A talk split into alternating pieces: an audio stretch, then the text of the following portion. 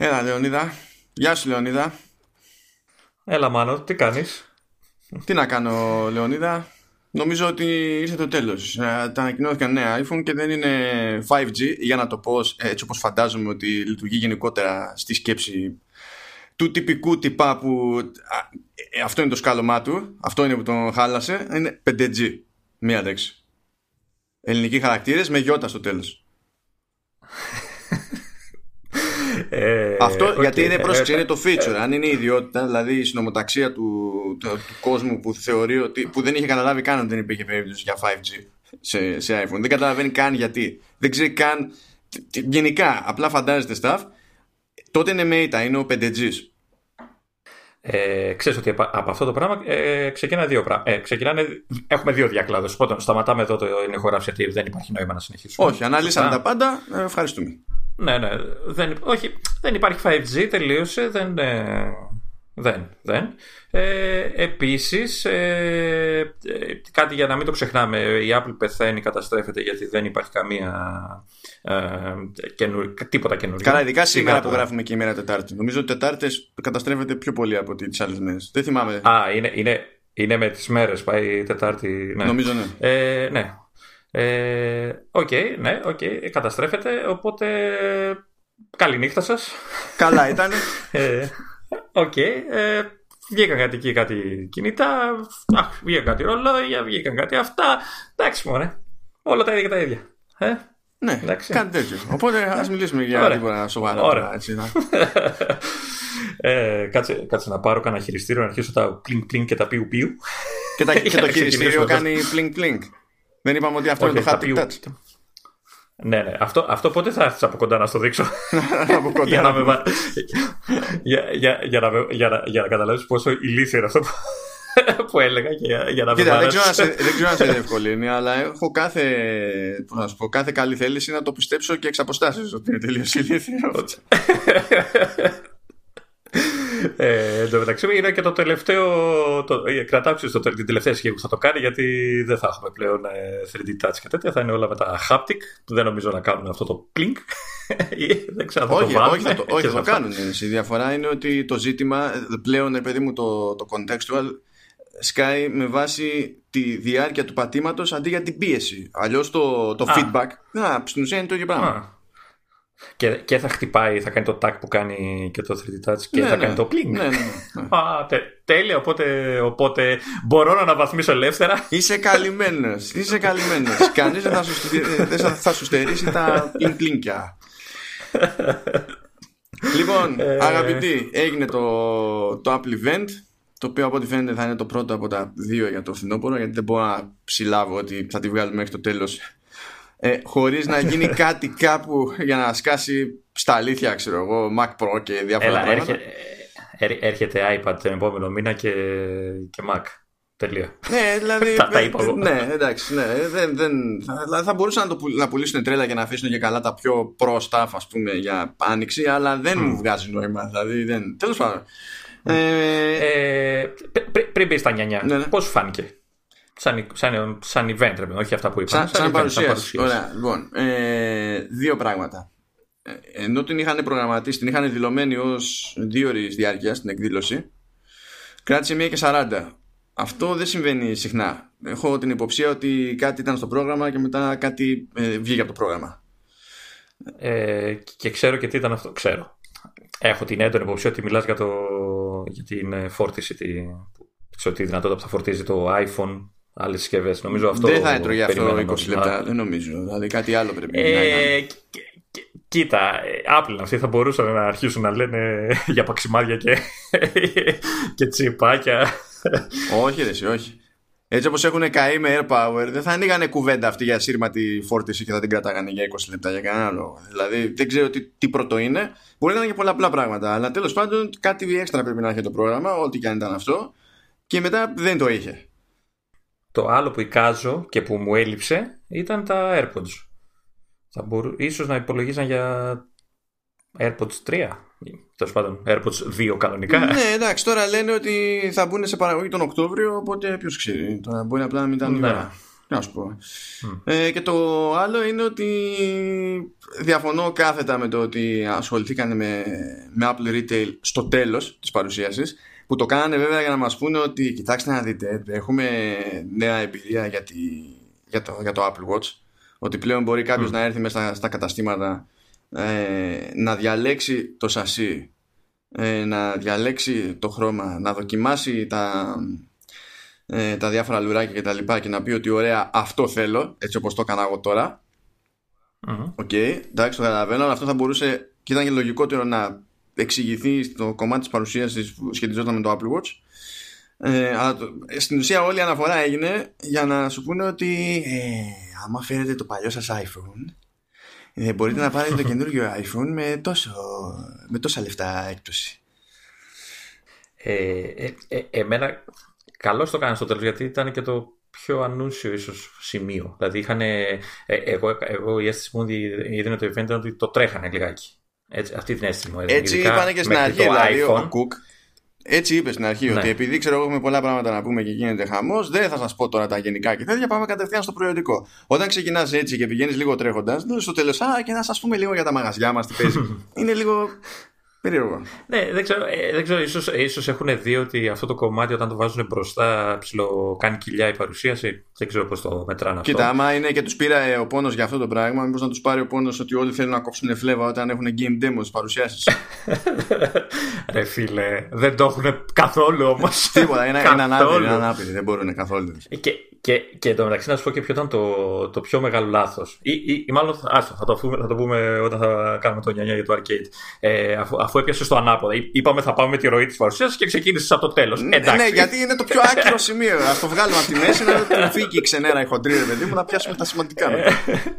Πα, Παρ' όλα αυτά, ε, και τα δύο πράγματα που κάνανε, εμένα μου αρέσουν. Δηλαδή, όταν πήγα εγώ να πάρω το Apple Watch πριν, ε, πόσο ήταν, ένα, ένα, ένα χρόνο πότε το πήρα, ε, ήθελα στο κατάστημα, θα μου πεις βέβαια αυτά είναι όλα για Αμερική, ναι, αλλά θα ήθελα είναι, μια αντίστοιχη εμπειρία. Καλά και απλά για Αμερική είναι για Apple Stores. Έχουμε εδώ Apple Stores, όχι, ναι. τα φλακ. Όχι.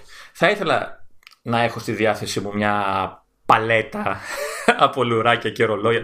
Όχι τόσο το ίδιο το ρολόι. Εντάξει, εντάξει θα ήθελα τα χρώματα, πούμε, να ξέρω αν θα πάρω το Space Gray, αν θα πάρω το Silver. Δηλαδή, όταν πήρα εγώ το Silver, ε, το πήρα λίγο τυφλά. Δηλαδή, επειδή ήμουν μέχρι τότε με Space Gray, ε, το φοβόμουν. Το, το φοβόμουν. Κατάλαβες. Ε, δεν ήμουν σίγουρος ότι θα μου αρέσει. Και δεν είχα, ε, είχε εκεί ένα. Ξέρεις, OK. Okay. Μα, θα μ' άρεσε να έχουμε μια τέτοια δυνατότητα και εδώ.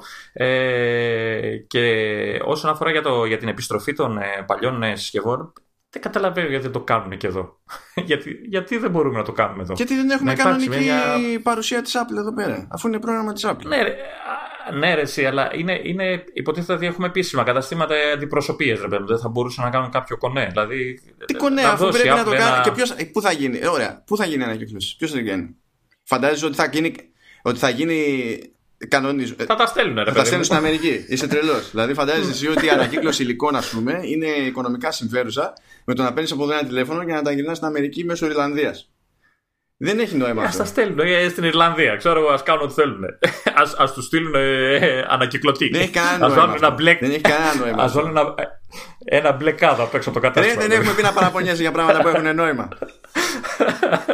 όχι, ε, όχι, όχι. Περίμενε. Περίμενε. Θα παραπονιέμαι. Τελεία. Θα παραπονιέμαι για όλα. Δεν θα μου κάνεις εσύ τώρα υποδείξεις με, με, το τι θα παραπονιέμαι, για το τι θα, παρα, θα βγάζω παράπονα. Την κούραση δηλαδή, μάτων του τατή. μάτων του τατή. Ο μόνος τρόπος να συμφέρει αυτό το πράγμα εδώ πέρα είναι να κάνουν συμφωνία για την ανακύκλωση ώστε να γίνεται εδώ τοπικά. Και ύστερα να τους ναι. στέλνουν το αλουμίνιο, το οποίο αλουμίνιο δεν το στέλνουν στην Αμερική, φίλος. Το στέλνουν στην Κίνα, διότι εκεί πέρα θα γίνει η κατασκευή που θα, χρησιμοποιήσει, θα χρησιμοποιήσει το ανακυκλωμένο αλουμίνιο. Έστε λοιπόν να κάνουμε ε, ολόκληρη ιστορία, να πηγαίνουν Αμερική, να χρησιμοποιούν εκεί τα μηχανήματα ανακύκλωσης, να στέλνουν μετά το αλουμίνιο στην Κίνα κτλ. Και, και μετά αναρωτιέσαι γιατί δεν θα το κάνει κανένας. Ούτε θα το κάνεις. Άρα, άρα τι είναι το πιο εύκολο; Τι είναι το πιο εύκολο; Το πιο εύκολο είναι να πάρεις το τηλέφωνό σου, να πας εσύ στην Αμερική και να τους το δώσεις για ανακύκλωση. Μπορεί να ανακυκλώσουν και εμένα μαζί. Από το στόμα σου και σου πίνει τα αυτή, ναι, αλλά μπορεί να βγω καλύτερος και πιο, πιο εξελιγμένος να γκρινιάζω σε Dolby Digital, ξέρω εγώ. ναι, ναι. Ε, δεν ξέρεις. το, το, πιο εύκολο λοιπόν είναι να κάνουν τα, τα επίσημες αντιπροσωπείες να τις κάνουν App Store. Α, ε, Apple Store. Αυτό το είπες τώρα στα σοβαρά ως κάτι εύκολο. Αφού γελάω, ρε. Γιατί; Ναι, αλλά ξέρω, ξέρω γιατί αυτή είναι η πραγματική βλακεία σου. Είναι ότι μέσα σου το μισοπιστεύεις αυτό. Και αυτό το ξέρεις ότι το ξέρω και ενοχλούμε. Και γουστάρεις που ενοχλούμε. και δεν μπορούμε να ξεκινήσουμε στα σοβαρά να πούμε για την παρουσίαση. Κοίτα, ζω για να σε ενοχλώ, αυτό είναι, είναι, είναι γνωστό. Ε, Τέλος πάντων, τέλος το retail, σταμάτα το γιατί είπαμε θα τα αρχίσουμε με τη σειρά και μου τα άρχισε ανάποδα. Να, α, ε, είπα αυτά που ήθελα να πω για να γκρινιάξω. Χα, σε ενόχλησα. Πάμε. Ότι και καλά τελείωσες με την κρίνια τώρα, θες να πεις. Είπα αυτά που ήθελα να πω για να γκρινιάξω. Εννοείται. Πάμε λοιπόν. Τι super wow είναι το Apple Arcade; λοιπόν, τώρα ξαφνικά είναι το Apple Arcade super wow. Δηλαδή είδαμε τρία game demos, τρία game demos, έτσι. Ξέραμε ακριβώς ότι τι είναι η υπηρεσία, ότι μιλάμε για ένα πράγμα τύπου ε, Xbox Game Pass που θα έχει τέλος πάντων 100 και πλέον παιχνίδια που από ό,τι κατάλαβα από το, τη διατύπωση κατά την παρουσίαση δεν θα σκάσουν όλα μαζί. Θα σκάσουν σε δόσεις. Ε, ε, το μπερδέψαν λίγο έτσι, γιατί στην αρχή έδιναν την εντύπωση ότι θα έχουμε 100 παιχνίδια στην αρχή, ρε παιδί μου. Ναι, μετά είπαν στο release γενικά, στο release period, είπαν ότι θα προσθέτουν κάθε μήνα κτλ. Λογικά θα μπαίνουν πιο μαζικά από ό,τι θα μπαίνουν αργότερα, πιο μαζεμένα, αλλά δεν νομίζω με το καλημέρα να είναι έτοιμα όλα αυτά. Ε, πάντως το site λέει για 100 plus new games rolling out this fall. Τώρα, α, α, άρα, rolling out άρα this fall. Όλο, άρα όλο το φθηνό. Πάντως σου άφηνε στην αρχή, δηλαδή αν δεν τους πρόσχεσαι πώς το λέγανε, μπορεί να έχεις και την εντύπωση ότι θα έχεις 100 παιχνίδια με το που γραφτείς στην υπηρεσία. Τώρα δεν ξέρω. Ελπίζω να μην έχει μόνο 3-4 που, που Όχι, δεν γίνεται. Αφού θέλει να προλάβει το, γενικά το, το φθινόπωρο, ακόμα και να τα σπάσει στην τριμηνία, θα πρέπει να βάζει χοντρικά να τα βάζει 10-10 την εβδομάδα. Απλά δεν, δεν, θα, mm. δεν θα σκάσουν όλα, όλα, όλα μαζί. Ε, στην ουσία μιλάμε για ένα μάτσο games που σε mobile θα εμφανίζονται μόνο σε σε πλατφόρμες της Apple τουλάχιστον μέχρι να φύγουν από αυτή την υπηρεσία. Δεν εμποδίζεται ο developer να βγάλει το παιχνίδι σε κονσόλες και σε PC ωστόσο άπαξ και μπει στο Apple Arcade ε, με, τη, με τη συνδρομή τέλος πάντων κτλ δεν μπορεί να βγει σε Android μέχρι να φύγει από το Apple Arcade ε, εγώ κατάλαβα ότι δεν θα μπορούν να μπουν ούτε σε υπηρεσίες τύπου Game Pass. Ναι, δεν μπο... αυτό, ήταν... αυτό θα συμπληρώνω τώρα. Ότι δεν mm. μπορούν να μπουν σε ανάλογες mm. υπηρεσίες για άλλες πλατφόρμες, αλλά αυτό δεν σημαίνει ότι δεν μπορεί να κυκλοφορήσει το παιχνίδι για να πουληθείς σε άλλη πλατφόρμα. Ναι, κατάλαβα. κατάλαβα. Οπότε, okay. το, οπότε η αποκλειστικότητα έχει να κάνει με mobile από τη μία και με παρόμοιες υπηρεσίες από την άλλη. Ναι. Ε, ασχέτως, ε, δηλαδή είναι αποκλειστικότητα σε συγκεκριμένη πλατφόρμα, σε συγκεκριμένο κλάδο στο, από τη μία μπάντα και αποκλειστικότητα στο κομμάτι των ανάλογων υπηρεσιών ασχέτως Και φυσικά το ρεζουμέ είναι. Το, βασικά τα ρεζουμέ είναι πολλαπλά. Πρώτον, έτσι, είδαμε τρία παιχνίδια. Τέσσερα παιχνίδια είδαμε Ε, Και κανείς δεν ένιωθε να κάνει παρουσίαση. Βγήκε η Konami να δείξει Frogger. Εντάξει, ναι. αλλά όχι. Δεν, δεν κακό. Απλά δεν ξέρουν να το δείξουν. δεν είναι κακό. Για, για, αυτό, για αυτό που είναι έτσι, μην, ε, μην περιμένει τώρα κανείς να δει παιχνίδια. δεν ξέρω εγώ τι. Αλλά εντάξει, θα έχει νομίζω. Δηλαδή έχουν πει και κάποια πιο βαριά. Αλλά και αυτά τα χάζω έτσι ελαφρά. Εντάξει. Αυτά που δείξει. Αυτό, το Frogger, ας πούμε, έχει πλάκα. ναι, είναι Frogger in Toy Town. ήταν, νομίζω το λέει κάπως έτσι. Και θα είναι με το καλημέρα, λέει αυτό. Θα βγει με, το, με την αρχή της υπηρεσίας. Mm. Μετά έσκασε η Capcom και έδειξε το Shinsekai Into the Depths. Δεν ξέρω ποιος Ιάπωνας το λογικό αυτό το, το γλωσσικό combo σε, σε τίτλο. δηλαδή. OK, OK. Ε, και, να και να προσπαθεί να το πει Ιάπωνας στα αγγλικά. Όχι, ο Ιάπωνα ήταν σιωπηλός, απλά έπαιζε. Α, εντάξει. Είχαν βάλει άλλον εκεί πέρα, σου λέει άσε μην μπλέκουμε τώρα. Γιατί είναι φάση θυμάστε που είχαμε φέρει το Μιγιαμότο μια φορά. Όχι, δεν θα το ξέρω. Συν της άλλης είχε άλλο το μενού. Δηλαδή στο το τέταρτο demo που ήταν το Pascal's Wager που φαντάζεται ότι θα είναι κάτι ανάλογο του Dark Souls από Κινέζους. Ο τύπος δεν την πάλευε να μιλήσει αγγλικά και όταν για να με εντυπωσιάσεις, κατά μου λες ότι είναι απίστευτα γραφικά, console quality graphics κτλ. Το οποίο δεν ισχύει ούτε στο demo που έχεις φτιάξει. Το οποίο δεν πειράζει, απλά μην μου λες τώρα ότι να είναι. Εντάξει, και για να με εντυπωσιάσεις, λες ότι έχουμε ηχογραφήσει ακόμα και διαφορετικούς ήχους για τα σπαθιά. Λες, γενικά έτσι συμβαίνει στα games. Ναι, ναι. ναι εντάξει. Κοίτα, η, η, αλήθεια είναι ότι στο κομμάτι του mobile αυτά μπορεί να είναι και πρωτοφανή. Δεν ξέρω. Δηλαδή, ή τουλάχιστον για ανθρώπους που παίζουν μόνο mobile, κάτι για πράγματα μπορεί να τους τραβήξουν την Όχι, εσύ, να σου πω κάτι τώρα. Αν είναι να πούμε ότι έχουμε δει κάτι εντυπωσιακό τεχνικά ε, σε mobile, μας έχει τύχει και μας έχει τύχει πολλάκις. Δηλαδή, ακόμα και τα Infinity Blade να πιάσεις που έχουν παλιώσει πλέον. Ναι. Σκάγανε και λίγες όπου κάτι έχει παιχτεί εδώ πέρα. Αντίστοιχα το, το Elder Scrolls Blades που τέλος πάντων μην σχολιάσουμε Bethesda άστο, αλλά γενικά μιλώντας έτσι ήταν τεχνικός πιο προσεγμένο από αυτό που είδαμε τώρα χτες. Αυτό δεν σημαίνει ότι πού να ξέρω τώρα αν το παιχνίδι είναι, δεν είναι καλό ισόη αλλά τώρα ήταν περίεργη και σαν επιλογή αυτό το παιχνίδι. Από την άποψη ότι όλα, όλο το περιεχόμενο σε αυτή τη παρουσιάση συνήθως είναι εντάξει το παίζουμε το, το ασφαλούς και δεν δείχνουμε πολύ βία και τα λοιπά και ξαφνικά βλέπουμε να σκάνε οι Κινέζοι και να ε, ρίχνουν με τα σπαθιά και να φεύγουν αίματα. Και λες από όλες τις περιπτώσεις που μπορείς να το κάνεις αυτό εδώ σου τη βάρεσε Ίσως, ίσως προσπαθούν να δείξουν την ποικιλία ότι δεν θα είναι μόνο χαζοπέχνιδα όπως έχουμε συνηθίσει μέχρι τώρα ότι τα περισσότερα είναι χαζοπέχνιδα στα mobile ότι θα έχει και πιο hardcore, ας το πούμε. Ε, άμα ήταν έτσι, δεν έπρεπε να δείξουν το Pascal's Wager στο τέλος. Έπρεπε να αφήσουν αυτό που ήταν μία θέση πριν. Έπρεπε να δείξουν το Sayonara Wildcard στη Simogo. Γιατί η Simogo έχει, ε, έχει βγάλει παιχνιδάρες για mobile. Αλλά παιχνιδάρες, δηλαδή κανονικά παιχνιδάρες, ασχέτως δηλαδή πλατφόρμας, είναι πραγματικά σόι αυτά τα παιχνίδια. Οι τύποι έχουν άστρο, είναι ζαβή και ήταν και αισθητικά εντυπωσιακό αυτό που βλέπαμε. Ναι. Ναι, εντάξει. Δεν ξέρω, πάντως, μάλλον αυτό προσπαθήσαν να κάνουν τώρα. Τώρα, αν το κάνανε, δεν νομίζω, αλλά εντάξει, OK. Okay. Ε, να σου πω ότι πιο, πιο για μένα ήταν το φάουλ σε αυτές τις παρουσιάσεις πέρα από ότι οι ίδιες παρουσιάσεις ήταν ενώ τα game demos, έτσι. Ε, μου έλειψε, αν όχι σε όλα, αλλά σε κάποια από όλα αυτά που δείξανε, ε, ε, ξέρεις, ήθελα να δω κάποιον από αυτούς να παίζει με χειριστήριο. Για να ξέρεις, να δείξουν, να θυμίσουν ότι πλέον μπορείς να συνδέσεις και χειριστήρια στα, στις συσκευές. Ε, όλοι παίζανε με τον παραδοσιακό τρόπο touch και τα λοιπά. Θα ήθελα, ή έστω μια αναφορά ρε παιδί μου, ότι ξέρεις τι, παίζουν και με χειριστήριο τα παιχνίδια.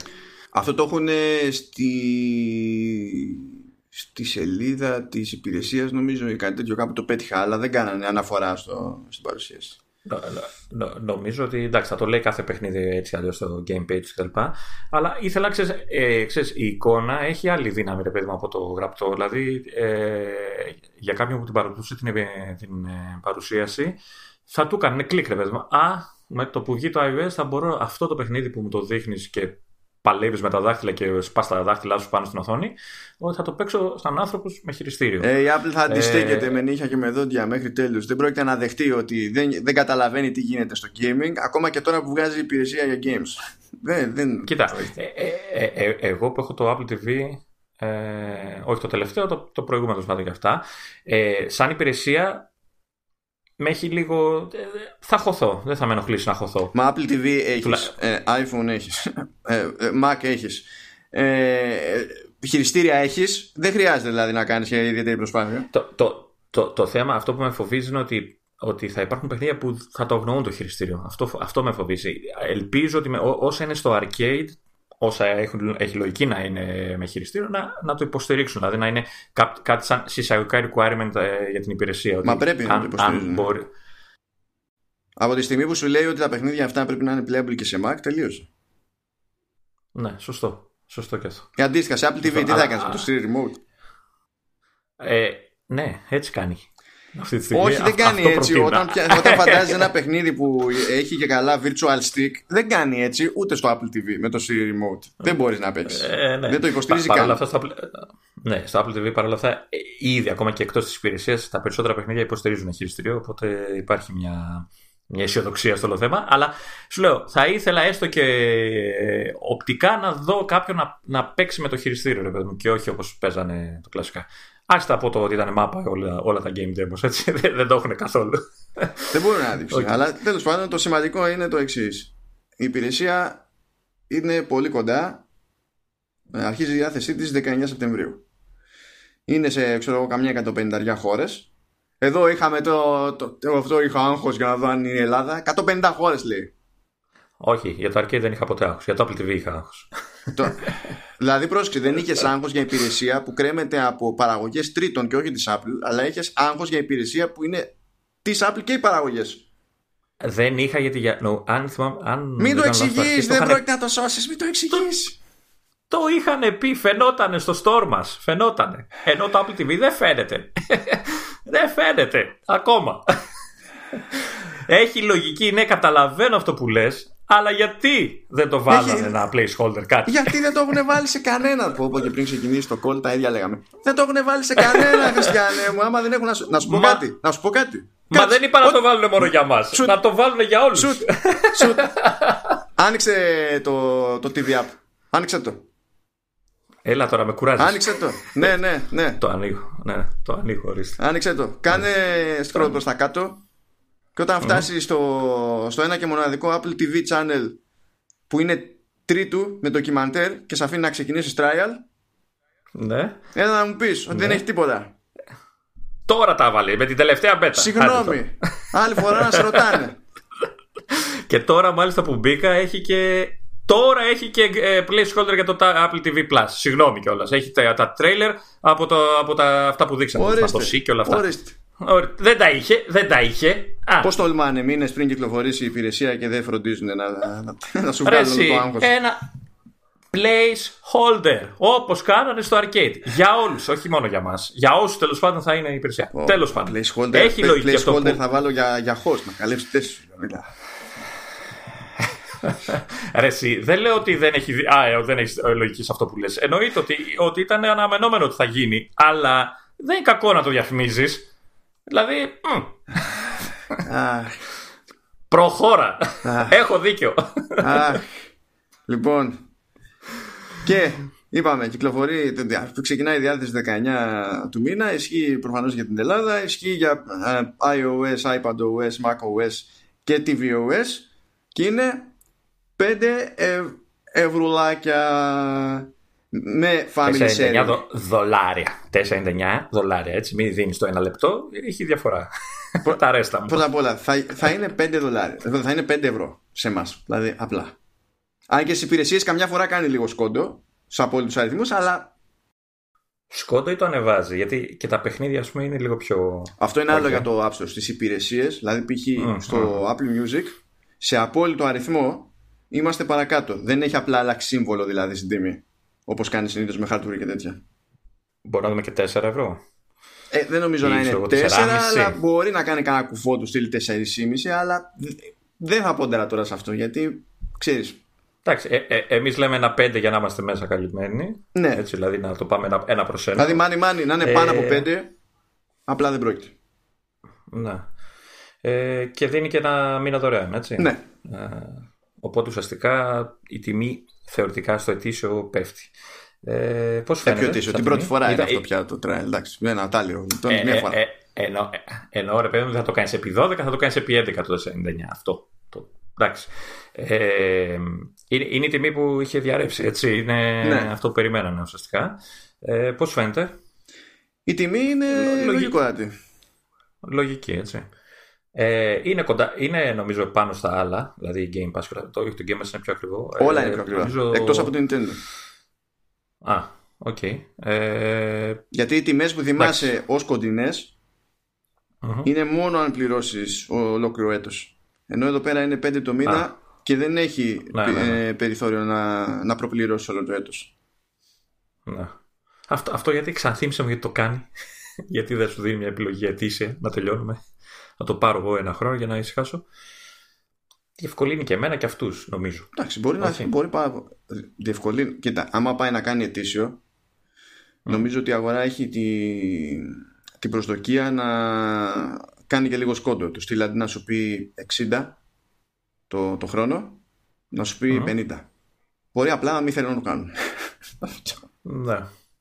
Εντάξει, τέλος πάντων. Εντάξει, είναι... okay. ε, εγώ έχω ψηλοψηθεί, δεν ξέρω για σένα. Ε, σίγουρα θα χωθώ, αυτό που έλεγα πριν. Ε, Καλά, και εγώ θα χωθώ. Τουλάχιστον το, θα... Και, σίγουρα για τον πρώτο μήνα το δωρεάν και όλα αυτά και βλέποντας και κάνοντας μετά. Γιατί εντάξει, έχει κανένα δύο παιχνιδάκια που ε, περιμένω. Θα ήθελα να δω οπωσδήποτε. Ε, και, και μου αρέσει και το Family. Το Family Sharing που μου αρέσει γενικά στις πίσει που βάλανε. Που είναι μέχρι 6 άτομα. Ναι. Το κάνει share και όλα αυτά. Κοίτα, πρώτα απ' όλα και μόνο που θα υπάρχουν κάποιοι τίτλοι που θα βγαίνουν πρώτα σε mobile ή δεν θα βγαίνουν καν σε κονσόλες και θα, δηλαδή μόνο σε, και θα, θα σκάνεις την υπηρεσία, θα είναι μόνος στο πώ θα τα παίξεις. Οπότε αργά ή γρήγορα θα, πέσω, θα πέσουμε πάνω σε κάποιο τίτλο που θα μας νοιάζει όντως και θα μας φάει. Ναι. Ε, θα μ' άρεσε να δω και λογικά υπάρχει δυνατότητα για multiplayer ε, είτε co είτε ε, εννοώ με, με, τον ίδιο λογαριασμό, δηλαδή μεταξύ δύο χρηστών του ίδιου λογαριασμού να μπορείς να παίξεις λογικά. Ναι, αυτό είναι θέμα του παιχνιδιού, δεν είναι θέμα τη υπηρεσία. Άμα, έχει, άμα υποστηρίζει το παιχνίδι, ναι, ναι. ναι. Ε, ναι. Ε, ε, ενδιαφέρουσα είναι. Μ' αρέσει εμένα σαν υπηρεσία. Ε, θα τη δούμε. Ε, ελπίζω ότι δεν θα, δεν θα στραβώσει με τη, με τη διάθεση των παιχνιδιών. Ε, ότι, εντάξει, έχουν ανακοινώσει κάποια. Ελπίζω να μην είναι τα υπόλοιπα πολύ σαβούρα. Αυτό. Ε, θεωρώ ότι θα το προσέξουν αυτό. Θα δούμε, δεν είναι άγνωστο στόπος τέλος πάντων για την Apple και για εμάς προς το τι έχει νόημα να περιμένουμε, τι θα χρηματοδοτεί, τι θα στηρίζει η Apple σε αυτές τις περιπτώσεις.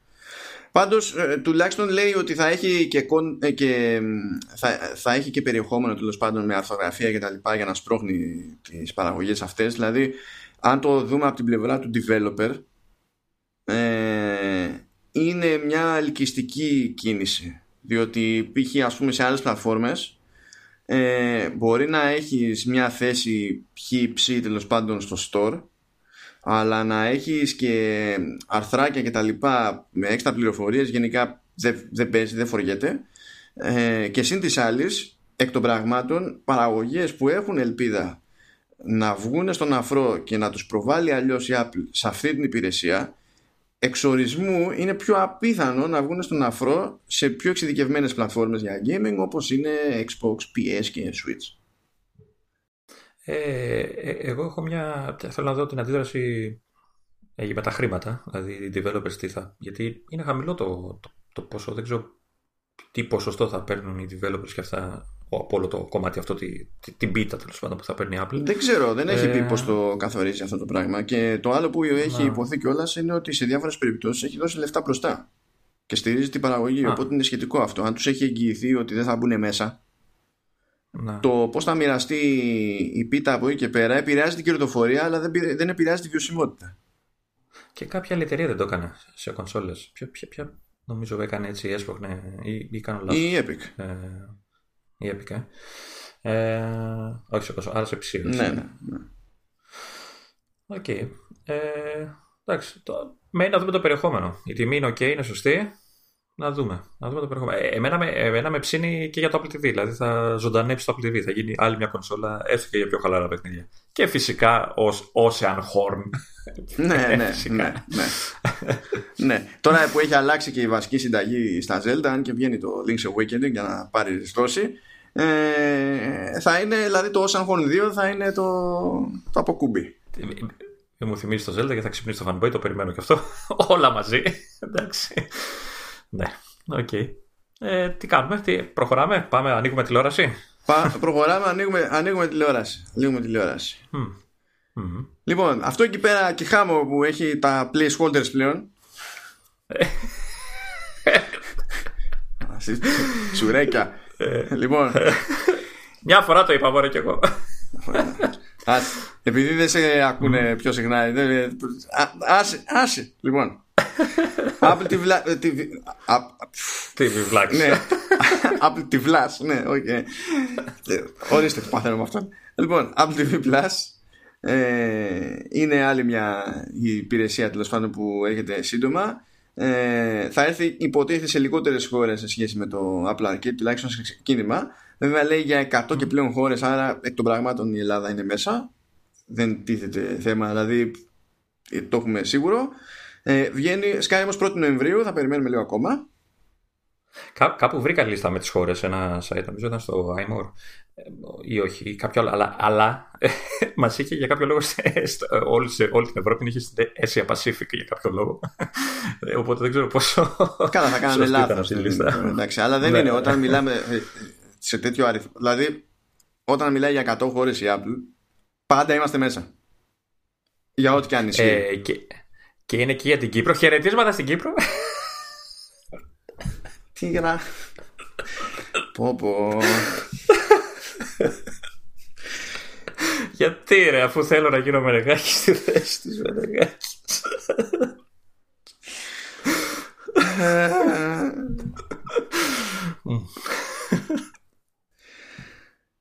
Κάνω ότι αναρώνω στα γρήγορα από αυτό το, το πλήγμα.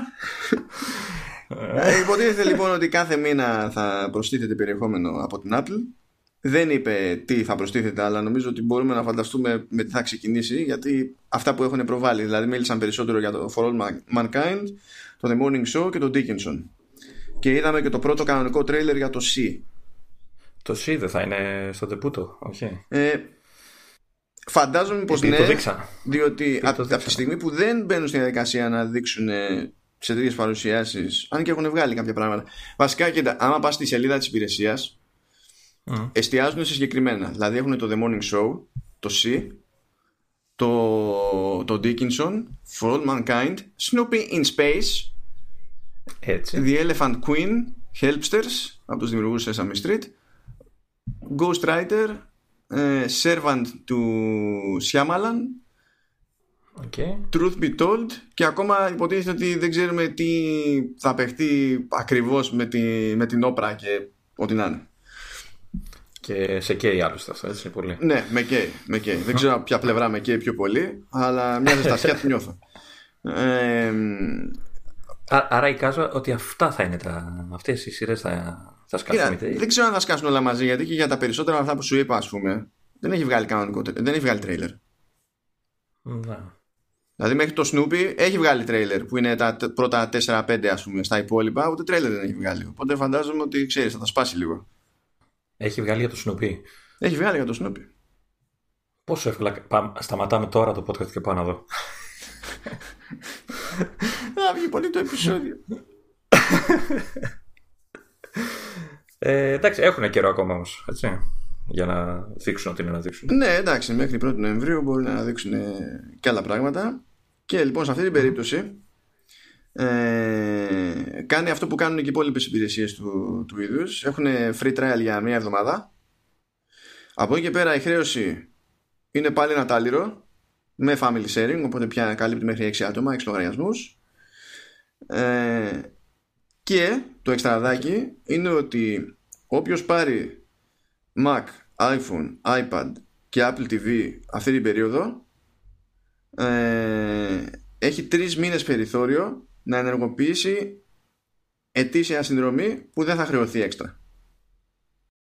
Άρα και όποιος πάρει τώρα κάποιο από τα καινούρια, λογικά θα, θα καλύπτεται για να πάρει για να την ενεργοποιήσεις γιατί είναι Νοέμβριο, οπότε ναι, καλύπτονται όλα. Νομίζω από 10 Σεπτεμβρίου και μετά ότι η αγορά ναι, παίξει. Ναι. Ε, και από ό,τι κατάλαβα, δεν χρειάζεται να είναι το καινούριο μοντέλο, έτσι. Όχι. Όποια αγορά, όποιο, όποιο, Οτιδήποτε. όποια συσκευή, απλά να είναι αρκεί να είναι από τις 10 Σεπτεμβρίου και μετά η αγορά. Νομίζω, ε... ότι, θα, νομίζω ότι θα, γι' αυτό και μόνο από σπόντα mm. θα αγοραστούν Apple TV. Ναι, είναι το πιο φθηνό νομίζω που μπορεί να πάρεις από όλα αυτά. Έτσι. Ναι. Ε, ναι, ναι, ε, αυτός όπως και με το Arcade έτσι και το Apple TV νομίζω θα, το, το TV Plus πάντων θα, θα το ξυπνήσουν και στη χώρα μας το, θα την ξυπνήσουν τη συσκευή που ήταν ψηλό άχρηστη ρε παιδί ναι. Κοίτα το TV Plus είναι ένα πολύ ενδιαφέρον πείραμα σαν, για την προσέγγιση που έχει στο λανσάρισμα. Με τη λογική ότι αν βάλεις τώρα πόσους Mac, πόσα iPhone, πόσα iPad, πόσα Apple TV ε, πουλάει σε ετήσια βάση μπορεί να είναι και ξέρω, 200 εκατομμύρια όχι, δεν είναι απλά ενδιαφέρον, είναι πανέξυπνη κίνηση. Δηλαδή, ε, με τις, αυτό που λες, με τις πωλήσεις που είναι ειδικά το iPhone, ας πούμε, εντάξει, okay, μες στον χρόνο πουλάει ξέρω εγώ πόσα, ε, δημιουργεί ε, αυτόματα βάση χρηστών, έτσι. Mm. Ε, άσταν αυτή η βάση χρηστών ξεφουσκώσει μετά τον ένα χρόνο. Τουλάχιστον για αυτό τον ένα χρόνο ε, ε θα έχει να δείξει και στις αγορές τους μετόχου και αυτά. Αυτό είναι το θέμα. Θα μπορεί να βγει γρήγορα και να πει ότι κοίταξε, έχω τόσα άτομα σε αυτή την υπηρεσία. Πληρώνουν, δεν πληρώνουν ξεχωριστά. Έχω τόσα άτομα σε αυτή την υπηρεσία. Και θα πει και ένα μαγικό ότι τόσα άτομα δεν έχει καταφέρει να μαζέψει το Netflix. Ακριβώς. Και θα δεις τη μετοχή του δηλαδή, που θα πάει. Ακριβώς. Δηλαδή, ε, με αυτή την κίνηση θα κάνει μπαμ. μπαμ. Θα, θα, θα, τραβήξει βλέμματα, εγώ πιστεύω. Άσταν μπορεί αργότερα να ξεφουσκώσει. Δηλαδή, μπορεί να είναι... Γιατί η πλάκα είναι πια είναι ότι πέρα, πέρα από τις γκρίνιες τις αγαπημένες που έχουμε για τα iPhone όπως πάντα, ε, έπεσα και σε comments που γκρινιάζανε για τα show το Apple TV Plus. Που δεν τα έχουμε δει. Ναι, δε, πρώτον δεν τα έχουμε δει. Δεύτερον, λέει καλά τι περιεχόμενο θα έχει, θα είναι τρεις και ο κούκος. Έμα γι' αυτό στο κάνει τόσο εύκολο τον πρώτο χρόνο, ώστε να προλάβει να βγάλει ε. πράγματα. Και εσύ, άμα δεις, άμα δεν ξοδέψεις έξτρα από αυτό που θα ξόδευες, εφόσον την πέσει σε hardware, ε, και δεις πράγματα και σου κάτσει κάτι που σου αρέσει και μετά σε καίει αν θα σκάσει άλλη σεζόν ή όχι, τελείωσες. Συν της άλλης, από τις υπηρεσίες ε, από εταιρείες ανάλογου μεγέθους, είναι ξεκάθαρα ευθυνότερη. Δηλαδή που ήταν αναγκαστικό να είναι ευθυνότερη, γιατί ανάλογη λογική είναι μόνο το Disney Plus, με το σκεπτικό ότι έχει μόνο παραγωγές Disney, δεν έχει παραγωγές τρίτων το Disney Plus. Ε, και έχει τέτοιο κατάλογο η Disney επειδή βγάζει ταινίε, ξέρω εγώ, από την δεκαετία του 30 τι είναι, που ναι, εννοείται ότι δεν γίνεται να τα βάλεις αυτά δίπλα-δίπλα για να σου φανεί λογικότερος ο, ο όγκος που θα έχει το Apple TV Plus. Και όσο και να το τρέξει η Apple αυτό το πράγμα, εκ των πραγμάτων, ε, η πραγματικότητα είναι η πραγματικότητα. Δεν γίνεται να παράγει μία, μία σειρά τη μέρα. Όπως, δηλαδή θα χρειαστεί χρόνος για να τα ναι, ρεφάρουν αυτά τα πράγματα. Ναι. Ε, εντάξει, όλοι χρειαστήκαν χρόνο έτσι και το Netflix δεν ήταν έτσι όπως είναι τώρα. Έτσι, χρειάστηκε χρόνο. Όλοι νομίζω. Okay, αυτό είναι λογικό. Το Netflix ε, δεν ξεκίνησε σαν streaming. Ξεκίνησε να σου στέλνει νοικιασμένα DVD, ας πούμε. Αντίστοιχα, το Prime Video δεν είναι τόσο επιθετικό με το περιεχόμενο του, ούτε καν με τις δικές του παραγωγές. Διότι το Prime Video με εξαίρεση τώρα χώρισα και τη δική μας που το δίνει και κοψοχρονιά ας πούμε συγκριτικά σε μεγάλες αγορές είναι πακέτο με το Amazon Prime που είναι δέσμη υπηρεσιών και διευκολύνσεων. Οπότε ο άλλος σε αυτές τις αγορές ειδικά δεν σκέφτεται ότι πληρώνει κάτι συγκεκριμένο για το Prime Video. Σκέφτεται ότι πληρώνει ένα εικοσάρικο ξέρω εγώ πόσο είναι στην Amazon και όλα του έρχονται, ξέρω εγώ, άμα τα παραγγείλει νωρίς μέσα στην ίδια μέρα. Έχει προτεραιότητα σε κάποιες άλλες περιπτώσεις. Έχει, έχει και τις ταινιούλες του, έχει και τις σιρούλες του και δεν συμμαζεύεται. Δεν χρειάζεται κάθε, κάθε, κάθε μια από αυτές τις εταιρείες δεν έχει την ανάγκη να δημιουργήσει ακριβώς την εντύπωση που χρειάζεται το Netflix για να σταθεί. Διότι αυτές οι εταιρείες ναι. δεν κρέμονται από μία υπηρεσία. Ενώ το Netflix κρέμεται από μία, κρέμεται από μία υπηρεσία. Δηλαδή, βάλει το money money έχει πει ρε παιδί μου, δηλαδή μπορεί η Netflix να κάνει το βαρύ πεπόνι σε αυτή την περίπτωση. Η Disney όμως για το Disney Plus έχει πει ότι θα κουπώνει στο, στην εφαρμογή Apple TV. Οπότε θα έχει την ναι. εφαρμογή της Apple που θα δείχνει τι τις δικές της παραγωγές και ταυτόχρονα θα σπρώχνει και παραγωγή Disney Plus. Ναι. OK. Okay. Ε, εντάξει, είναι, είναι, να το πω εξτραδάκι για, για αυτές τις εταιρείες, τέτοιου, τέτοιου είδους υπηρεσίες. Να, το πω ότι είναι προ χάρη ολοκληρωμένης παροχής υπηρεσιών. Δηλαδή, για να έχει ο πελάτης τους λίγο απ' όλα και καλή συσκευή και καλό λειτουργικό, πάρει και μια υπηρεσία παιχνιδιών, πάρει και μια υπηρεσία ε, Στην ουσία, η καλή εντύπωση από αυτές τις υπηρεσίες φέρνει δύο πράγματα. Ε, σταθερό έσοδο μήνα με το μήνα και όχι εποχιακά μπαμ το οποίο είναι η χαρά του παιδιού για, τη, για οποιαδήποτε εταιρεία και το άλλο είναι ότι αν καταφέρει με αυτές τις υπηρεσίες μια εταιρεία και κερδίσει εντυπώσεις ε, τότε έχει και παράπλευρα ωφέλη. Που στην περίπτωση της Apple δεν είναι αστεία ωφέλη, διότι αν ο άλλος συμπαθήσει την εταιρεία από σπόντα, θα σκεφτεί αλλιώς να πάει να τα χώσει το hardware. Ναι. ναι. Ε, ε, εγώ θέλω μια διευκρίνηση, δεν ξέρω αν την πήρε, αν, την, αν είδες πουθενά να γίνεται κάποια διευκρίνηση. Έστω λοιπόν ότι ε, μπαίνω και χώνομαι και αγοράζω το με 499 το ένα μήνα και μπλα μπλα, Apple TV κτλ. Ε, έχω, έχω τη συνδρομή. Αγοράζω Mac μετά. Θα, ισχύει, θα ισχύει ο χρόνος; Ή, ή, επειδή έχω ήδη πάρει την όχι, συνδρομή; Όχι, είναι μία ενεργοποίηση για ένα Apple ID. Άρα, άρα, άμα το ενεργοποιήσω με το Apple ID μου τώρα, πούμε, για να το δω, ξέρω εγώ, και τον ε, Δεκέμβρη πάρω καινούριο iPhone, λέμε, ε, το χάνω, έτσι, τον ένα χρόνο. Ή, ή, θα, μου τον, ή θα μου τον δώσει. Ή θα μου τον δώσει. Όχι εσύ. Άλλο το ένα, άλλο το άλλο. Αυτό, εκείνο θα στο δώσει. Γιατί είναι η πρώτη φορά που αγοράζεις καινούριο μηχάνημα και είσαι πάνω σε αυτό το, το scheme. Αλλά δεν πρόκειται έτσι και αγοράσεις και iPhone και iPad καινούρια να πάει να σου βάλει δύο χρόνια. Θα σου βάλει ένα χρόνο. Όχι. Ναι, ναι, αυτό, αυτό είναι λογικό. Εντάξει. Απλά αν το έχω ήδη, ρε παιδί μου, θα, ε, ίσως ε, πρέπει να διακόψεις αυτό που έχεις και να δεν ξέρω, θα βλέπει ότι πήρες καινούργια συσκευή μέσω του Apple ID. Όχι, γιατί το σύστημά τους ξέρουν ότι είναι καινούρια. Δηλαδή αυτοί κοιτάζουν αν έχεις ενεργοποιήσει καινούργια συσκευή.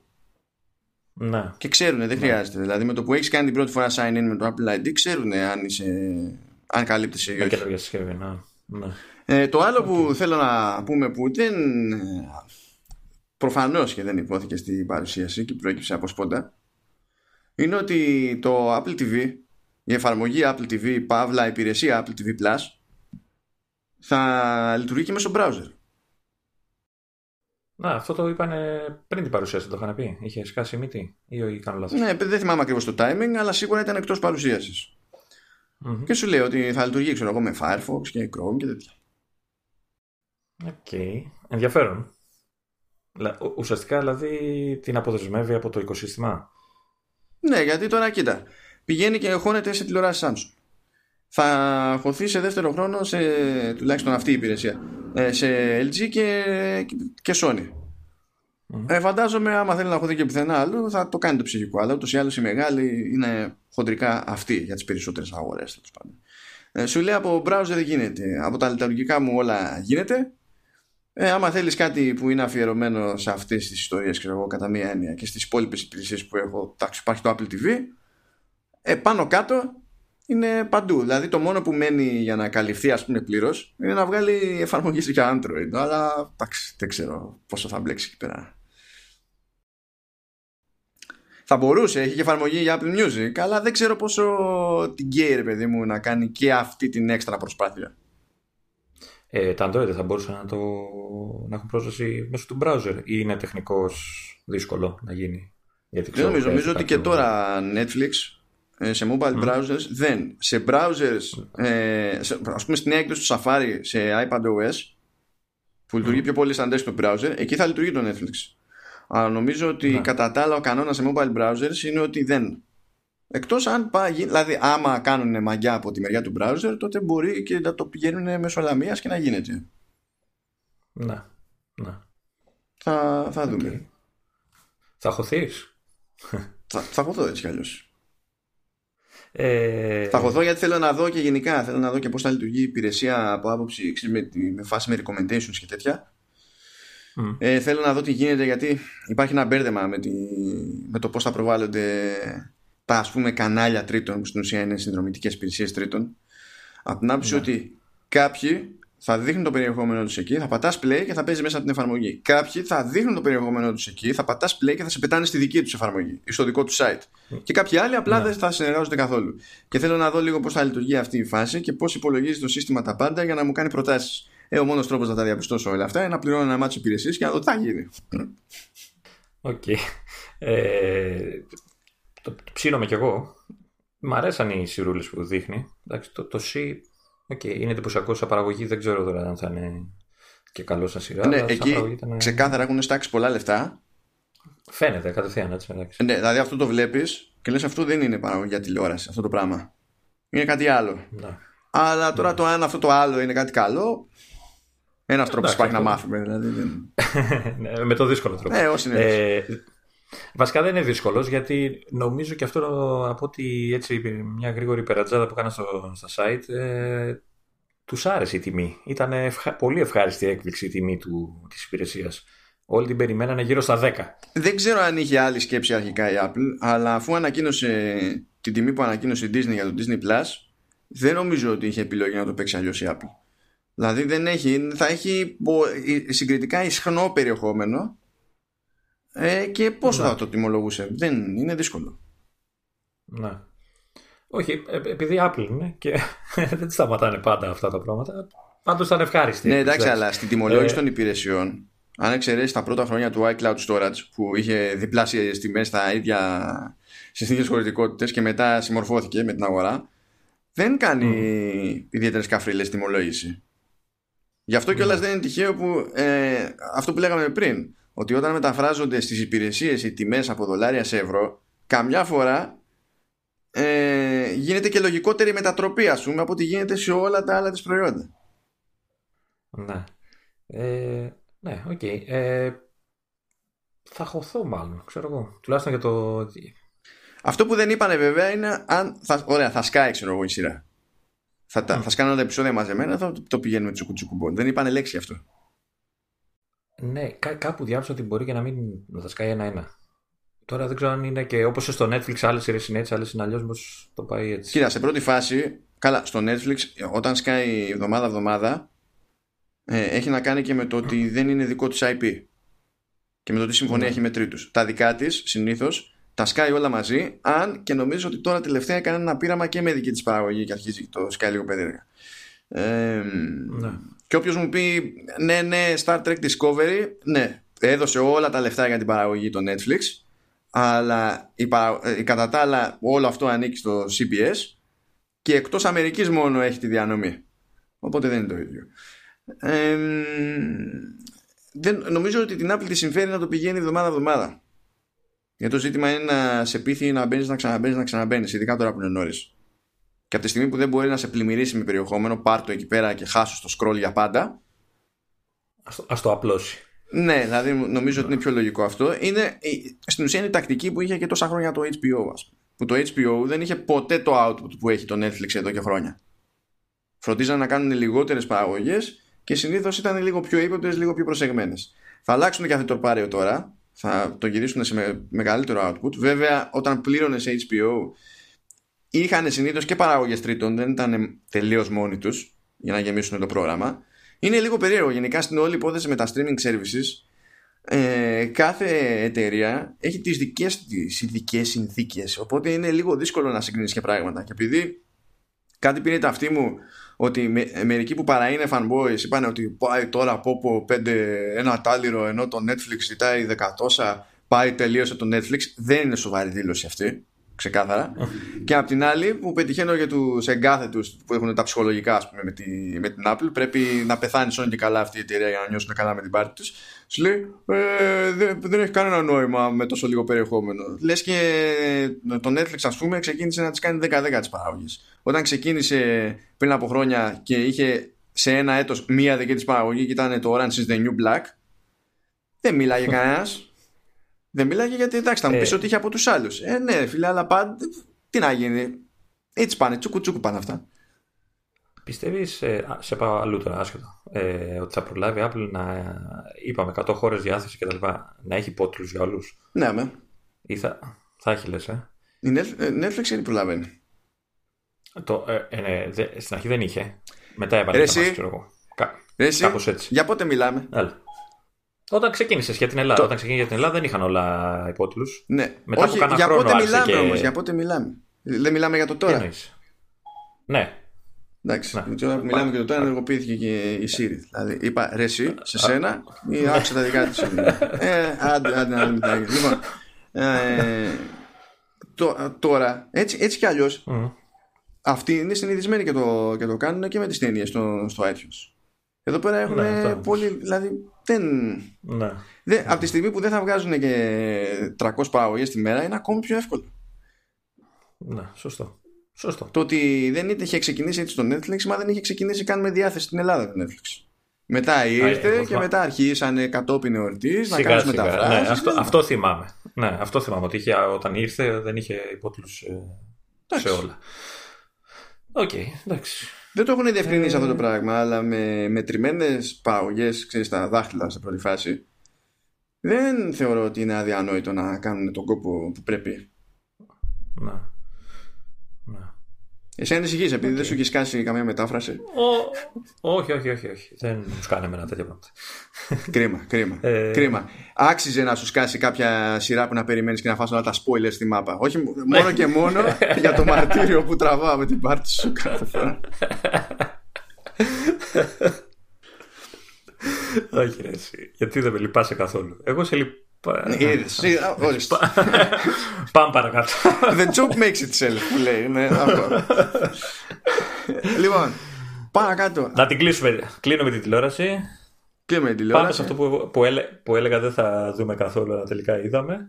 Ναι. Ε, εντάξει. Είδαμε, μας έδειξαν iPad.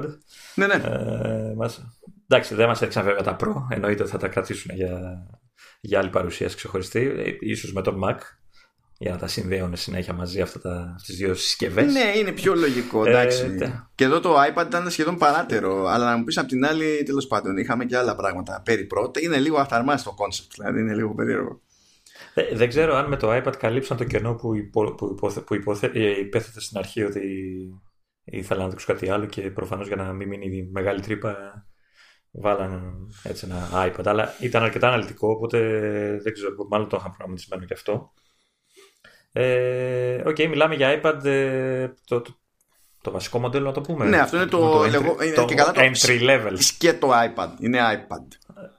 Ναι, είναι, είναι, για το, είναι το φτηνό. Ναι, ναι.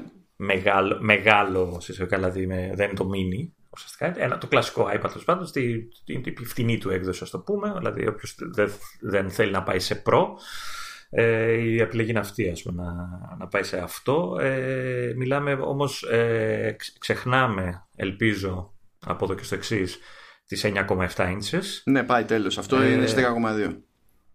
Ναι, μιλάμε για 10,2. Λίγο μικρότερη οθόνη από την ε, οθόνη του iPad Air που δείξαν ε, σχετικά πρόσφατα. Ναι, ναι, που είναι 10,5. Στις 10, Δεκάμισο. Νομίζω το ίδιο σου λούπι δεν είδα, δεν πρόλαβα να δω αν οι διαστάσεις του, του καινούριου iPad είναι ίδιες με του 9,7. Αυτό δεν είδα. Λοιπόν,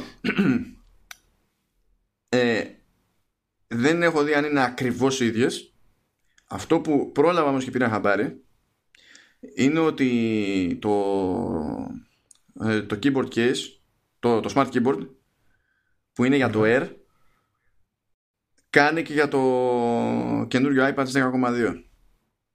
Άρα υπολογίζουμε ότι θα είναι το ίδιο σου, ίδιο σου θα είναι ουσιαστικά, με το, τουλάχιστον με το Air. Ναι. Το δηλαδή πιο λεπτά bezels, ε, νομίζω οι μακριές πλευρές είναι πιο λεπτές σε αυτά τα μηχανήματα. Ίσως βασικά να έχουν ε... ακριβώς το ίδιο σουλούπι, ακριβώς, αλλά να έχουν παίξει λίγο με τα περιθώρια, να είναι λίγο πιο μικρή οθόνη. Να. Ε, βάλαν smart connector. Ε, ναι. Αλλιώς πώς θα δουλεύει okay, το smart οπότε, Ακριβώς. Ε, βάλαν Apple Pencil. Μα είχε και πριν Apple Pencil. Και το προηγούμενο φθηνό υποστήριζε Apple Pencil. Και το, μπράβο, ναι, ναι.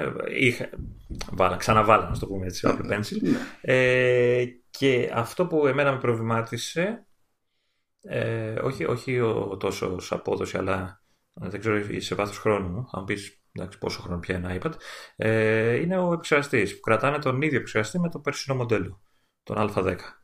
Ε, δεν ξέρω, δεν είπανε αν θα είναι πιο ενισχυμένο. Με το απλό του 18. Νομίζω το Α10, Α10 έχει και αυτό. Αν Όχι, Α9 έχει. Α9, ναι. τώρα γιατί κάπου το είδα ότι είχε το Α10, τον Α10 πάνω. Α10 έχει το καινούριο. Το... Μπορεί, να κάνω λάθος εγώ. Τότε είμαστε ok, αν και ναι. Ναι, είναι, λίγο, είναι λίγο περίεργο. Είναι λίγο περίεργο. Ε, και είναι ακόμη πιο περίεργο άμα το σκεφτείς από άποψη line-up. Δηλαδή, έχεις πλέον το iPad mini που είναι πιο ακριβό πάλι από το καινούριο το βασικό iPad και έχει και δύο γενιές διαφοράς στη CPU. Είναι με Α12 το τελευταίο το iPad mini. Ναι. Δεν έχεις smart connector, εντάξει, γιατί τι keyboard να βάλεις εκεί πέρα που να χωρέσεις γενικά, να κάνεις δουλειά. Αλλά υποστηρίζει Apple Pencil κανονικά, όλα τα άλλα είναι κομπλέ. Δηλαδή έχεις, έχεις iPad mini, iPad Air με τις ίδιες επιδόσεις. Έχεις τα iPad Pro με τις εκδόσεις X που είναι εντάξει πιο τροφαντά και κάπου εκεί ανάμεσα ξέρω εγώ σε μέγεθος, όχι σε τιμή σε τιμή είναι στον πάτο του, του line-up.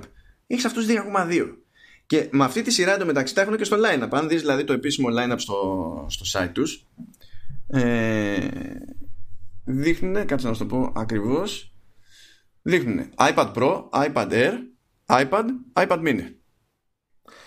Λοιπόν, εκτός αν κοιτάω κάτι λάθος, γιατί το ψάχνω το που μιλάς. Ναι. Το, το iPad στο site, το επίσημο έτσι. Εκτός αν κοιτάω όλο iPad. Όχι, αυτό πρέπει να το 9,7 είναι. Ε, περίμενα να το δω ξανά. Έλα που το οθόνη Retina 9,7 μπλα μπλα α10 με α10 το iPad το 9,7. Το τωρινό, το περσινό πότε ήταν. Και μου έκανε εντύπωση αυτό. Για να δω. Να κοιτάω, ναι, να κοιτάω τελείως λάθος. έχεις δίκιο, είναι με α10. Ναι. Άρα καλά προβληματίζομαι γιατί μή, μή, μήπως θα έπρεπε να βάλουν τον 11. Βασικά, κοίτα, ο- είτε είχαν κάνει, είτε είχαν αλλάξει, είτε δεν είχαν αλλάξει. Ε, το, ο προβληματισμός θα ήταν ίδιος. Από την άποψη ότι θα πεις ότι ωραία. Είτε, ε, πώς να σου πω, είτε φύγαν από 9 και πήγαν σε 10, είτε, είτε ήταν σε 10 και μείνανε σε 10. Ε, Ξέρεις ότι αυτή τη στιγμή ο 9 είναι η βάση στην υποστήριξη του, του OS Ναι. και ότι ο 10 είναι ένα level πάνω. Και τα, και τα φετινά μοντέλα από το οτιδήποτε ξέρω εγώ, χοντρικά είτε είναι στον 12 είτε είναι στο 13. Οπότε ξέρεις ότι όταν το πάρεις αυτό δεν υπάρχει περίπτωση να έχει υποστήριξη σε software updates όσα χρόνια θα έχουν τα άλλα. Όχι. Εντάξει, ε, τουλάχιστον δύο χρόνια θα το έχουν, ίσως και παραπάνω. Ναι, εντάξει. Αλλά δεν πρόκειται να έχουν την, την ίδια διάρκεια. Ε, ε, ε, εγώ προβληματίζομαι και για τις επιδόσεις. Δηλαδή, οκ. δεν- θα μου πεις, βέβαια, ο Α10 ήταν ο, είναι ο επεξεργαστής για να το ακούσουν και να το καταλάβουν και οι υπόλοιποι που μας ακούνε ότι είναι ο επεξεργαστής που φοράει και το iPhone 7. Ναι. Έτσι. Ε, Ε, εντάξει, είναι, εντάξει, εξακολουθεί να είναι καλύτερος από τον επεξεργαστή του Switch, οπότε το έχουμε. Κακία πάει σύννεφο. ναι. Είναι γεγονός, δεν είναι κακιά. δεν φταίω εγώ που ισχύει, να μην ίσχυε. Οπότε κοιτάω και για το iPad το 15, ε, το 10,5 εννοώ. Ναι. Ε, της CPU φοράει. Θέλω να δω αν είναι η 10 πάλι έχει πάει σε κανέναν 11. Όχι, το, 10, το, το 15 είναι 12. Α, είναι 12. Α, εντάξει. iPad mini, iPad Air είναι Α12. Τα iPad Pro είναι Α12X. Και το ξέμπαρκο Ναι. είναι το καινούριο αυτό το iPad το standard στις 10,2 που είναι με Α10. Μμ. Μου κάνει εντύπωση που ξεχνάνε τον 11. Μια χαρά τσιπάκι θα. Θα μου πεις, ίσως δεν μπορούν να τον διαθέσουν σε αυτή τη τιμή.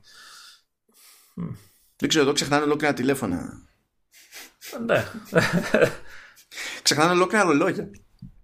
Τέλος τέλος πάντων, ε, παρά, παρά τον επεξεργαστή, ε, δεν, δεν είπαν και για μνήμη όπως πάντα, οπότε δεν ξέρω αν θα είναι 2, 3 ή 4 γίγα πόσο θα έχει μέσα. Ελπίζω να μην είναι μόνο 2.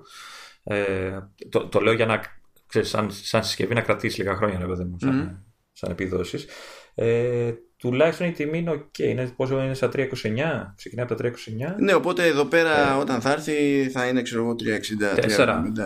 374, κάτι τέτοιο θα είναι ξέρω εγώ. Κάπου γύρω. Κοντά στα 4 το, το υπολογίζω εγώ. Ναι. Ε, δεν θυμάμαι σε τι χωρητικότητες θα παίξει. Δεν θυμάσαι είναι- σε τι χωρητικότητες. Μμ, 32 και 128. ναι. 32 ή Μαρτών. Ναι, Ή Μαρτών. ναι, Μου εντάξει, πεις, πραγματικά αυτό το, με 32 το παίρνεις μόνο αν πεις ότι ε, θα ασχολούμαι με το, με το Facebook, ας πούμε. Και ψηλό ε, τέλος. τρι- 32 έχω το, έχω το δικό μου το Pro που είναι πόσα χρόνια τώρα πίσω. Έτσι. εντάξει. ναι, οκ. εντάξει, κοίτα, δεν, δεν παίρνεις στα σοβαρά 30. Δηλαδή, αν πεις ότι θέλω να κάνω χρήση της προκοπής, Ναι, δεν ναι. παίρνεις το 30 το, το iPad. Δηλαδή, απλά δεν το κάνεις. Ναι. Απλά δεν το Το κάνεις. 64 και αυτό, και αυτό ναι, οκ. Καλά, 64 Ε, δεν έχει σε αυτό το μέγεθος, έτσι κι αλλιώς. Πηγαίνει κατευθείαν 128. Δεν, δεν έχει. Δεν έχει. Ε, Οκ. Αδιάφορο. Έτσι. Κα- καλή, καλή πρόταση για αυτούς που ξέρεις, έτσι, θέλουν απλά ένα καλό τάμπλετ. Γιατί καλό τάμπλετ θα είναι, έτσι, δεν το συζητάμε. Έτσι. Και έχει και όλα τα, τα ωραία, δηλαδή pencil και όλα αυτά που μπορεί να. Ε, Κάποιος που θέλει απλά να γράψεις κάποιο κείμενο ή να έχει ένα απλό σε εισαγωγικά λάπτοπ σε πολλά εισαγωγικά ε, είναι καλή πρόταση. Είναι φτηνό, είναι, είναι εύκολη πρόταση να, να, να χωθείς στον κόσμο του iPad. Ε, απλά μην περιμένεις ξέρεις, ε, κάτι πολύ εξειδικευμένο. Δηλαδή δεν νομίζω να το πάρει κάποιος για να κάνει επεξεργασία βίντεο, ας πούμε, έτσι. Όχι, εντάξει. Ε, Αυτά που έχω σημειώσει, έχω σημειώσει κάποια πράγματα που είπαν βασικά. Είπαν ότι το μοντέλο σε 9,7 ήταν το πιο δημοφιλές iPad. Το οποίο το πιστεύουμε εύκολα. Είναι η τιμή αυτή που Ναι, είναι. εντάξει. Ε, κοίτα, μέχρι, μέχρι πρώτη ήταν και το μοναδικό. έτσι. δεν υπήρχε άλλο μέγεθος. Όχι αυτό μέγεθος, λέμε για, τη, για την τιμή, ρε παιδί μου. Ότι από, Ναι, αυτό, εντάξει. από όλο το line-up, γιατί χειροπόλει. Τόσα χρόνια Ναι. δεν έχουμε και το mini και το δεν ξέρω και εγώ τι. Πέρασε, πέρασαμε Ε, και χρονιές ναι. που ήταν πιο δημοφιλές το mini. ναι, εντάξει. Α, λέει τέλος Και πάντων. αναρωτιέσαι, αναρωτιέσαι ακόμα γι' αυτό. ναι, ναι, ναι. Ε, λέει τέλος πάντων ότι το προηγούμενο σε 9,7 είναι το πιο δημοφιλές, κοινώς αυτό που πούλησε περισσότερα κομμάτια, άσχετα με το ότι κάνει μικρότερο τζίρο. Ε, λέει ότι σε αυτό το μοντέλο, που και αυτό είναι λογικό, συναντούμε τους περισσότερους χρήστες που, είναι, που ασχολούνται πρώτη φορά με iPad. Ε, και κάνανε μετά και το άλλο το περίεργο, που εντάξει τώρα αυτό είναι Καταλαβαίνω γιατί το κάνουν, αλλά εξακολουθεί να μην μου αρέσει. Λέει ε, ναι, ότι για το πρώτο μισό, ξέρω εγώ, του 2019, το Χ laptop ήταν το πιο δημοφιλές στη, στην Αμερική. Mm, Είχε πλάκα εκείνη την ώρα που το δείχνουν, γιατί το δείχνουν έτσι όπως είναι στο, στο κατάστημα, ξέρω εγώ, μαζί με όλα τα αυτοκόλλητα και ξενερώνει όλη η κερκίδα από κάτω. γιατί έχουν όλοι ομαδικώ αλλεργία εκεί πέρα στο θέμα. Και γυρνάει, ποιος ήταν που γύρισε και το είπε; Δεν, θυμάμαι, δεν ήταν ο, ο Σίλερ, αλλά γυρνάει μόλις, μόλις ακούει τα ο από κάτω, την ξενέρα, είναι φάση I know, I know, λέει ο άλλος. ε, λέει ρε παιδί μου, ότι σε σχέση με το πιο δημοφιλές λάπτοπ στην Αμερική για το πρώτο εξάμεινο του 2019, ότι το συγκεκριμένο iPad που είναι και με τη CPU από τρία χρόνια πίσω, χοντρικά, είναι δύο φορές ταχύτερο. Πλέον έτσι το, το πηγαίνουν. Θέλουν να σου δείξουν ότι αν είναι να έπαιρνες ένα τσίπικο λάπτοπ τέλος πάντων, εμείς έχουμε να σου πούμε αυτό. Ναι. Καλά, ε, έτσι άλλωστε τα iPad πάντα ήταν εξαιρετικά λάπτοπ, όποιο iPad και να, ναι, να εντάξει, τώρα κοίτα, ε, δεν σηκώνει για ακριβώς τώρα ευθεία σύγκριση, διότι όπως και να το ε, κάνεις, να πάρεις ένα τέτοιο λάπτοπ, τα ξέρεις ότι στα Windows θα τρέξει ό,τι να είναι, άσχετα πώ θα τρέξει, mm. θα τρέξει ό,τι να είναι, θα πεις έχεις μεγαλύτερη οθόνη και είναι χειρότερη οθόνη, οπότε ξέρεις, μπλέκει μετά τώρα και με το τι έχει ο άλλος ως προτεραιότητα. Γιατί τώρα να του πεις απλά ότι είναι ταχύτερο δεν φτάνει από μόνο του. Ναι, εντάξει, εννοείται. Ε, ξέρεις τι άλλο παρατήρησα, επειδή το δείξανε και καλά ότι θα παίρνεις στικάκι και αυτά, ε, βλέπω ε, Lightning από ό,τι κατάλαβα. Δεν θα έχει USB-C. Έτσι, αυτά μάλλον τα κρατάνε για τα, για τα Pro.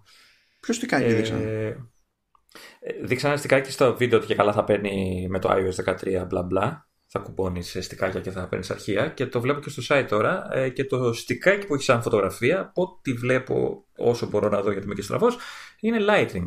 Το, ναι. Οπότε η θύρα δεν αλλάζει, είναι η κλασική θύρα ναι. φόρτισης που, που ξέρουμε. Δεν είναι USB-C όπως έχουν τα Pro. Όχι, όχι. Έλεγα, έλεγα πως ξέρεις, αρχίζουν σιγά σιγά και κάνουν τη μετάβαση σε όλα. Ε, και, από, και από ό,τι κατάλαβα ισχύει για το iPhone δεν είπαν κάτι για θύρα, οπότε πάλι Lightning έχουμε. Ναι, Lightning. Έτσι, καταλαβαίνω. έτσι καταλαβαίνω. Λοιπόν, βγαίνει στο τέλος του μήνα. Να. Πάμε λοιπόν με τα χοντρά. Τα χοντρά. Ε, λοιπόν, next up, Apple Watch. Το ορολογάκι. Που λέει και την ώρα, σύμφωνα με, το, με τη διαφήμιση. Ναι, είχε πλάκα αυτή τη διαφήμιση. Αν και νομίζω ότι το πιο αστείο στιγμιότυπο στη διαφήμιση ήταν που είναι ο αρχηγός εκεί με τα λικόπουλα προσκόπου τι είναι. ναι, ναι, ναι. και το χρησιμοποιεί ως πηξίδα και βλέπεις όλο το group και πηγαίνει μαζί του, σαν high mind και, τέτοια. Ε, λοιπόν, ε, το, το Watch ε, αναμενόμενο κατά 90% ότι δείξανε. Δηλαδή, κανείς δεν περίμενε να δούμε ε, ε νέο design, έτσι. Εννοείται αυτό. Άλλαξε πέρσι. Ναι. Άλλαξε πέρσι και, και έτσι όπως το σκέφτομαι, μπορεί να μην δούμε ούτε του χρόνου νέο design. Επίσης, πιθανό. Ε, γιατί, α, αν και το 1-2 ήταν, το, το κράτησαν δύο χρόνια στο πρώτο design, δεν ξέρω αν θα το συνεχίσουμε δύο χρονιές πάλι. Ε, τι δύο, τι δύο χρόνια, αυτό... περισσότερες χρονιές το κράτησαν. Α, ήταν και το 3. Έχεις δίκιο. Ήταν και το 3. Το 3 είναι 0, 1, ε, 2 και 3. Να. Και όχι μόνο αυτό, αλλά το, αυτό που βαφτίσαμε μετά Series 2, Series 1 και τα λοιπά, τι, τι ήτανε, βγήκε βγήκε τέτοιο, δεν βγήκανε από χρόνο σε χρόνο. Το πρώτο refresh έγινε μετά από 18 μήνες. Να. Τέλος πάντων. Άρα, άρα ε, καλά λέω ότι μάλλον δεν θα δούμε ούτε του χρόνου. Το θεωρώ απιθανό. Αλλάξει.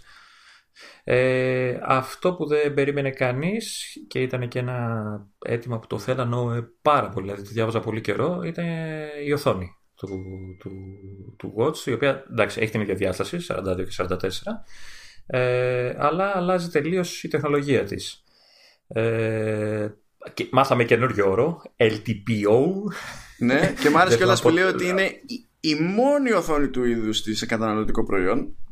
Τέλος. Ισχύει όντως. Ισχύει όντως. Κοίτα, δε, η αλήθεια είναι ότι δεν έψαξα αν είναι η, η μόνη, ναι. αλλά γενικά όταν ξεστομίζεις κάτι τέτοια η Apple τα, τα εννοεί. Ε, Συνήθως ναι, θα είναι και χαζό να πει ψέματα. Ε, ναι, γιατί δεν μπορείς να το διαπιστώσεις μετά. Ναι, δηλαδή, ναι. Ε, δεν θα μπλέξω με τα τσιπάκια της. Απλά αυτό που θα πω εγώ στα γρήγορα για να πεις εσύ μετά για τα τσιπάκια της και το τι ακριβώς κάνει και πώς μάλλον το κάνει, είναι ότι επιτέλου για πολλούς ε, το, η οθόνη του Watch δεν θα σβήνει για να ε, σώζει την μπαταρία, να εξοικονομεί την μπαταρία κτλ. Θα είναι always on. on ε, απλά όταν δεν την κοιτάει ο άλλος ή δεν την ε, πατάει και τα λοιπά θα χαμηλώνει η φωτεινότητα και από ό,τι κατάλαβα θα χαμηλώνει και ο ρυθμός ε, ανανέωσης ώστε να ε, διατηρείται, ξέρεις, να μην γκέει η μπαταρία ναι. Α, να μην είναι άχρηστη ξέρεις, η κατανάλωση της μπαταρίας να, να μην γίνεται με άχρηστο τρόπο ας το πούμε ε, καταλαβαίνω, δηλαδή δείξανε και στο, στην παρουσίαση ε, πώς το λένε, περιπτώσεις χρήσης ε, που μπορεί να, ξέρεις, που να σου χρειαστεί κάτι τέτοιο, όντως. Είναι nice to have, έτσι.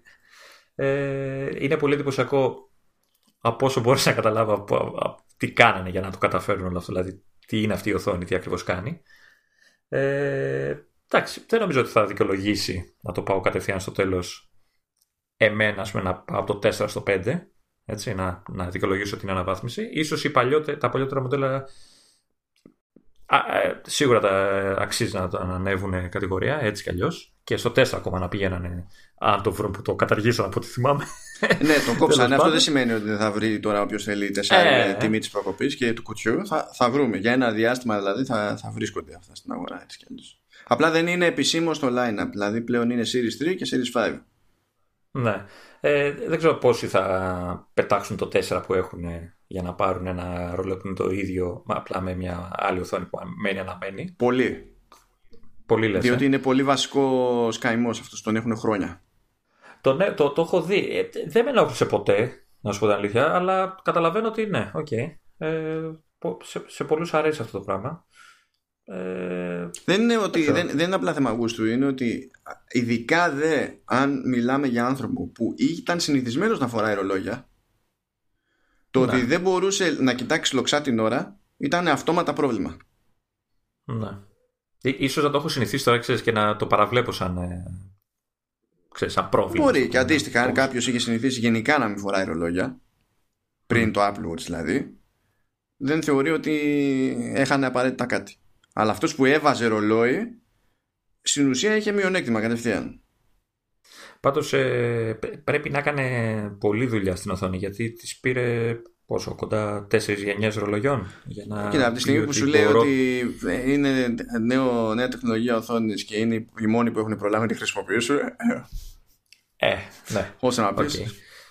Ναι. Αυτό, αυτό με τα hertz τώρα, τι ακριβώς είναι ότι θα... Το, τι, όταν, δε, όταν θα είναι σβηστή. Ε, είναι, ε, είναι, είναι, δύο, δύο πράγματα. Όταν, όταν σηκώσεις το, τον καρπό σου, όπως άναβε πριν σε, σε κανονική φωτεινότητα, έτσι θα ανάβει και τώρα. Αντίστοιχα, όταν mm. είσαι σε άλλη επίδραση, εννοείται ότι θα ανάβει όπως άναβε προηγουμένως. Τώρα πάλι μιλάμε για, για οθόνη OLED κτλ. Αυτό που έχει αλλάξει ε, είναι στο πώς οδηγείται, ας πούμε, ε, για να φωτιστεί ανάλογα με την περίσταση. Και σου λέει τώρα το εξής ότι όταν είναι λοξά δεν σβήνω, αλλά ρίχνω πάρα πολύ τη φωτεινότητα, σε επίπεδο βέβαια που να σου επιτρέπει να τσεκάρεις τι παίζει. Επίσης, ε, κόβω στοιχεία από το watch face. Σε αφήνω να δεις τα complications, αλλά δείκτες δευτερολέπτων ας πούμε δεν τους δείχνω καν. Για να μην χρειάζεται να τα κάνω refresh. Και ανάλογα με το περιεχόμενο ε, που πρέπει να προβληθεί τέλος πάντων.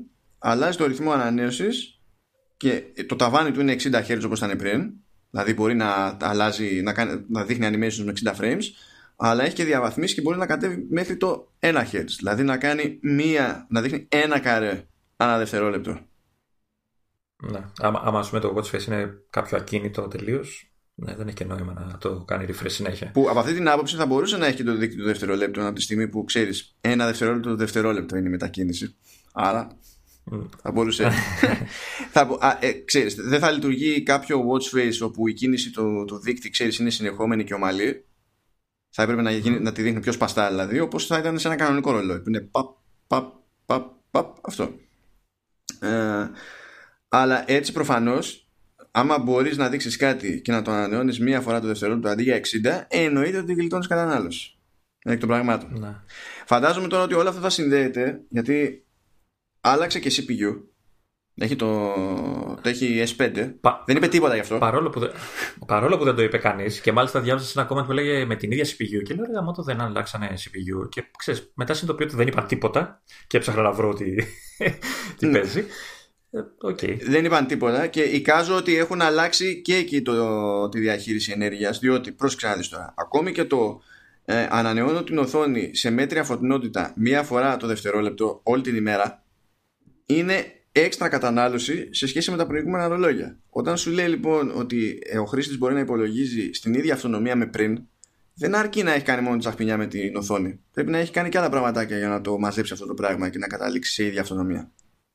Ε, εγώ είδα ότι πέρα από τη φωτεινότητα, ε, σε κάποια watch face αλλάζουν και τα χρώματα τύπου dark mode. Δηλαδή σκοτεινιάζουν, αλλάζει χρώματα, σκοτεινιάζουν. Ναι, ισχύει. Βοηθάει, βοηθάει και αυτό νομίζω, λόγω του τύπου της οθόνης.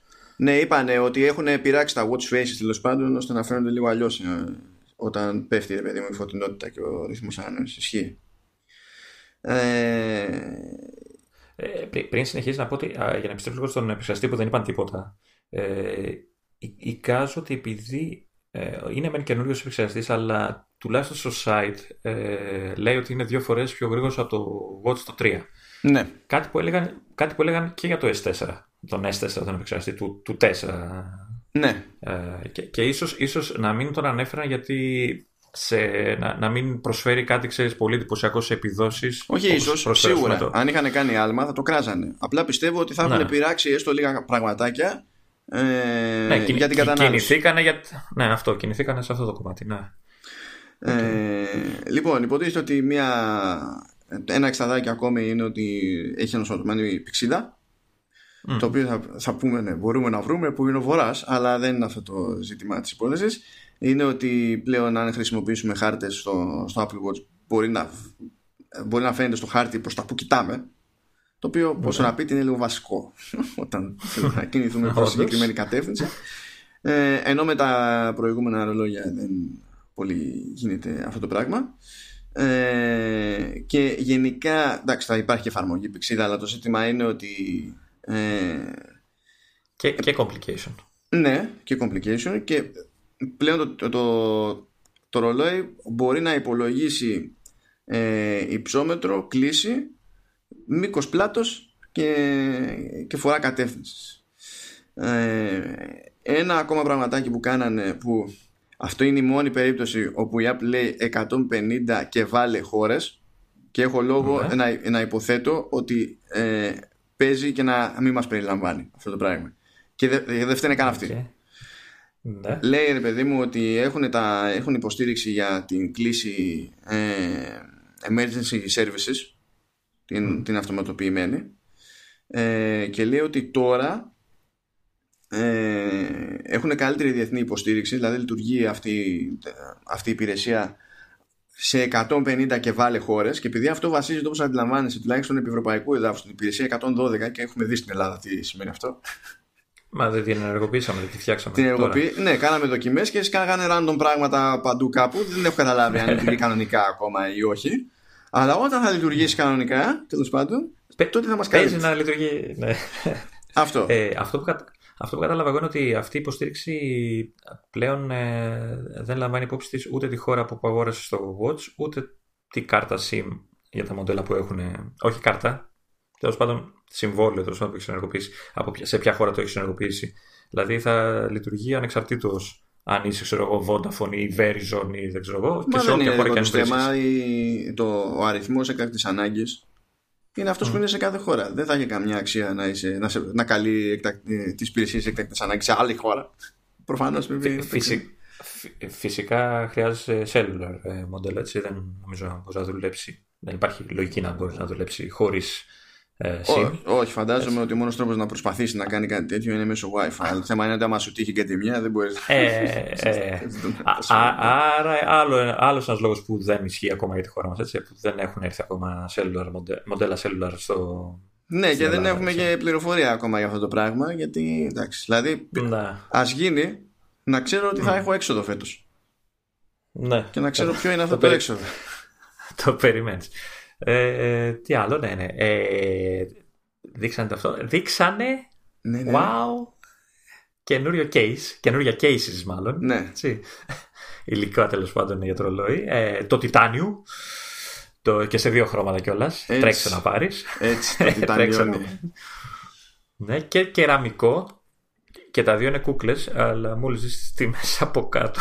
Ε, κοίτα, κεραμικό δεν το κάνουν πρώτη φορά και είναι το, το κεραμικό το είχαν και σαν το παλιό edition αφού κόψανε τα, το χρυσό. Αυτό είναι το πιο ακριβό. Ε, δεν ναι. είναι σε τιμές του, του παλιού edition, του πρώτου με το, με το χρυσάφι, δηλαδή δεν κάνει 10.000, κάνει χιλιατόσα, ξέρω. Ε, κάνει ναι, ένα, ένα, μισή χιλιάρικο κάνει. Νομίζω και το Titanium κάπου εκεί παίζει. Ε, νομίζω ότι το Titanium είναι χοντρικά σε τιμές του, του ατσαλιού. Όχι, νομίζω είναι παραπάνω. Ε, πού το είδα τώρα για μότο. Ε, καλά, θα το κάτσει κάπου το είδα το order. Νομίζω και αυτό πάει πάνω από χιλιάρικο. Θα το βρω, θα το βρω. Α, να, order. Πάνω πάνω το κουμπί, στραβός. ε, εννοείται ότι δείξανε καινούργια λουράκια. Καλά, ναι, εντάξει. Ε, Είχαν εδώ μεταξύ. Και... Sorry λίγο, κάτσε για να μην ναι, ναι. πηγαίνουμε από, ναι. από θέμα σε θέμα. Έτσι. Λοιπόν, έχουμε τα αλουμινένια. Mm. Ωραία. Οπα. Όχι, το, το θέμα δεν πήγαινε από, το, από θέμα σε θέμα. Το έλεγα για να καλύψω το κενό ψάχνοντα από τις μέση. Όχι, εντάξει τώρα. Λοιπόν, έχουμε ένα μάτσο χρώματα σε αλουμίνιο, εντάξει, αλλά δεν βλέπω να λειτουργεί όπως θέλω. το πράγμα εδώ πέρα. Ναι, πάω εγώ, πάω, πάω κάτω. Λοιπόν, έχουμε, έχουμε σε, σε αλουμίνιο έχουμε lemon cream. Έχουμε να ρίξουμε πολύ γέλιο με τις ονομασίες του. Clementine όπου δεν θέλανε να πούνε πορτοκαλί οπότε πρέπει να πούμε ότι ε, είναι σε χρώμα είναι, ματαρινή είναι κλιμεντίνη κιόλας όχι, ναι. όχι ότι να είναι ναι. ε, Pine Green το οποίο είναι πολύ κοντινός ξάδερφος του χακί ε, Alaskan Blue το οποίο είναι μπλε γκρίζο στην πραγματικότητα Stone δεν θα προσπαθήσω καν να το εξηγήσω Pink Sand εντάξει White black και product red. Αυτά είναι στο αλουμίνιο. Ε, ε, κάνω παρένθεση, είχες δίκιο για τις τιμές. Το titanium είναι 7,99 το, από 7,99 και έχει και 8,99 ανάλογα το λουράκι που. Ε, το εντάξει, το λουράκι είναι άλλο, άλλο καπέλο. Ναι. Τώρα, σε, σε ατσάλι τι έχουμε, φυσικά έχουμε. Όχι. Γιατί μου το κάνεις αυτό, ναι. Σε, είναι άλλο interface ανάλογα με το τι προσπαθώ να παραγγείλω ή τι προσπαθώ να κάνω τι παραγγείλω βασικά. Αχ, κούραση. Κούραση, κούραση, κούραση. Γιατί μου... Έλα μωρέ, έχει πολλά χρώματα τέλος πάντων. Όχι. Oh, ναι, ωραία. Εντάξει, λοιπόν. Καλά, καλά. Θα τα... Λοιπόν, σε, σε ατσάλι έχει χρυσό και έχει space black, το οποίο φυσικά δεν είναι κανονικό black και είναι, ε, έχει και, να είναι και γυαλισμένο όχι μόνο ματ. Το κεραμικό εντάξει είναι ένα, ένα φινίρισμα στην ουσία και είναι, και είναι λευκό και τιτάνιο. Έχει το, το στάνταρ του τιτανίου που είναι ασημή και είναι το, το μπράστ. Βουρτσισμένο. Ναι, εντάξει. Βουρτσισμένο. Κοινώς είναι ματ. και υπάρχει ναι. και σε Space Black πάλι που είναι, που είναι ματ. Φυσικά για το σπάσιμο. Ε, υπάρχει και black stainless steel τέλος πάνω σε Hermes και ναι υπάρχουν και μοντέλα για Nike με τα δικά τους λουράκια ξέρω εγώ και τέτοια και εντάξει αυτά είναι κλασικά και τα δικά τους, και δικά τους watch faces από ό,τι βλέπω καινούργια ναι. και ε, μέσα σε αυτά είναι και το λουράκι που ελπίζω θα το βγάλουν μόνο του και θα το πάρω γιατί μου αρέσει πολύ το MOV Συνήθως το βγάζουν, τα βγάζουν αυτά κατόπιν εορτή τα, τα βγάζουν, τα βγάζουν και το περιμένω. Θέλω να το πάρω. Είναι MOV και μου αρέσει. Ελπίζω να είναι ωραίο. Ε, στη φωτογραφία του μου αρέσει πολύ. Τώρα, τιμές για τα αλουμινένια που είναι αυτά που έρχονται τουλάχιστον στην Ελλάδα. Ε, 3,99 είναι χωρίς LTE, 4,99 είναι χωρίς LTE, μιλάμε για δολάρια τώρα και το λανσάρισμα στην Αμερική το... τουλάχιστον είναι 20 του μήνα. Και για το 40 έτσι, για το μικρό. Ναι, για το, για το 40. Και παραμένει, εξαφανίζεται το, το Series 4, παραμένει το Series 3 και είναι στην περίπτωση χωρίς cellular, χωρίς LTE, είναι 199 δολάρια. Τώρα αυτά θα μας έρθουν Αυτά μας έρχονται πάντα ψηλογρήγορα. Δεν είναι, δηλαδή, κοντά στο λανσάρισμα θα μας έρθουν. Συνήθως Ελλάδα το 44 είναι γύρω στα 490, 480 εκεί. Mm. 80 κάτι. Και το, το μικρό νομίζω πάει στα 430, κάπου εκεί. Τουλάχιστον κάπου εκεί ήταν το, στο 4, το, στο Series 4. Ναι. Οπότε, οπότε το 3-2-20 εκεί περίπου το βλέπω. Ναι, κάπου εκεί. Στην Ελλάδα. Πριν αλλάξουμε ε, και πάμε στο, στα iPhone. Είπες είπες ημερομηνία κυκλοφορίας; Ναι, 20 Σεπτεμβρίου στην Αμερική. 20 Σεπτεμβρίου, ναι. Εμείς περιμένουμε τα διαδικαστικά, αλλά κοντά θα είμαστε. Ε, ναι. Πριν περάσουμε σε iPhone, θέλω να πιάσουμε κάποια άλλα πράγματα λίγο με το Apple Watch που είναι, δεν είναι ζήτημα hardware. Okay. Ε, λέει λοιπόν η Apple ότι στην Αμερική τουλάχιστον θα βγάλει νέο research app για να κάνει σε συνεργασία με πανεπιστήμια, νοσοκομεία κτλ.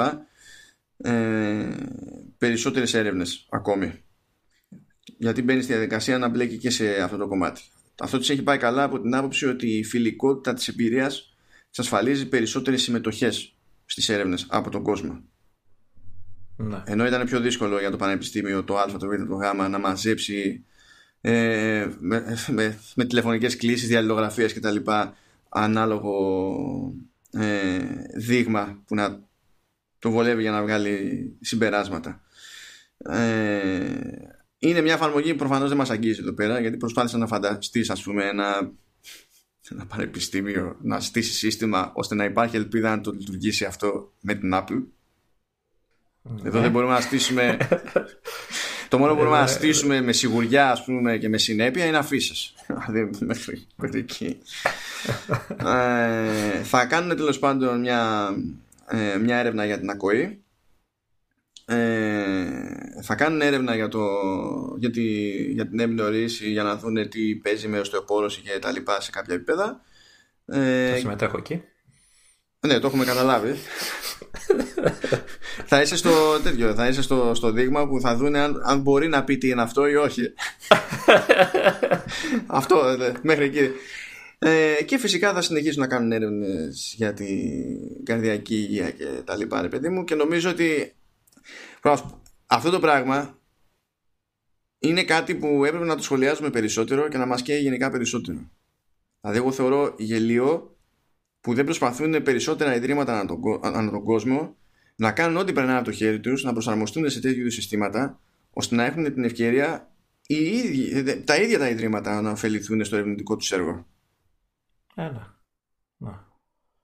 Καλά, η Apple ε, ε, ε, πώς, ε, τη βολεύει γιατί πάνω σε αυτές τις έρευνες θα βασίσει μελλοντικές λειτουργίες, έτσι. Φυσικά τη βολεύει, αλλά το θέμα είναι ότι ε, αυτό θα ίσχυε έτσι κι αλλιώς. Γιατί τις λειτουργίες mm. αυτές δεν θα τις σχεδιάσει με βάση ό,τι καταλαβαίνει η ίδια για το πώς λειτουργούν τα πράγματα, θα βασιστεί σε γνώση τρίτων.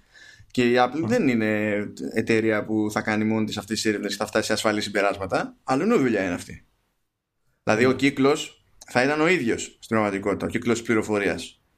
Αλλά είναι σημαντικό να μπορεί ένα ίδρυμα να βρει πιο εύκολα κόσμο για να πιάσει τόπο ρε παιδί μου η έρευνα που θέλει να κάνει και το δοκιμή που, που θέλει να κάνει. Ναι. Ε, και το άλλο που μου άρεσε ήταν το βίντεο που δείξανε με προσωπικές ιστορίες με περιστατικά πραγματικά ρε παιδί μου δεν το κάνουν πρώτη φορά αλλά αυτή τη φορά το κάνανε πιο έντονα ναι αυτό το...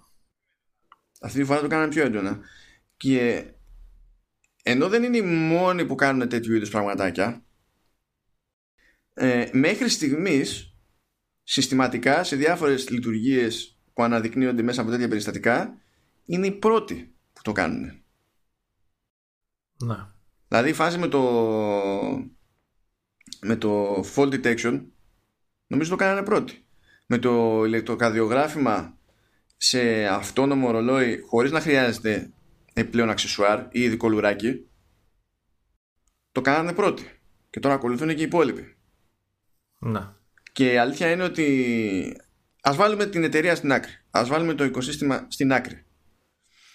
Όταν έχεις μια περίπτωση που σου λέει ότι ε, ήμουν έγκυος ε, μου πέταξε ειδοποίηση στο ρολόι ότι κάτι είναι λάθος ε, με, με την καρδιά. Και πήγα στο νοσοκομείο και ήταν όντως κάτι λάθος με την καρδιά. Και αυτό επηρέαζε και, τη, και την ανάπτυξη του, του εμβρίου γιατί επειδή εγώ ανέβαζα παλμούς αυτό είχε ως επίπτωση να πέφτουν οι, οι παλμοί στο, στο έμβριο και να υπάρχει πρόβλημα.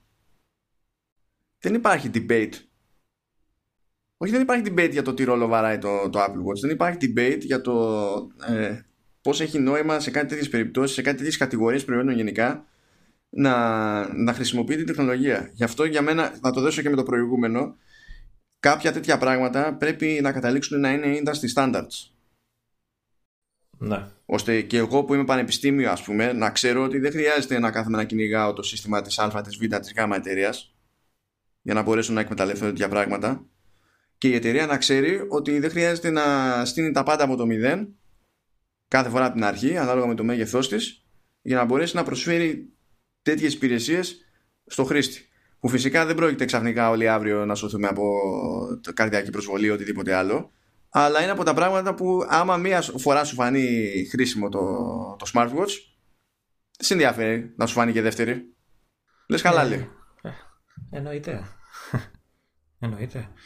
Και, και είναι αυτό που έλεγες και κάποτε ότι ε, έχω δει το Apple Watch και ίσως και παρόμοια συσκευές, αλλά κυρίως το Apple Watch ε, νομίζω ότι το κοινό του είναι πιο μεγάλες ηλικίες.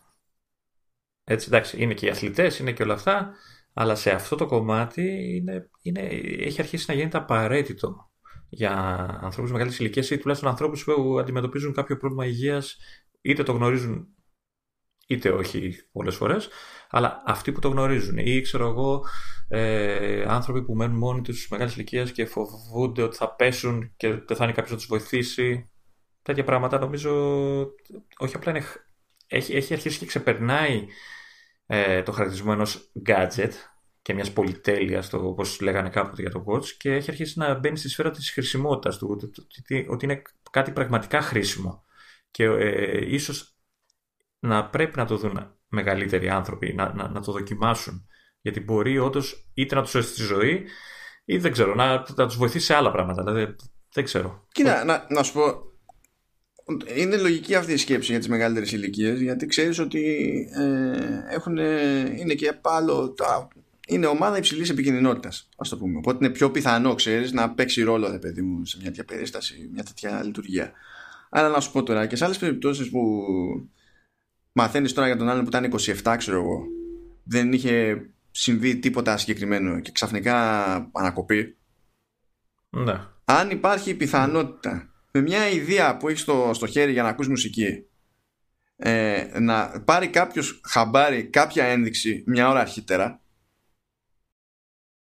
ε, κέρδος ναι. δεν, δεν είναι πράγμα που μπορείς να το πεις αυτό σαν σοβαρά για άλλο gadget δεν μπορείς, δηλαδή μπορεί χωρίς PC να μην μπορούμε να δουλέψουμε πλέον. Μπορεί χωρίς smartphone να μην μπορούμε να δουλέψουμε πλέον. Αλλά σε τέτοια σενάρια ούτε το ένα θα μας σώσει ούτε το άλλο.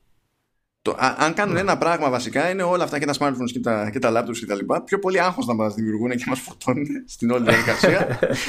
Παρά το, το, ναι, ναι, είναι ανάποδη οπότε έτσι έπρεπε να λένε. Πάρτε ένα MacBook Pro που δεν ξέρετε τι γίνεται με το πληκτρολόγιο. Πάρτε ένα iPhone που δεν ξέρω και εγώ τι και τα λοιπά και για να αισθάνεστε λίγο καλύτερα έτσι, να, να σας έχουμε από κοντά, μην γίνει κάτι περίεργο όταν θα κολλήσει ένα πλήκτρο στο keyboard. Πάρτε και ένα Apple για σιγουριά. Βέβαια, άμα τα πάρεις και τα τρία μαζί την ίδια στιγμή, μάλλον θα πάρεις καρδιακή από ότι ο λογαριασμό της κάρτας που θα σου έρθει. Αλλά εντάξει. Ε, και, και ξέρεις τώρα, ε, ίσως ε, λόγω αυτής της χρησιμότητας και το ξέρεις πόσο σημαντικό είναι ένα τέτοιο gadget, ε, μήπως η Apple θα έπρεπε να αρχίσει να σκέφτεται το, το, το ενδεχόμενο συγχρονισμού και με άλλες συσκευές. Δηλαδή, να μην χρειάζεται να, για να πάρεις Apple να έχεις iPhone δεν ξέρω. Θα μου πεις εταιρικά, σε επίπεδο εταιρείας, δεν έχει νόημα. Έτσι. Θέλει να είσαι στο, να, να πάρεις και iPhone. Αλλά σε αυτό το επίπεδο γιατί να αναγκάσω κάποιον μεγαλύτερης ηλικίας που έχει πάρει ένα απλό smartphone που δεν χρειάζεται κάτι άλλο να πρέπει να αγοράσει για να πάρει το Apple Watch που θα του σώσει εισαγωγικά τη ζωή να, να δώσει δεν ξέρω εγώ πόσα χρήματα για, για να πάρει και iPhone. Ξε, οικονομικά το καταλαβαίνω. Δεν, δεν έχει λογική αυτό που λέω έτσι. Κοίτα, ότι συμφέρει να σε κρατήσει το οικοσύστημα, προφανώς ότι συμφέρει να σε κρατήσει το οικοσύστημα. Αυτό το θεωρούμε αυτονόητο και προχωράμε παρακάτω. Α, τι, τι σημαίνει αυτό βέβαια για το τι έχει νόημα να ζητάμε ή σε τι έχει νόημα να ελπίζουμε. Ώστε, γιατί είναι λογικό αυτό που σκέφτεσαι. Ε, νομίζω ότι είναι επίσης λογικότερο να ελπίζουμε στην αυτονομία ενός Apple Watch και τα δεδομένα να συγχρονίζονται ξέρω εγώ, με κάποιο τρόπο που πάλι να πατάει σε industry standard εφόσον χρειαστεί να, κάνει, να υπάρχει ή να είναι πιο εύκολο να τα κάνουμε export ή δεν ξέρω και εγώ τι. Ε, που εκεί ως προς αυτό υπάρχει ακόμα τεχνικός περιορισμός και δεν είναι πλήρως αυτόνομο ένα Apple Watch σε σχέση με ένα iPhone. Okay. Γιατί από την άλλη, άμα ζητήσεις από την Apple να κάνει απευθεία συγχρονισμό με τελείως άλλο κατασκευαστή, εκεί νομίζω ότι θα πάει και θα σκαλώσει πάνω και στο, και στο κόλλημα που έχει με την προστασία των προσωπικών δεδομένων. Ναι, αυτό σίγουρα. Ε, δεν ξέρω βέβαια αν μπορεί να το, να το σώσει με και μια εφαρμογή δικιά της, ώστε να είναι κλειστό όλο αυτό. Αλλά ναι, ότι θα έχει θέμα με την προστασία δεδομένων θα το έχει. Ίσως, ίσως θα μπορούσε. Κοίτα, και τώρα σου λέει για το Apple Research, ας πούμε, ας τα υπόλοιπα. Σου λέει ότι θα μαζέψει δεδομένα το ρολόι, αλλά δεν έρχονται σε δικούς μου servers. Θα πάνε στους servers του πανεπιστημίου, ξέρω εγώ τι είναι, αλλά μόνο αν εσύ πεις OK. Ναι. Και δεν είσαι υποχρεωμένος να μοιραστείς και όλες τις πληροφορίες. Δηλαδή είναι στο χέρι σου όλο αυτό. Εγώ δεν μπλέκω καθόλου. Αλλά μόλις μπει σε τέτοια διαδικασία, κάπως πρέπει να ρυθμιστεί η κατάσταση ώστε να ξέρεις ποιος έχει ποια ευθύνη πότε.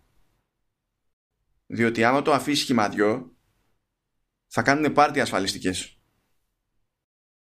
Ναι. Και θα κάνουν πάρτι με την κακή έννοια. Και καλό είναι να το αποφύγουμε αυτό. Δεν αποφύγουμε άλλα και άλλα. Έχουμε τους άλλους καθυστερημένους στο Facebook που εντάξει, 419 εκατομμύρια passwords συσχετισμένα με email, τηλέφωνα κτλ. Ε, τα, δεν τα είχαμε κρυπτογραφημένα, αλλά είναι παλιά τα στοιχεία. Ναι, ναι, γιατί ως γνωστόν τηλέφωνα, κινητά, αριθμούς κινητού τηλεφώνου αλλάζουμε όλοι κάθε μέρα. Γιατί λέει είναι περσινά. Ε, μπράβο.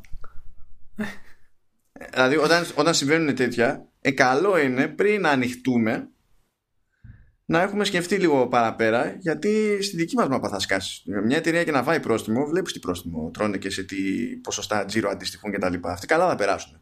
Εμείς θα την πληρώσουμε όλοι mm. τη φάση. Να σου πω. ναι, τώρα που είπα θα πληρώσουμε τη φάση, είπες να αλλάξουμε. Α αλλάξουμε γιατί έχουμε ήδη μετρήσει κοντά μια μισή ώρα και δεν έχουμε πάει στο zoom. Αυτά βλέπω, θα έρθει η ώρα να μοντάρω μετά και θα με κλείνει ρέγγες. Λοιπόν. Καινούριο iPhone. iPhone. Λοιπόν, θα, εγώ θα κάνω το Tim Cook. Θα πω ότι παιδιά iPhone XR, iPhone XS και iPhone XS Max έχουν 99% customer satisfaction. Highest in the industry. Πραγματικά θα τον βαρέσω μια μέρα έτσι. Δηλαδή δεν με ενδιαφέρει να μου βγάζει αυτό το, αυτό το metric. Αυτό δεν το λέει γενικά κάθε χρόνο. Το λέει κάθε χρόνο, ναι. Δηλαδή δεν έχει νόημα πλέον. Ξέρω, δηλαδή, ωραία, 99 είναι εντυπωσιακό, είναι υψηλότερο από οποιοδήποτε άλλο κτλ. Αλλά κανένας, μα κανένας, μα κανένας δεν βασίζει την άποψή του για το οποιοδήποτε iPhone με βάση το CSAT. Κανένας. Ναι, εντάξει.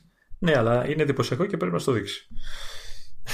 Ε, ας το, λοιπόν, ας το σπίσεις ε, με τόκους, ε, τι με νοιάζει εμένα. Τέλος πάντων, ναι. Προ, προχώρα, προχώρα. Προχώρα να, να πούμε. Λοιπόν, τι δείξαμε; Δείξαμε τον αντικαταστάτη του R, καταρχήν, έτσι, του 10R. Βασικά, κάτσε. Ε, θα κάνουμε πρώτα να κάνουμε το introduction και μετά να κάνουμε μια αντιστοίχηση. Λοιπόν, έχουμε Έχουμε iPhone 11 Okay. Με νούμερο. ναι, με νούμερο. Αναρωτιόμαστε. Ε, έχουμε iPhone 11 Pro το οποίο το ανέφερα στην παρουσίαση με εξαίρεση μία περίπτωση ως τηλέφωνο που βγαίνει σε δύο μεγέθη Μπράβο, ήθελα να το πω αυτό και ναι. μία φορά ο Phil Schiller είπε iPhone 11 Pro Max ε, και άμα ψαχτείς λίγο και στο site θα το πετύχεις αλλά δεν είναι ο στάνταρ τρόπος περιγραφής παρότι ισχύει σαν όνομα εδώ είναι στη φάση ακόμη που έχουν μπλέκτη μόνοι τους Κάποιος πρέπει να διαφώνησε με κάποιον στο, στο Ναι. marketing και να μην κέρδισε τελείως κανένας και να έγινε αυτό το πράγμα ε, Εμείς θα, το, θα, το, θα το λέμε Max για χάρη ευκολίας. Χάρη ευκολίας. ναι. Ε, Οκ, αλλά νομίζω ότι όλοι, όλοι αυτή τη στιγμή έχουν στρέψει τα βλέμματά τους στο απλό, στο σκέτο 11. Έτσι είναι το τηλέφωνο που, που θα τραβήξει τους περισσότερους νομίζω. Αυτός ήταν και ο στόχος δηλαδή όταν πηγαίνεις και βαφτίζεις έτσι τα τηλέφωνά σου Μμ. λες ότι το, το στάνταρ είναι το 11 και η τσαχπινιά είναι το Pro σε όποιο μέγεθος Ναι. Νομίζω κάπως έτσι το είπανε κιόλας.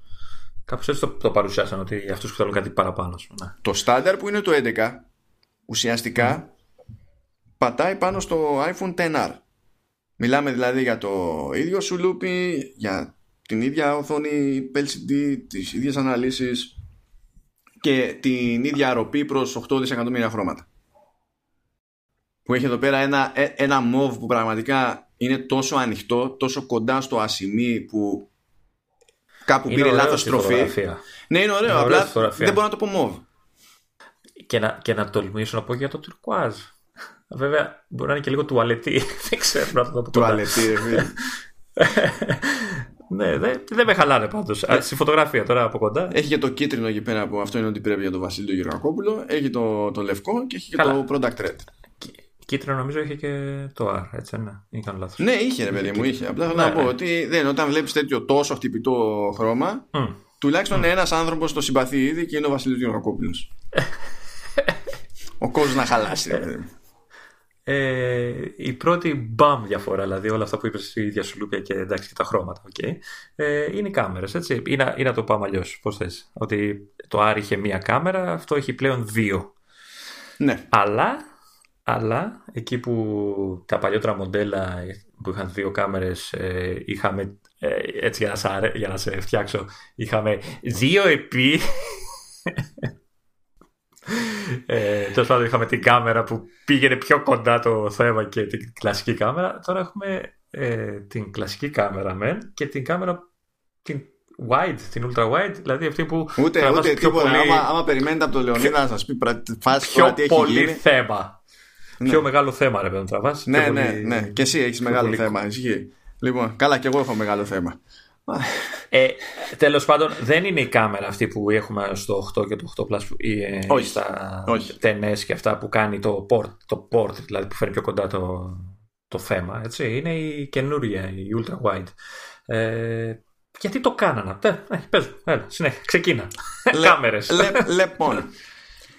Ε, ο αντικαταστάτης του 10R που είναι το iPhone 11 λοιπόν έχει δύο κάμερες. Έχουν και την ίδια ανάλυση και οι δύο είναι 12 ε, έχει πλάκα γιατί στη, στη βασική ας πούμε ε, λέει ότι έχει νέα αισθητήρα νέο αισθητήρα. OK.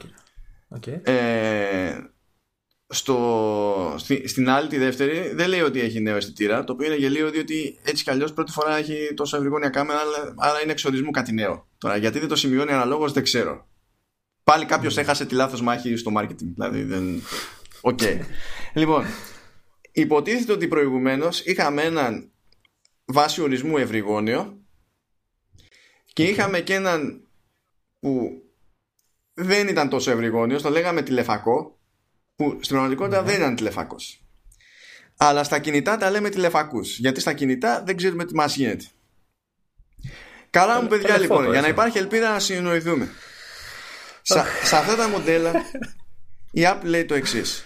Έχω wide, έχω φακό wide και φακό ultra wide.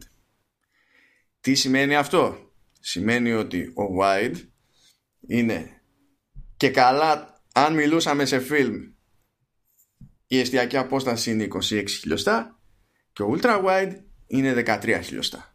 Όσο πιο μικρό το ρημάδι αυτό το νούμερο, τόσο πιο ανοιχτό το πλάνο και πιο πολλά χωράνε μέσα. Πάμε Καλά, καλά. λοιπόν παραπέρα. Κα... ε, Καλά, παράτα μας. Ένας φακός τραβάει όπως τράβαγε πάντα και ένας φακός τραβάει πιο φαρδιά, πιο πολύ εικόνα. Τέλος. Λοιπόν, Για εμά τους. Υπάρχει λόγος όμως που την κάνω διευκρίνηση. Γιατί προηγουμένως η δεύτερη κάμερα δεν ήταν με υπερευρυγόνιο φακό. Η δεύτερη κάμερα ήταν με αυτό που λέμε στα κινητά τα διαόλια μου μέσα τηλεφακό που ήταν στα 52 χιλιοστά. Στη φωτογραφία φίλες και φίλοι δεν μας νοιάζει. αυτό το, αυτό το φακό δεν το λέμε τηλεφακό όταν είσαι εκεί στο, στα 50-55 υποτίθεται ότι είσαι στην εστιακή απόσταση που πιάνει πάνω κάτω το οπτικό εύρος των ανθρωπίνων των ματιών και καλά είναι αυτό που είναι πιο κοντινό στο βλέμμα σου και σε αυτό που θα δεις και θα καδράρεις όταν ανοίξεις τα ρημάδια τα βλέφαρα. Όταν φτάσουν ψηλά τα ματοτσίνορα. Εντάξει, αυτό δεν λέγεται τηλεφακός. Στα κινητά κάνουμε ό,τι λέγεται τηλεφακός. Να σου πω, καλές φωτογραφίες θα τραβάω. Εσύ μπορείς να τραβήξεις τα ματοτσίνορά σου λίγο. Κα, Καταρχάς να σου πω ότι είπα φακούς και δεν με έβρισε που δεν είπα κάμερες. δεν είμαι τέτοιο, είμαι, σε, είμαι θολωμένος. και μόνο που έχουμε μπλέξει αυτή τη συζήτηση. Τέλος πάντων, έχουμε δύο κάμερες. Οπότε, λοιπόν, πριν, όταν είχαμε δεύτερη κάμερα. Ωραία. Όταν είχαμε λοιπόν δεύτερη κάμερα, αυτό που θεωρούσε αυτονόητο οποιοδήποτε είναι ότι έχουμε τη στάνταρ και εκείνη που θα φέρει το θέμα πιο κοντά. Τώρα, Τη zoom. Κάνω zoom θα είναι το τελευταίο πράγμα που θα ακούσεις. θα είναι η ταχύτητα με την οποία θα φτάσω στο βουδί. Λοιπόν, Θα μεταφράζω για τους κοινούς τρίτους. Παράτα με. άμα το κάνεις αυτό στις μεταφράσεις τη επίσημη, θα σε διαλύσω. θα σε διαλύσω όμως. δηλαδή θα σε διαλύσω. Πρώτα, δηλαδή πρώτα θα σε διαλύσω, θα σοριαστείς κάτω και μετά θα σου πετάξω στη μούρη ένα Apple Watch για να δω αν θα πιάσει το Fold Detection από μόνο του, χωρίς λόγο, χωρίς καμία χρησιμότητα.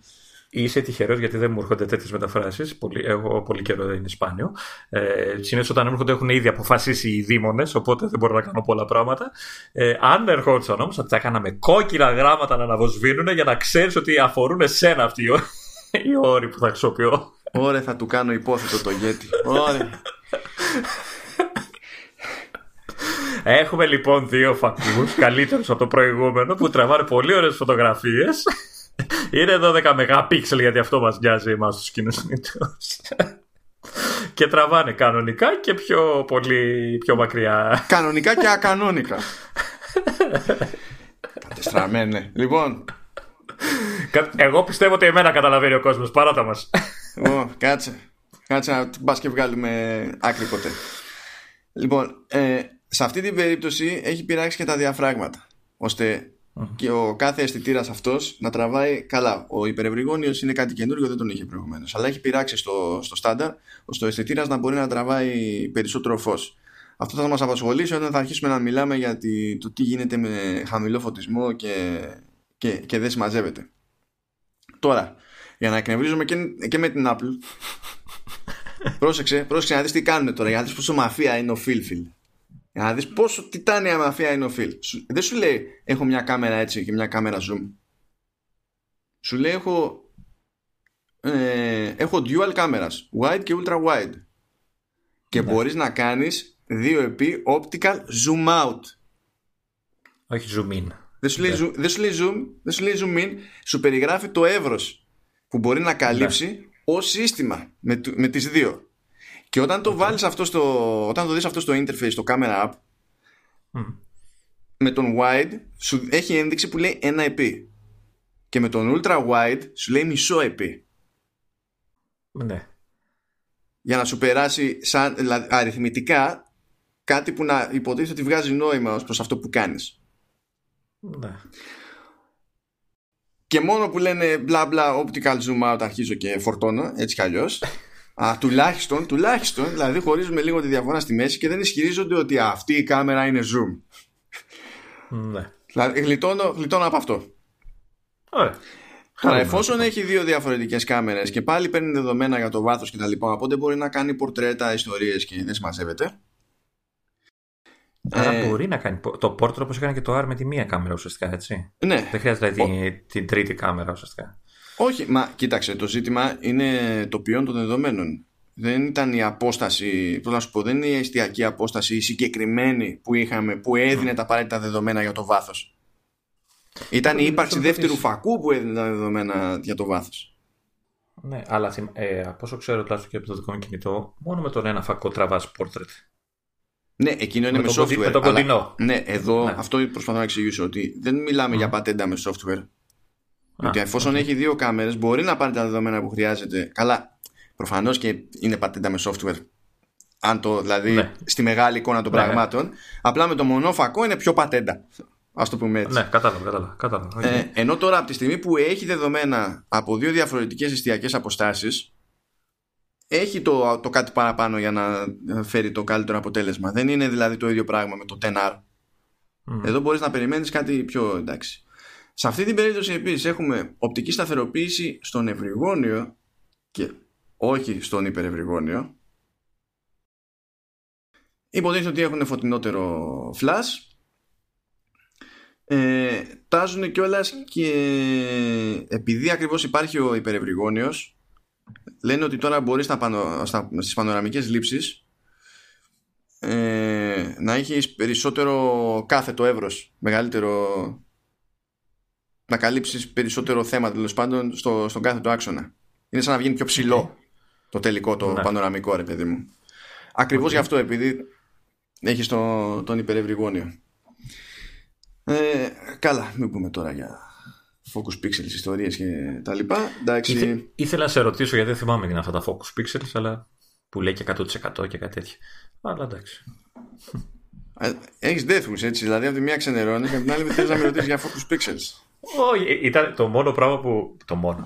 Ήταν, ε, μου χτύπησε και στην παρουσίαση και δεν μπορούσα να θυμηθώ τι είναι. Και λέω θα ρωτήσω τον Ιδήμονα. Αλλά αυτό, έχει να κάνει, αυτό γενικά έχει να κάνει, με, δηλαδή ισχύει γενικότερα στους αισθητήρες. έχει να κάνει με το τι τεχνική χρησιμοποιεί ο αισθητήρας για να εστιάσει, γιατί οι τεχνικές οι βασικές είναι δύο. Είναι για καλά contrast detection και face detection. Όταν μιλάς για focus pixel ιστορίας και τέτοια, στην ουσία λες για face detection. Αντί να καθορίσω να εξηγήσω τώρα τι είναι το α, τι είναι το β, το σημαντικό είναι το face detection είναι η γρηγορότερη μέθοδος. Και γενικά λέει, κάνει τη σημείωση ότι είναι 100% focus pixels και τα λοιπά, τουλάχιστον στον ευρυγόνιο πάλι, όχι στον υπερευρυγόνιο, ε, για να πει ρε παιδί μου, γιατί παίζει ρόλο και το πλήθος των ενεργών pixels που χρησιμοποιούνται για το face detection. Και γενικά τα περισσότερα σημαίνουν και γρηγορότερη εστίαση. Αυτό που έτσι. Εντάξει, μετά νιώσα που ρώτησα, συνεχίζουμε. Φαντάσου, δεν προσπάθησα καν να εξηγήσω δηλαδή τι διαφορά, δηλαδή ούτε, ούτε καν. Ε, ε, τι, τι να σου πω. Λοιπόν, ε, με αυτά και με αυτά, λίγο το διάφραγμα, λίγο ο νέος αισθητήρας, λίγο τα ό,τι να είναι, λέει ρε παιδί μου ότι το τηλέφωνο μπορεί να εστιάσει τρεις φορές γρηγορότερα σε χαμηλό φωτισμό. Αυτό είναι μεγάλη διαφορά. Ναι, okay. Αυτό είναι, είναι πολύ μεγάλη διαφορά.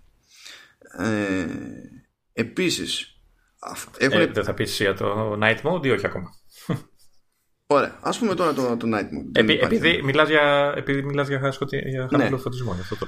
Αν θυμάστε από προηγούμενες φορές που λέγαμε, επειδή κλασικά εγώ, η, η, η Google έχει το, το, το, Night Shift και τα λοιπά. Okay. Και είπαμε ότι αυτό το πράγμα είναι προφανώς εντυπωσιακό, προφανώς και βολεύει σε διάφορα σενάρια, αλλά δεν βολεύει σε σενάρια όπου το ζήτημα είναι η ίδια η φωτογραφία. Δηλαδή αν σκεφτείς ότι θέλω την πληροφορία ε, που περιέχει το κάδρο γιατί με νοιάζει η πληροφορία το night shift είναι ότι πρέπει κάνει τη νύχτα μέρα στην ουσία όταν okay. όμως το ζήτημα είναι η φωτογραφία το πλάνο αυτό που βλέπεις τότε δεν προσπαθείς να κάνεις τη νύχτα μέρα προσπαθείς να μειώσεις το θόρυβο προσπαθείς να τραβήξεις περισσότερο φως για να, είναι, να βλέπεις καλύτερη λεπτομέρεια κτλ. Ε, εννοείς όταν θες να τραβήξεις μια φωτογραφία που είναι κοντά σε αυτό που βλέπεις πραγματικά. Αυτό ναι. Γιατί υποτίθεται ότι οι κάμερες με αυτό το σκεπτικό έχουν δημιουργηθεί Ε, αυτό λοιπόν είναι που κάνει αυτή τη φορά με το low light mode η, η Apple και παίζουν πολλές ενδιαφέρουσες λεπτομέρειες εδώ πέρα. Πρώτα απ' όλα προφανώς είπαμε διαφράγματα, νέοι αισθητήρες και τα λοιπά παίζουν ρόλο. Κα, Καταρχάς να πούμε το, το night mode είναι λίγο αυτό που λέγα, που λέγα και στο προηγούμενο ότι είναι, ήταν και λίγο θέμα γοήτρο ότι δεν υπήρχε περίπτωση να μην το βάλει η Apple, έτσι. Ναι, μα είναι η φυσική εξέλιξη των πραγμάτων. Κοίτα και στις κάμερες ναι. γενικά. Στις κάμερες πάντα ένα μέτρο, ένα, ένα μέτρο για την εξέλιξη των πραγμάτων ήταν η απόδοση μιας μηχανής σε χαμηλό φωτισμό. Ναι. Δηλαδή είναι δεδομένο ότι τα πράγματα θα κινούνταν γενικά από όλους, παιδί μου, προς τέτοια κατεύθυνση. Πάντως έχω, έχω περίεργα να δω αν έκανε αυτά που φοβόσουν εσύ, αν τα διόρθωσε. Δηλαδή, αν είναι αργή η λήψη, αν κάνει πραγματάκια που δεν τα κάνει το δίσκο της Google και τέτοια. Αυτά κάνανε, δεν ξέρω αν. Κάνανε α, αυτό που λέγανε, ότι θα προσπαθήσουν να το κάνουν οι τύποι με τρόπο τέτοιο ώστε να μην παίζει καθυστέρηση. Mm-hmm. Και κάνουν αυτό ακριβώς. Είναι άμεσο, δηλαδή. κάτι άκουσα για ένα δευτερόλεπτο. Σε ένα δευτερόλεπτο κάνει όλους τους υπολογισμούς που πρέπει να κάνει. Κάτι Ο... Όχι, κάτι σου λέει τώρα ότι κάνει το ποιοι υπολογισμού σε ένα δευτερόλεπτο κτλ. Αλλά αυτό δεν είναι. Πώς κάνει τι γίνεται. Πρώτα απ' όλα, mm. έχουν κάνει τη μία εξυπνάδα που φαντάζομαι θα ακολουθήσουν και άλλοι γιατί είναι το λογικό σε αυτή την περίπτωση. Και το έχουμε δει και σε μηχανές ξεχωριστά να γίνεται. Το low light mode ενεργοποιείται αυτόματα. Δηλαδή, τσεκάρει το, αυτό που πας να τραβήξεις, συνειδητοποιεί mm. η μηχανή ότι. η μηχανή, η κάμερα τέλος πάντων ότι με το Ναι, θέλει περισσότερο φως και αρχίζει. Σε αυτή την περίπτωση σου βγάζει ένδειξη για το πόση ώρα πρέπει να κρατήσεις σταθερό το χέρι σου το πλάνο. Αυτό έχει να κάνει με το πώς θα μαζέψει το φως δεν έχει να κάνει με το πόσο χρόνο θέλει το τηλέφωνο να κάνει την επεξεργασία. Αυτό είναι άλλο καπέλο. Mm-hmm. Γι' αυτό κιόλας, άμα βάλεις το, το, ε, το τηλέφωνο σε τρίποδο καταλαβαίνει ότι είναι πιο σταθερό και στην ίδια λήψη θα σου πει ότι χρειάζεται λιγότερο χρόνο. Okay. Είναι ε, αυτό με την έκθεση ουσιαστικά κάνει. Ναι. Όσο, πιο, όσο πιο μεγάλη έκθεση, τόσο ναι. πιο αργά, πιο σταθερό είναι το χέρι σου. Αυτό. Ναι, ακριβώς. Καταλαβαίνει ότι είναι στο χέρι σου, επειδή καταλαβαίνει τους κραδασμού από το χέρι σου. Γιατί κανένας ναι. δεν είναι απόλυτα σταθερός στη ζωή. Όσο και να φαίνεται σταθερός, κανένας δεν είναι απόλυτα σταθερός. Ενώ το βάλεις στο τρίποδο, ναι, είναι στο τρίποδο. Εγώ είμαι.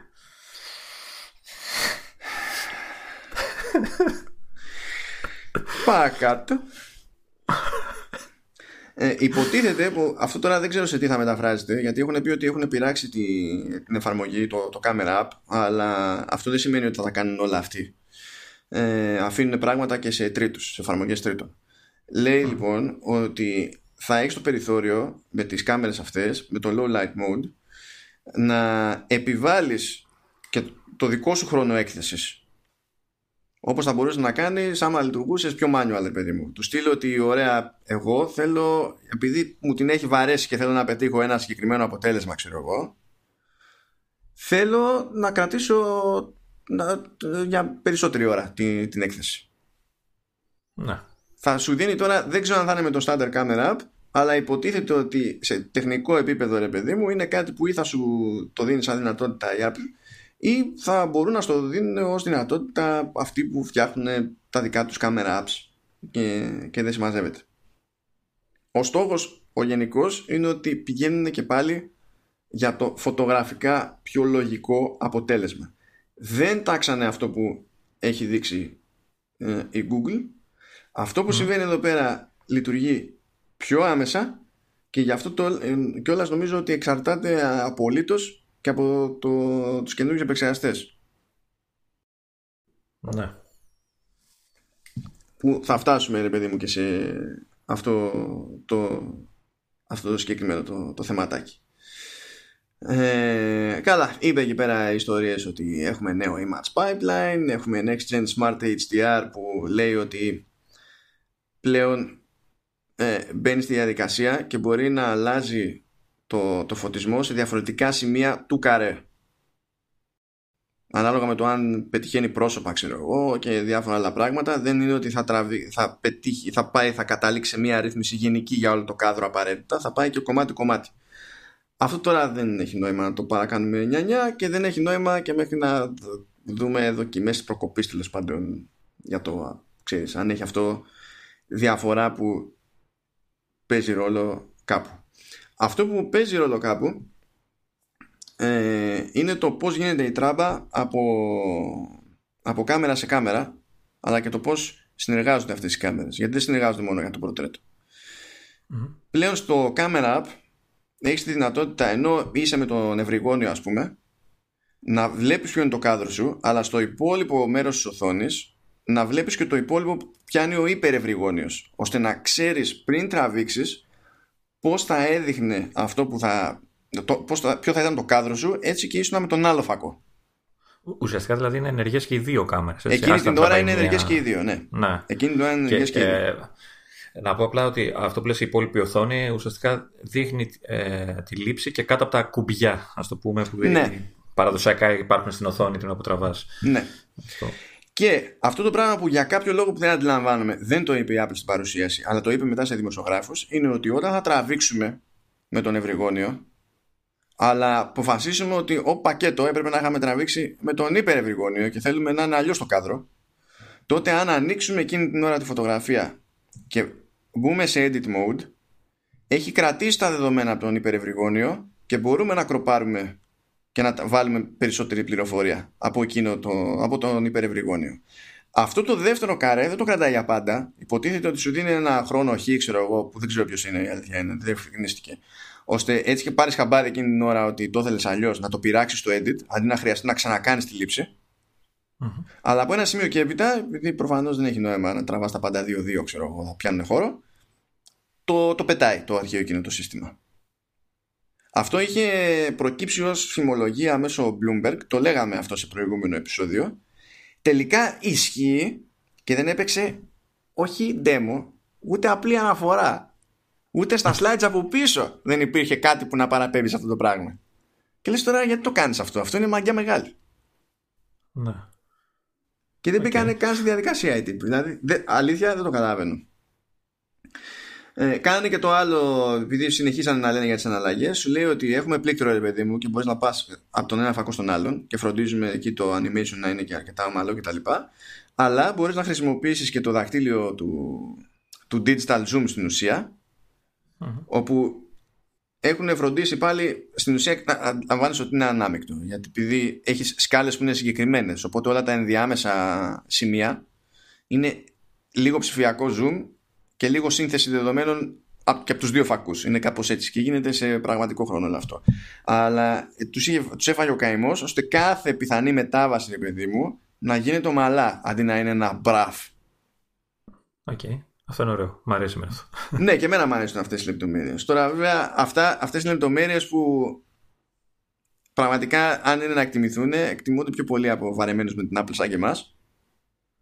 Ναι, ναι. Παρά από εκείνο που θα πει βάλανε, βάλανε τόσες κάμερες του, οι άλλοι έχουν τόσο καιρό κάμερες και. Τέλος πάντων, ναι. Okay. Ε, ίσως και φωτογράφους και βιντεάδες που τραβάνε το βίντεο. Καλά, οι βιντεάδες, οι, οι, οι, φωτογράφοι μπορεί να μην πετάγανε τώρα τη σκούφια τους για αυτά τα τηλέφωνα, αλλά οι βιντεάδες νομίζω ότι περάσανε πολύ καλύτερα από οποιονδήποτε. Ναι, όχι, ήταν εντυπωσιακό. Ε, με το Pro πιο πολύ. Βασικά ναι. με, με, όλα πιο πολύ. Ε, τώρα θα πιάσουμε το, το βίντεο. Mm. Ε, πρώτα απ' όλα, με α12 μπορούσαμε να τραβήξουμε 4K60 χωρίς HDR και 4K30 με HDR. Αυτό που γινόταν ήταν ότι στην ουσία όταν του λέγαμε θέλουμε 30 καρέ με HDR αυτό τράβαγε 60 αλλά σε σε άλλη έκθεση το ένα καρέ, σε άλλη έκθεση το ένα υπό, το άλλο υπέρ. Και τη χρειαζόταν αυτή την πληροφορία για να στήσει μετά τα δεδομένα για το HDR. Δεν σου έλεγε ότι το τελικό ήταν 60, αλλά πώς να σου πω, ρε παιδί μου, έγραφε 30, αλλά τα samples που έπαιρνε ο αισθητήρας ήταν 60 το δευτερόλεπτο για να μαζέψει την πληροφορία που ήθελε. Ναι. Τώρα λοιπόν σου λέει ότι τραβάμε με HDR και στα 60 FPS, το οποίο αν πρόλαβε να πάει το μυαλό σου, σημαίνει αυτό ακριβώς που μπορεί να πρόλαβες να φανταστείς, ότι ο αισθητήρας εκείνη την ώρα λειτουργεί στα 120 κάρε. 120. Να. Είμαστε στη χρονιά που τώρα τα chipsets για, για Android phones την παλεύουν με, για πρώτη φορά με 4K60 και για μερικούς με 4K30 και οι άλλοι έχουν αισθητήρα που τραβάει 120 και δεν σε αφήνουν καν να τραβήξεις έτσι γιατί σου λέει εντάξει, προφανώς και θέλεις προτιμάς τα 60 με HDR. Δεν σου δίνω καν την επιλογή για 120. Γιατί δεν το κάνεις, θα το δεις. Ναι. Εδώ και τα 60 ζορίζεις να, να τα δεις. Εντάξει, όλες οι οθόνες δεξιά και αριστερά πια το 60 μπορούν να το δείξουν. Ε, άμα η σύνδεση δεν είναι λάθος, καλωδίω δεν είναι λάθος. Αλλά 120 Ναι. Θέλει πραγματικά να έχεις αντίληψη των πραγμάτων και να ξέρεις ακριβώς τι έχεις αγοράσει για να υπάρχει ελπίδα να το δεις. Αλλιώς καλά κρασιά. Επίσης, που και αυτό μου άρεσε σαν λεπτομέρεια, λέει είσαι στη φάση τραβάς φωτογραφία. Έχεις την κάμερα και το έχεις στη ρύθμιση της φωτογραφίας. Και αυτό μου άρεσε και εμένα, ναι. ναι. εκεί που τραβάς, λες: Όχι, πακέτο αυτό είναι καλύτερη φάση για βίντεο. Κρατάς το κλείστρο πατημένο και τραβάει βίντεο. Ναι. Όση ώρα ε, το κρατάς, ε, τραβάει βίντεο. Επίσης είναι και η φάση που ανοίγεις την κάμερα για να προλάβεις τη στιγμή και θες να τραβήξεις βίντεο και συνειδητοποιείς ότι είσαι στην κάμερα. Ναι, ναι. Ε. και λέει ότι εκεί, αφού το, το, το πατήσεις εκεί πέρα και συνειδητοποιήσεις ότι θέλεις οπωσδήποτε να συνεχίσεις γενικά να τραβήξεις βίντεο, πέρα από αυτή τη λύση που είναι η γρήγορη, έτσι. Mm. Σου το κρατάς εκεί πατημένο και κάνεις swipe στα δεξιά. Και αν θέλεις να το αντίστοιχα να το γυρίσεις με τη μία σε, σε ρηπή, κάνεις swipe στα αριστερά. Αλλά το σημαντικό είναι αυτό. Το σημαντικό είναι ότι ξεκινάς από τη φωτογραφία και χωρίς να κουνήσεις δάχτυλο, μπορείς να γυρίσεις με τη μία στο βίντεο. Να. Και εννοείται ότι και οι δύο φάκοι μπορούν να χρησιμοποιηθούν στο βίντεο. Ναι, το quick take, σωστά. Και φυσικά και οι δύο, μπορούν να οι δύο κάμερες μπορούν να χρησιμοποιηθούν στο βίντεο. Ναι. Και οι δύο μπορούν να τραβήξουν 4K 60. Γιατί. Έτσι. Ναι, αυτό. Τέλος πάντων. Οπότε φυσικά και βγαίνει μετά η Apple και λέει ότι έχουμε το, το υψηλότερη ποιότητας βίντεο σε smartphone. Το οποίο ίσχυε ε, και με τα περσινά δεδομένα. Όχι, δεν ισχύει απαραίτητα για τη φωτογραφία. Στη φωτογραφία δεν είναι απαραίτητα προτιμούρη στο καβούρι. Στο βίντεο ήταν όμως και πέρυσι. Ναι. Γενικά είναι πολύ καλά στο βίντεο. Χρόνια ναι, τώρα. Ναι. Ε, απλά να θυμίσω εδώ, να ξαναθυμίσω μάλλον και να τονίσω ότι μιλάμε ακόμα για το απλό iPhone, έτσι, το 11. Ναι, ναι, θα λιώσει, θα λιώσει το κορμάκι σας μόλις φτάσουμε στα Pro. Γιατί θα πρέπει να εξηγήσει ε, εννοώ, εννοώ ότι όλα αυτά θα μπορεί να τα πάρει κάποιος με ένα τηλέφωνο που θα κοστίζει αρκετά, αλλά θα είναι κοντά σε όλα τα flagship του ανταγωνισμού, έτσι. Και θα έχει όλα αυτά. Δε, δε, δε, δηλαδή, αυτοί που δεν ενδιαφέρονται για το Pro, που ξεφεύγει σε τιμή, θα έχουν πολλές από τις δυνατότητες του Pro με σε ένα φθηνότερο τηλέφωνο. Ε, συνεχίζουμε γιατί έχουμε και άλλη κάμερα στο τέτοιο που είναι η εμπρόστια, είναι η True Depth. Ε, εδώ βγήκε αληθινός, αν θυμάμαι καλά από αυτά που μου λέγες. Έτσι, ότι, ότι θα φτιάξουν το Face ID να τραβάει από πιο πολλές λήψεις και αυτό θα γίνει επειδή η μπροστινή κάμερα όχι ε, από πιο πολλές γωνίες, συγγνώμη. Ναι, ναι. Ε, Λέει ότι είναι 30% γρηγορότερο, αλλά ότι αναγνωρίζει και από περισσότερες γωνίες. Ναι. ναι. Και αυτό θα γίνει επειδή η μπροστινή κάμερα τι γίνεται, ναι, είναι και αυτή. Είναι πιο ευρυγόνια. Ναι, δεν είναι ultra. Ε, όχι, εντάξει. Ναι, ναι very. ε, λοιπόν, πρώτα απ' όλα πηγαίνει, πηγαίνει από τα 7 MP στα 12.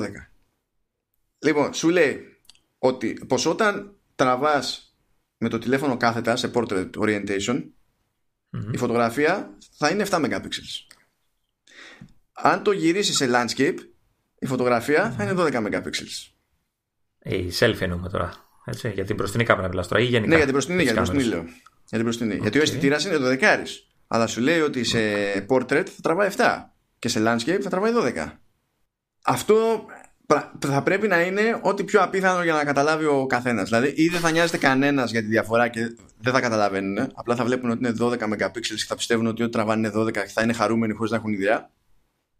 Ε, δεν θα το βλέπουν καν γιατί τουλάχιστον από το κινητό δεν μπορεί να το δεις. Όχι, τι να δεις, το ίδιο πράγμα είναι. τι 7, τι 12. Δεν, δηλαδή... Όχι, ε, ε, εννοώ και σαν πληροφορία ότι πρέπει να κατεβάσεις εφαρμογή τρίτου για να δεις. Ξέρεις με τα data και. Α, ναι, ναι. Ναι, αυτό οπότε, ο, οπότε Οπότε δεν. και φυσικά και αυτός το αισθητήρα τραβάει 4K30 με HDR και 60 χωρίς HDR όπως ήταν δηλαδή προηγουμένω. Okay. Και τώρα φτάνουμε σε μία από τις πιο άθλιες στιγμές παρουσίασης. Είπε ότι υποστηρίζει αυτή η κάμερα slow motion. Οπότε μπορείτε να χρησιμοποιήσετε, να χρησιμοποιήσετε slow motion σε selfies και ξεστόμησαν οι ξεδιάτροποι. Όχι! Οι ξεφτυλισμένοι ή, ή, τα διαόλια του, του σατανέωτα είπανε σλόφις σλόφι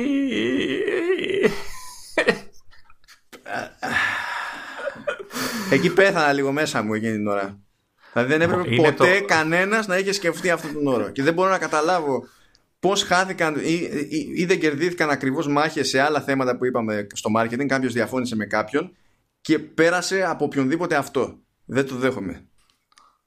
Ε... Δεν μπορώ να ξεστομίσω καν τη βλακή που θέλω να πω.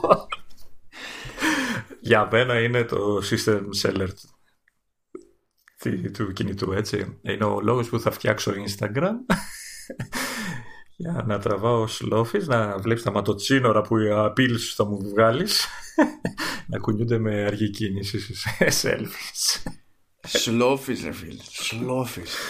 Σλόφις, σλόφις. Γιατί, γιατί; Που να τους βρει, που να τους βρει ο office. θα μπουκώ στο Instagram από σλόφις να είσαι προετοιμασμένος από πανταχού μοντέλα. Ε. Α, νόμιζα ότι πέθανες. Τι έγινε; Πραγματικά δεν μπορώ να το, αυτό δεν μπορώ να το χωνέψω αλήθεια. Δηλαδή πρέπει να είναι. Την κράζανε την Apple, ειδικά οι Αμερικανοί, ξέρεις για το concept του force touch. Γιατί φυσικά οι Αμερικανοί είναι με τη μία το μυαλό τους βρίσκει τρόπο να πάει στο βιασμό. Μμ. Αλλά σλόφι, ρε φίλε. Μμ. Μπορεί να ήταν και σλούρπις. Μα γιατί, ρε φίλε, δηλαδή αλήθεια. Why? Ε, Για... Γιατί όχι. Τι. Τι- Προχώρα. Μα γίνεται, ρε φίλε, έτσι απλά προχωράνε τώρα. Τι, είναι, δηλαδή, Α, τι, οπότε- τι είμαι, ρο- ρομπότ καλή- είμαι, δεν έχω συναισθήματα εγώ; να, να χαιρετήσω δηλαδή. Τελειώσαμε. Δεν ξέρω. Και κοίτα πόσο έχω σαστήσει. Θέλω να ανοίξω νέο παράθυρο Finder και φτιάχνω νέα folders και αναρωτιέμαι γιατί δεν, βγαίνει, δεν ανοίγει νέο παράθυρο. Δεν είναι λάθος shortcut τελείως αυτό που κάνω. έχω σαστήσει τελείως με σλόφι. Σλόφι.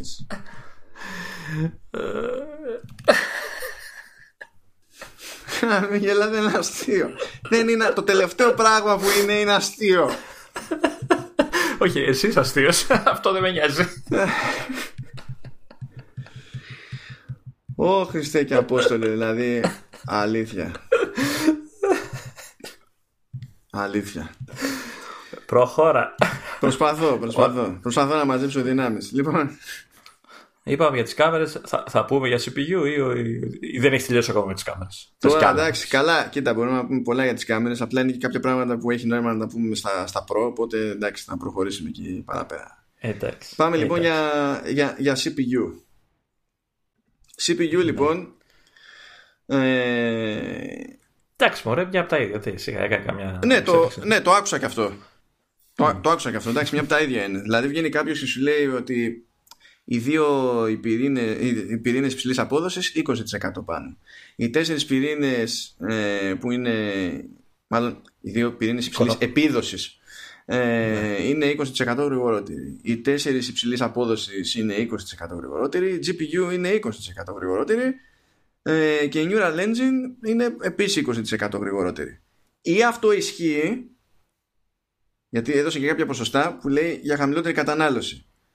Μμ. Να μην κάνω πανεαντιστοίχηση, είναι 30, 40, 40 και 15% χαμηλότερη κατανάλωση. Ή το ένα είναι, ή το άλλο, όχι και τα δύο μαζί, μην μπερδευόμαστε. Τι εννοείς, δηλαδή; Δηλαδή, όταν θα πιάσει το 20% υψηλότερης απο... ε, επίδοσης, Α, ναι, εντάξει. δεν πιάνει ταυτόχρονα και το 30% χαμηλότερης κατανάλωσης. Ε, ναι, εντάξει. αυτό. Ε, και ναι. ανάμεικτα, ανάλογα τώρα, ξέρεις. Αυτό. Ε, εκεί με τα, με τα λαμπάκια που ανάβουν, σβήνουν, που έδειχναν στην εικόνα, μέρη του, του CPU και δεν ξέρω εγώ τι. Αυτό έχει έχουν νόημα κάνει να πάλι; το εξηγήσουμε γιατί από εκεί προκύπτουν και τα κέρδη σε, σε αυτονομία που α- αυτή τη δόση είναι σημαντικά. Α, Ε, φτιάξανε καινούριο controller στην ουσία στο chip που με βάση το τι πρέπει να γίνει ε, δίνει ρεύμα σε συγκεκριμένα τμήματα του, του επεξεργαστή που έχουν να αναλάβουν την εργασία που είναι να εκτελεστεί. Ενώ προηγουμένως, ναι, παιδί μου, καλά, πάντα γινόταν αυτό. Απλά ήταν εξή πιο μεγάλα τα τμήματα. Και όσο πάμε πιο παλιά στο παρελθόν, άναβε αναγκαστικά κάθε τμήμα του επεξεργαστή κτλ. Τώρα αυτό που έχουν αλλάξει είναι ο controller και έχ- είναι κατά μία έννοια σαν να έχουν χωρίσει σε περισσότερες γειτονιές, ας το πούμε έτσι, ε, το, το chip και έχουν καλύτερο έλεγχο στο πότε ανάβει τι. Οκ. Και επειδή έχουν να ανάβουν, ε, μπορούν να ανάβουν μικρότερα κομμάτια αυτόνομα πλέον, άρα να κρατάνε και σβηστά άλλα κομμάτια που προηγουμένως έπρεπε να τα ανάβουν ε, με αυτόν τον τρόπο φροντίζουν η μέση κατανάλωση να είναι χαμηλότερη στο, στο τηλέφωνο. Αυτό που συμβαίνει καλό λοιπόν αυτό. ε, φυσικά είναι καλό και φυσικά είναι καλό για αυτό που θα πούμε μετά. Η Apple λέει και ίσχυε ότι το iPhone XR ήταν το iPhone με τη μεγαλύτερη αυτονομία γενικά. Και από S και από Max και από όλα έτσι. Και από τα εντάξει, τα- τα Ναι, παλιά. και, και, από, και από παλιότερα. Ότι το XR ήταν το iPhone με τη μεγαλύτερη αυτονομία γενικά. Σε σχέση με οποιοδήποτε άλλο iPhone. Και με το νέο αυτόν επεξεργαστή, ε, το 11 κερδίζει, θα πούμε τα έως, γιατί ξέρετε, είναι ανάλογα με την περίσταση και το, τη χρήση, Ναι. κερδίζει έως και μία ώρα παραπάνω σε σχέση με το 10R. Δηλαδή το καλύτερο παράδειγμα αυτονομίας σε iPhone και, το, Ανεβαίνει και και, του μια ώρα ρίχνει. παραπάνω. Ναι. Και για να, επειδή, για να μην ξαναπούμε τα ίδια για τον επεξεργαστή μετά, Μμ. στα Pro, στο μικρό το Pro, και καλά μικρό τέλος πάντων, κερδίζει έως 4 ώρες και στο Max κερδίζει έως 5 ώρες. Εδώ θέλει ένα αστερίσκος σε αυτά, Ναι, ναι. διότι έχουν πειράξει και λίγο τη χωρητικότητα της μπαταρίας σε εκείνες τις περιπτώσεις και είναι μια ιδέα πιο χοντρά τα τηλέφωνα. Οκ. Μια ιδέα έτσι, μην φανταστείτε τώρα καμιά. Αλλά τέλος πάντων, αυτό, αυτή μια Όχι, ιδέα ε, έχει πάει στην μπαταρία. Στα Pro είναι αρκετά μεγάλη διαφορά. Έτσι. Ε, Να υποθέσω είναι συν 4 ώρες από το, από το αντίστοιχο. Ναι, το- δηλαδή το, το S. Pro στις 5,8 είναι σε σχέση με το 10S και το Pro Α. Max είναι σε σχέση με το 10S Max. OK, OK. OK. Ναι, Είναι, ε, αυτά είναι μεγάλα κέρδη.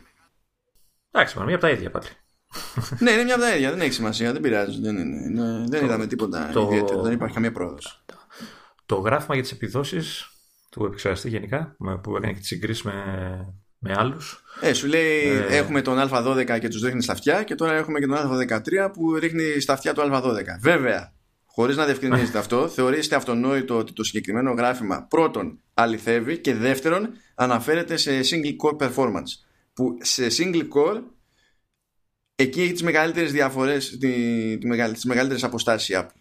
Το οποίο δεν είναι και περίεργο από την άποψη ότι ε, άλλοι κατασκευαστές είναι πιο συχνό φαινόμενο να έχουν 8 πυρηνους Σε multi λοιπόν, όταν έχεις 6 πυρήνες και ο άλλος έχει 8, ε, δηλαδή. Έχει μι- μικρότερη διαφορά. Ναι, Ναι. Και μόνο ότι δεν είναι άντε για, και μόνο το ότι δεν σε σκίζει ο άλλος με δύο πυρήνες παραπάνω, πάλι επιτυχία είναι. Ναι. Αλλά Βασικά όταν είναι- δείχνει μόνο- τέτοιες είναι- διαφορές η Apple, δεν λέει φούμαρα. Μετά βγαίνουν εδώ και χρόνια, βγαίνουν τα τεστ Και το αποδεικνύει όλο αυτό. Ναι, και πε- τα, ε, δείχνουν ότι τα νούμερα που λέει η, η Apple ισχύουν και μερικές φορές τα νούμερα που έχει ως διαφορές, ως αποστάσεις η Apple Είναι, συ- είναι και συντηρητικά. χαμηλότερα, είναι πιο συντηρητικά από αυτά που βρίσκουν μετά στο testing. Ναι. Οπότε μιλάμε για έναν σούπερ επεξεργαστή πάλι, έτσι. Δηλαδή, ε, εντάξει, αυτό το τμήμα της Apple έχει ξεφύγει πολλά χρόνια τώρα, έτσι. Δηλαδή, ναι, ναι, κάνουν ό,τι κάνει- θέλουν αυτοί πλέον. Δεν είναι... κάνουν- Ε, τε- να, να πω εδώ ότι αυτό που λέγαμε και την- ότι παραμένει στα 7 να, νανόμετρα. Έτσι, Ναι. δεν, υπάρχει, δεν έχει μικρύνει, αλλά εντάξει, έχουν κάνει άλλα πράγματα. Αυτό που έλεγες με που ανάβουν, σβήνουν τα διάφορα. Ε, οπότε. Ναι, ναι, ναι. Στην ουσία είναι μια βελτίωση στο process που τους επιτρέπει να το κάνουν αυτό το πράγμα παρότι μένουν στα 7 νανόμετρα. Από εκεί και πέρα κανένας δεν έχει πάει κάτω από τα 7. Δεν υπάρχει κάποιος να σου κατασκευάσει τίποτα σε- στα 5. Οπότε όσο και να θες, No. δεν μπορείς να πας. Νομίζω το είπαν ως second generation. Ναι, Τα 7 το- νανόμετρα. ε, Ναι, νομίζω δεν ξέρω γιατί τώρα. λέγεται και καλά είναι το process αντί να το λένε, αναφέρεται συνήθως ως 7 nanometers, ας πούμε, λένε 7 nanometers EUV γιατί έχουν να κάνουν μια βελτίωση που έχει γίνει στο κατασκευαστικό κομμάτι και έτσι μμμ. καταλήγουμε σε καλύτερο power efficiency. Αυτό δεν είναι κάτι που θα μείνει για πάντα, ξέρεις, ως προνόμιο προφανώς τη Apple, αλλά οι τύποι πάνε τρέχοντας. Όχι, ναι, ναι, δεν, δεν απογοητεύουν ποτέ. Ποτέ όμως. Και για να τα δέσουμε τώρα όλα αυτά μαζί και με τις κάμερες που λέγαμε ε, ενώ προηγουμένως για το machine learning ε, ρίχνανε όλη τη, το μεγαλύτερο μέρος της επεξεργασίας στο Neural Engine και ρίχνανε νομίζω και στην GPU τώρα βάζουν και τη CPU στο παιχνίδι και έχουν ξεχωριστό controller μέσα στη CPU ώστε να αναλαμβάνει ε, το, το scheduling δηλαδή το ποιο κομμάτι της επεξεργασίας για το machine learning έχει νόημα να πάει σε ποιο υποσύστημα ώστε να πετύχουμε το ταχύτερο δυνατό αποτέλεσμα και αυτό έχει σημασία σε διάφορα σενάρια αλλά συμβαίνει κάτι που δεν γινόταν προηγουμένως ιδιαίτερα να χρησιμοποιείται πλέον σε αυτά τα τηλέφωνα και στη φωτογραφία. Γι' αυτό μπορούμε να πούμε ότι στη νέα έκδοση του Smart HDR μπορεί να πάει και να αλλάξει το φωτισμό στο τάδε πρόσωπο σε αυτό το κάρε αντί απλά να πειράξει όλο το κάρε. Ναι. Και ξαναλέω ότι αυτά είναι στο απλό το iPhone, έτσι. Δεν είναι, δεν είναι στα Pro. Είναι μάλλον και στο απλό iPhone. Όλα ναι. αυτά που λέμε μέχρι στιγμής, έτσι. Ναι, ναι. Είναι στο λεγόμενο iPhone 11. 11. Για την ιστορία, έτσι λένε εντάξει, ότι έχουμε spatial audio που φυσικά και θα είχες, γιατί άμα δεν το είχαν θα μπορούσαν να λένε ότι έχουν και υποστήριξη Dolby Atmos. Mm. δεν γίνεται να έχεις το, το δεύτερο όπω να έχεις το πρώτο. Αλλά τέλος πάντων, εντάξει, προφανώς θα κάνουν κάποια επεξεργασία και σε σήματα που δεν είναι άτομο, ώστε δεν ξέρω κι εγώ τι. Ε, Επίσης, είναι πιο αδιάβροχο από πριν. Ναι, το δείξα αυτό, όντως. Είναι πιο αδιάβροχο σε σχέση με το 10R. Νομίζω ότι το 10R ήταν. Κάτσε τώρα να το, να το δω αυτό. Γιατί το. Είναι και λίγο θαμένες αυτές οι λεπτομέρειες και δε, δηλαδή το λένε ότι είναι το πιο αδιάβροχο που έχουμε κάνει, αλλά δεν σου λένε απαραίτητα, ξέρεις ποια είναι. Εκείνη την ώρα τουλάχιστον δεν σου λένε η διαφορά. Νομίζω πάντως το καινούργιο είναι στα 2 μέτρα για 30 λεπτά, κάτι τέτοιο. Ναι, νομίζω ότι το 10 ήταν στο 1 μέτρο για 30 λεπτά. Okay. Και τώρα είναι στα 2 μέτρα για 30 λεπτά, δηλαδή αντέχει περισσότερη πίεση. Ε, και επίσης ένα πράγμα που θα πούμε τώρα και ισχύει γενικά η βελτίωση στην αδιαφροχοποίηση ισχύει σε όλα τα νέα μοντέλα. Κάθε νέο μοντέλο έχει καλύτερη αδιαφροχοποίηση από το μοντέλο του οποίου τη θέση παίρνει. Okay. Απλά ε, και νομίζω ότι τα, τα Pro κιόλας πάνε, πάνε και ένα βήμα παραπέρα. Νομίζω ότι τη παλεύουν στα Κάτσε να το δω στα 4 μέτρα για 60 λεπτά. Αλλά κάτσε να το σιγουρέψω λίγο εδώ πέρα. Ότι είναι για 60 λεπτά το θυμάμαι σίγουρα. Δεν θυμάμαι αν έχουν διαφορά και στο τέτοιο. Ναι, 4 μέτρα. Όχι, ψέματα. 4 μέτρα 30 λεπτά, όχι 60. Ε, εντάξει, ε, έτσι κι αλλιώς το τηλέφωνο αντέχει στα 4 μέτρα. Εσύ που θα το κρατάς δεν ξέρω αν θα αντέξεις να βουτήξει στα 4 μέτρα ναι. και τόσα, τόση ώρα. Οπότε. Εντάξει. Βέβαια, μπορεί να λέει η Apple ότι είναι τα πιο αδιάβροχα που έχουν φτιάξει ποτέ. Άμα δεν αλλάξει την πολιτική της να λέει ότι σε περίπτωση που γίνει ζημιά από βρέξιμο δεν σε καλύπτουμε την εγγύηση. Δεν θα πάμε μπροστά. Ε, ναι, ναι. Αυτό γενικά δεν είναι πολύ ωραίο. Αγαπητή Apple. Σε τέτοιες περιπτώσεις είναι που ταιριάζει το Apple. Μόνος σε τέτοιες. γενικά ναι, δεν, δεν έπρεπε. Να πάμε στο κατόφλι του τον Pro ή όχι ακόμα; Ναι, πάμε λοιπόν στο Pro. Καλά, παιδιά, όσα, όσα πράγματα και να πούμε, πάντα θα μας λείπουν λεπτομέρειες γιατί έγινε χαμούλης. Ε, καλά, εντάξει. Ε, Μπορείς να πεις κατευθείαν ότι ό,τι έχουμε πει μέχρι στιγμής ισχύουν για τα Pro. Ναι, είναι, το θεωρείται αυτονόητο αυτό το πράγμα. Στα Pro στην ουσία έχουμε τους αντικαταστάτες των 10 και 10 Max. Μιλάμε πάλι για παρόμοιο σουλούπι ε, ίδιου τύπου γενικά οθόνες, όχι ίδιες οθόνες, αλλά να το πούμε τελείως χοντρικά και θα το εξηγήσουμε μετά. Ε, 5,8 inches στη μία, 6,5 inches στην άλλη. Είναι το Pro και το Pro Max αυτό που δεν είπαμε και για το 11 είναι ότι δεν ξέρω, το είπαμε ότι έχει αλλάξει το bump από πίσω της κάμερας. Είναι αυτό που φημολογούταν ε, τόσο, τόσο καιρό, που είναι τετράγωνο πλέον. Μεγάλο. Ναι, αυτό έλεγα να το αφήσουμε στο τέλος. Α, ok. Okay. Ε, για να το, γιατί έχει λίγο τσαφνιά να το συζητήσουμε νομίζω. Ok. Okay, okay. Ε, και συνδέεται λίγο και με, το, και με κάποια πράγματα που θα πούμε για τις κάμερες τώρα από σπόντα ή τουλάχιστον θεωρώ ότι συνδέεται δεν το έχω επιβεβαιωμένο οπότε θα το δούμε στην περίπτωση του Pro λοιπόν έσκασε ο Σίλερ γιατί ο, ο Σίλερ ο Phil προφανώς είναι σε θέματα hardware παιδί μου είναι ο, ο, ε, είναι ο, ο, ο, ο nerd θαμώνας ρε παιδί μου δηλαδή πως για το software θα βγει ο Φεντερίγκη ε, Και, και για τις κάμερες, όχι μόνο για το hardware. Και για τις κάμερες, ναι, έχει βλάβει. Ε, ναι, έχει βλάβει. Ναι, ναι, ναι, έχει βλάβει με τις κάμερες. Έχει βλάβει. Λοιπόν, πάμε όμως πρώτα με, το, με τα απ' έξω. Ε, mm. Πρώτον, το φινίρισμα είναι ματ. Ούρλιαζα. Καλό, καλό αυτό. Πολύ καλό αυτό. Κλασικά είναι το, το, το πλαίσιο είναι, είναι γυαλισμένο ατσάλι όπως ήταν και πριν τέλος πάνω στα τέν και τενές έτσι, αλλά το γυαλί είναι ματ okay. χαρά απόλυτη τώρα γιατί υπάρχει ως χρώμα το midnight green καλό είναι να μην το συζητήσουμε διότι όπα όπα όπα εμένα μου άρεσε Όπως είπα, καλό είναι να μην το συζητήσουμε. Ορίστε, ένας λόγος παραπάνω. Και έχουμε Space Gray, Silver Έλα, και Gold. ωραίο, ωραίο φάνηκε. Διακριτικό πολύ. Πολύ, πολύ διακριτικό. Στα σπεν μετά την, την προπαίδευση είναι ό,τι πρέπει.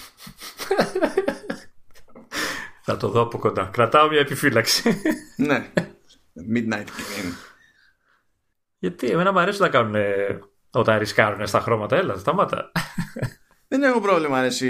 Δηλαδή, άμα ήταν έτσι, θα με ενοχλούσε, ξέρω εγώ, ότι υπάρχει rose gold ή δεν συμμαζεύεται, επειδή εμένα δεν μου κάνει κέφι. Αλλά τώρα αυτό το χρώμα δεν είναι. Κάνει μπάμ ότι δεν είναι χρώμα που θα ε, ε, έχει ελπίδα να αποκτήσει ιδιαίτερο ρεύμα.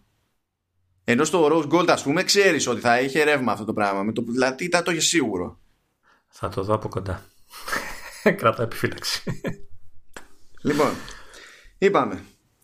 Ε, νομίζω ότι έχει νόημα να, να πιάσουμε λίγο τη, την όλη φάση εδώ πέρα με το βασιζόμενο στο χαρακτηρισμό Pro. Γιατί και στην παρουσίαση βγήκανε και σου είπαν ότι μπλα μπλα iPhone 11 Pro και σταθήκανε σε πολύ συγκεκριμένα πράγματα με το σκεπτικό ότι θα εξηγήσουμε τώρα γιατί αυτό έχει νόημα να λέγεται Pro. Okay. Ε, και αυτό έχει ένα νόημα να σχολιάσουμε στο, στο τελείωμα. Ε, τώρα θα πούμε πώς το προσέγγισε η Apple, έτσι. Και η αλήθεια είναι ότι ξεκίνησε καλά. Λέει μπλα μπλα Pro Display. Που ναι. είναι νέο πάνελ, πάλι είναι OLED, πάλι είναι σε αυτή στην ανάλυση που, που είχαμε και πριν ε, και τα λοιπά και τα λοιπά. Ε, όμως είναι χωρίς 3D touch. Εντάξει, αναμενόμενο. Τέλος αυτό, πάει. Που φαντάζομαι ότι το ένα έφερε τ' άλλο. Για αυτό που θα πούμε ναι. τώρα. Ε, λέει λοιπόν ότι σε τυπική λειτουργία ε, καταναλώνει νομίζω 50% λιγότερο σε τυπική λειτουργία ε, αλλά θα τη βαφτίσουν αντί για Super Retina Display Super Retina XDR γιατί; Αυτό μου θυμίζει η Mac Pro. Ναι. Από εκεί το παίρνουν με το Pro Display XDR που λένε εκεί. Ε, γιατί σου λέει ότι υποστηρίζει HDR θα πεις και τα προηγούμενα υποστηρίζουν HDR ισχύει. Αλλά λέει CG άμα βγεις στον ήλιο και τα λοιπά η φωτεινότητα του πάνελ θα φτάσει στα 800 nits. Ε, το οποίο είναι κλασικό φαινόμενο για OLED panel ακόμα και όταν προβάλλουν HDR δηλαδή αν πάρεις μια τηλεόραση LG ξέρω εγώ OLED και δεν συμμασεύεται συνήθως όταν λειτουργούν σε HDR οι κορυφές τους είναι κάπου εκεί γύρω. Okay. Αυτό που δεν περιμένεις γιατί είναι πιο σπάνιο να το... Θα συμβεί αλλά είναι πιο σπάνιο σε panel OLED. Ε, είναι ότι όταν θα μπει σε... όταν θα αρχίσει να προβάλλει HDR η, η συγκεκριμένη οθόνη στα τηλέφωνα η φωτεινότητα πηγαίνει στα 1200 nits Γενικά αυτό είναι νούμερο που συνήθως περιμένεις να δεις σε LCD που οι LCD έχουν πάντα το πλεονέκτημα στην ένταση της φωτεινότητας και έχουν μειονέκτημα στο, στα μαυρα Το ότι αυτό συμβαίνει σε κινητό είναι γελίο. Δηλαδή είναι αυτό το πράγμα που θες, ε, ε, δηλαδή περιμένεις να ανακοινωθούν τηλεοράσεις που φτάνουν μέχρι εκεί με, με OLED και βγαίνει κάποιος ξέπαρο και σου το κάνει στο τηλέφωνο. και λες, okay. Δεν μα περίμενα να είναι από την ανάποδη. Σου λέει, δεν μας νοιάζει. Εμείς θέλαμε να το κάνουμε και το κάναμε. Okay. Δηλαδή, αν πιάσεις πάρα πολλές τηλεοράσεις που υποτίθεται ότι, ότι δείχνουν HDR, πάρα πολλά computer monitors που υποτίθεται ότι δείχνουν HDR, το κάνουν απείρως χειρότερα από ό,τι θα το κάνει αυτή η οθόνη σε αυτά τα τηλέφωνα. Μάλιστα. Okay. Το οποίο είναι προφανώς κομικό, αλλά ταυτόχρονα στηρίζει ως ένα βαθμό το concept του προϊόντος που είναι προ. Ναι. Διότι αν εσύ τραβήξεις βίντεο HDR και έχεις λόγο να το ε, να το πειράξεις κάπου στο τηλέφωνο μπορείς να έχεις καλύτερη αντίληψη του τι κάνεις. Ναι, θα είναι πιο πιστή η απόδοση της εικόνας. Όχι, όχι πρώτα απ' όλα αυτό που... Ναι, αυτό, ναι σωστά, σωστά. Αυτό που βλέπεις, ρε παιδί μου, είναι πιο κοντά σε αυτό που όντως ισχύει. Οπότε να πηγαίνεις και το πειράζεις αισθάνεσαι πιο σίγουρος ότι δεν κάνεις λακίες. Ναι. Γιατί πάντα υπάρχει απόκληση μεταξύ οθόνης και πραγματικών δεδομένων και γι' αυτό υποτίθεται ότι η ακρίβεια πληρώνεται κερατιάτικα στα, στα monitor που είναι για δουλειά. Ναι. Γιατί σε γλιτώνει από το να κάνεις κατόπιν εορτής και άλλες διορθώσεις μόνο και μόνο για να ρεφάρεις την απόσταση, την, την απόκληση του monitor. Ε, και δεδομένου ότι έχει τάξει αυτά τα πράγματα που έχει τάξει σε βίντεο γενικά αυτές τις κάμερες η, η εταιρεία νομίζω ότι είναι πιο πιθανό να πιάσει τόπο μια τέτοια καφρίλα σε οθόνη σε τύπο που σκαλώνει με βίντεο παρά σε τύπο που σκαλώνει με φωτογραφία παρότι τραβάει και HDR photos τέλος πάντων και τα λοιπά εντάξει ε, έχει την ίδια, το ίδιο ακριβώς chip οπότε από επιδόσεις είναι ό,τι συμβαίνει και στο 11 δεν είναι τίποτα πιο αναβαθμισμένο, έτσι; Όχι, είναι ακριβώς το ίδιο. Είναι ακριβώς το ίδιο. Α, απλά μπήκαν στη διαδικασία στο κομμάτι της παρουσίασης του Pro να εξηγήσουν περισσότερο το, το chip. Και να, να πουλήσουν λίγο το Pro. Ναι, ναι γιατί θα σου πει ότι αυτός που θα κοιτάξει για το Pro, είτε είναι επαγγελματίας ή οτιδήποτε, είτε όχι, είναι πιο πιθανό να γουστάρει και με αυτά που θα του πούμε τώρα που θα το κάνουμε πιο γενιά. Ναι. Αλλά εμείς τα κάναμε γενιά πιο πριν για να μην τα λέμε τώρα δύο φορές, Και αυτό είπαμε και αυτονομίες κτλ. Το δεύτερο, δηλαδή αυτό είναι το δεύτερο point. Πρώτα είπανε για την οθόνη. Και καλά ότι η οθόνη αυτή δικαιούται να θεωρείται Pro.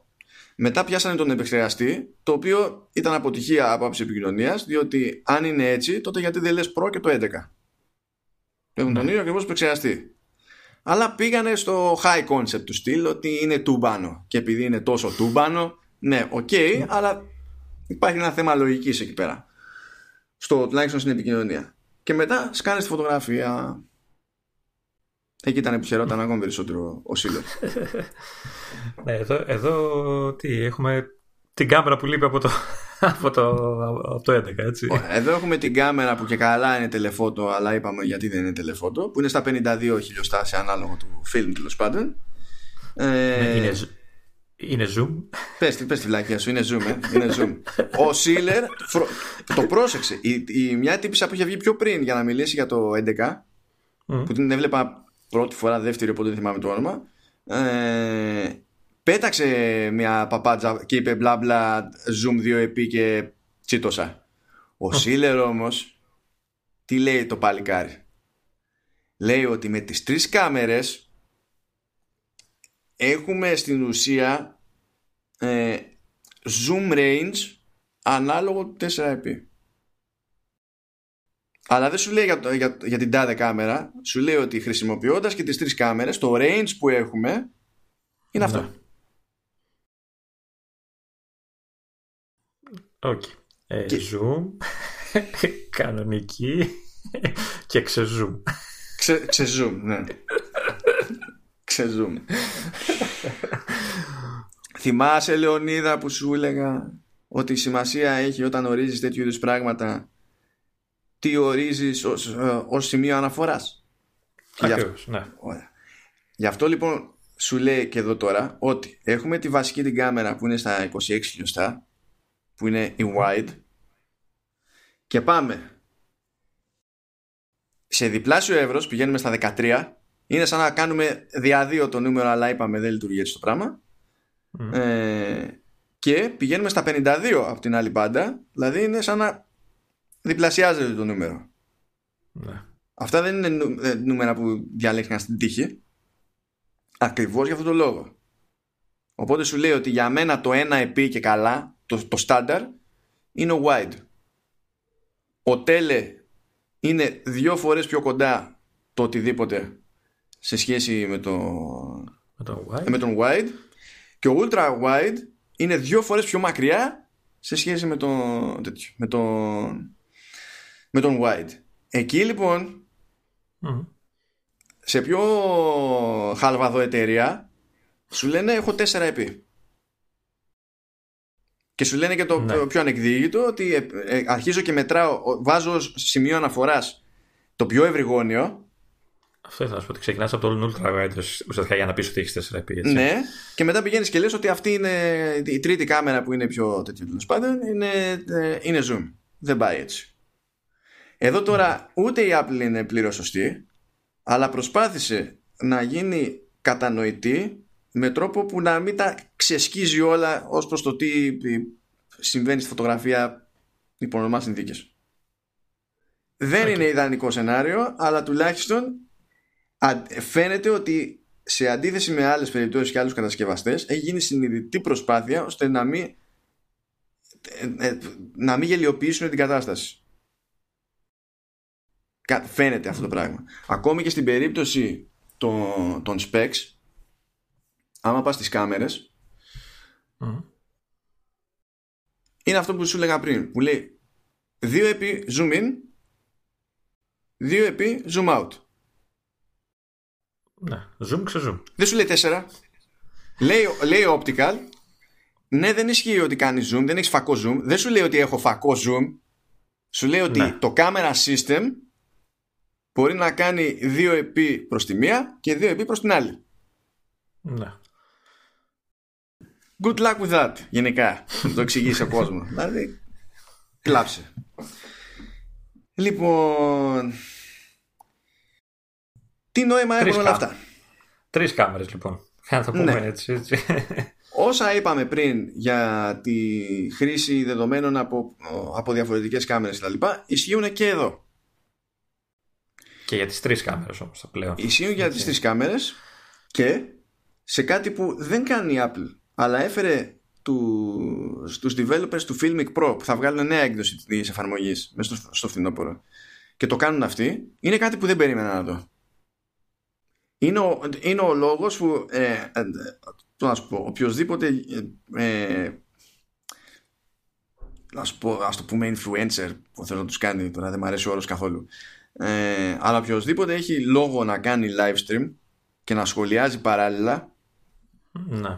ε, έχει λόγο να χρησιμοποιήσει τη συγκεκριμένη εφαρμογή. Και επίσης το ότι αυτό που θα περιγράψω είναι εφικτό πάλι συνδέεται με το πόσο τούμπανο είναι ο Α13. Και δεν περιορίζεται η αλήθεια είναι στην περίπτωση του, του iPhone 11 Pro. Οι επιλογές στις διαθέσιμες κάμερες αλλάζουν. Ναι. Ακούστε λοιπόν φάση Filmic Pro.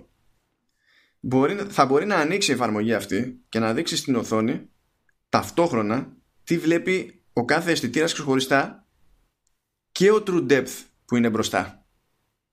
Τέσσερις κάμερες ταυτόχρονα δηλαδή. Δηλαδή μπορεί και τραβάει δεδομένα, αυτό καταλαβαίνεις θα κάνει στην μπαταρία έτσι. Θα την κοιτάς θα λιώνει. Ναι, εντάξει, ναι. Εννοείται αυτό το πράγμα. Μα, μα, μάλλον σε αυτή, τη, σε αυτή την περίπτωση χρήση δεν μετράνε τα έως 4 ώρες και έως 5 ώρες. Έτσι. όχι, όχι, όχι. Παραπάνω. Εκεί είναι, ναι, είναι ως 4 Ε, ε, δευτερόλεπτα. Είναι, έως- ως 4 έως δευτερόλεπτα, μη- όχι κέρδος, ε, συνολική αυτονομία είναι. αυτό.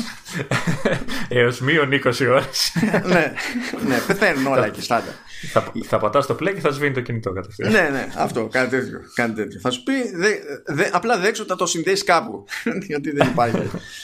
λοιπόν, και δείχνει στην οθόνη, σε καρέ τέλος πάντων, δείχνει τι βλέπει η κάθε κάμερα. Και η εφαρμογή σου δίνει το περιθώριο να γράφεις από δύο κάμερες ταυτόχρονα 4K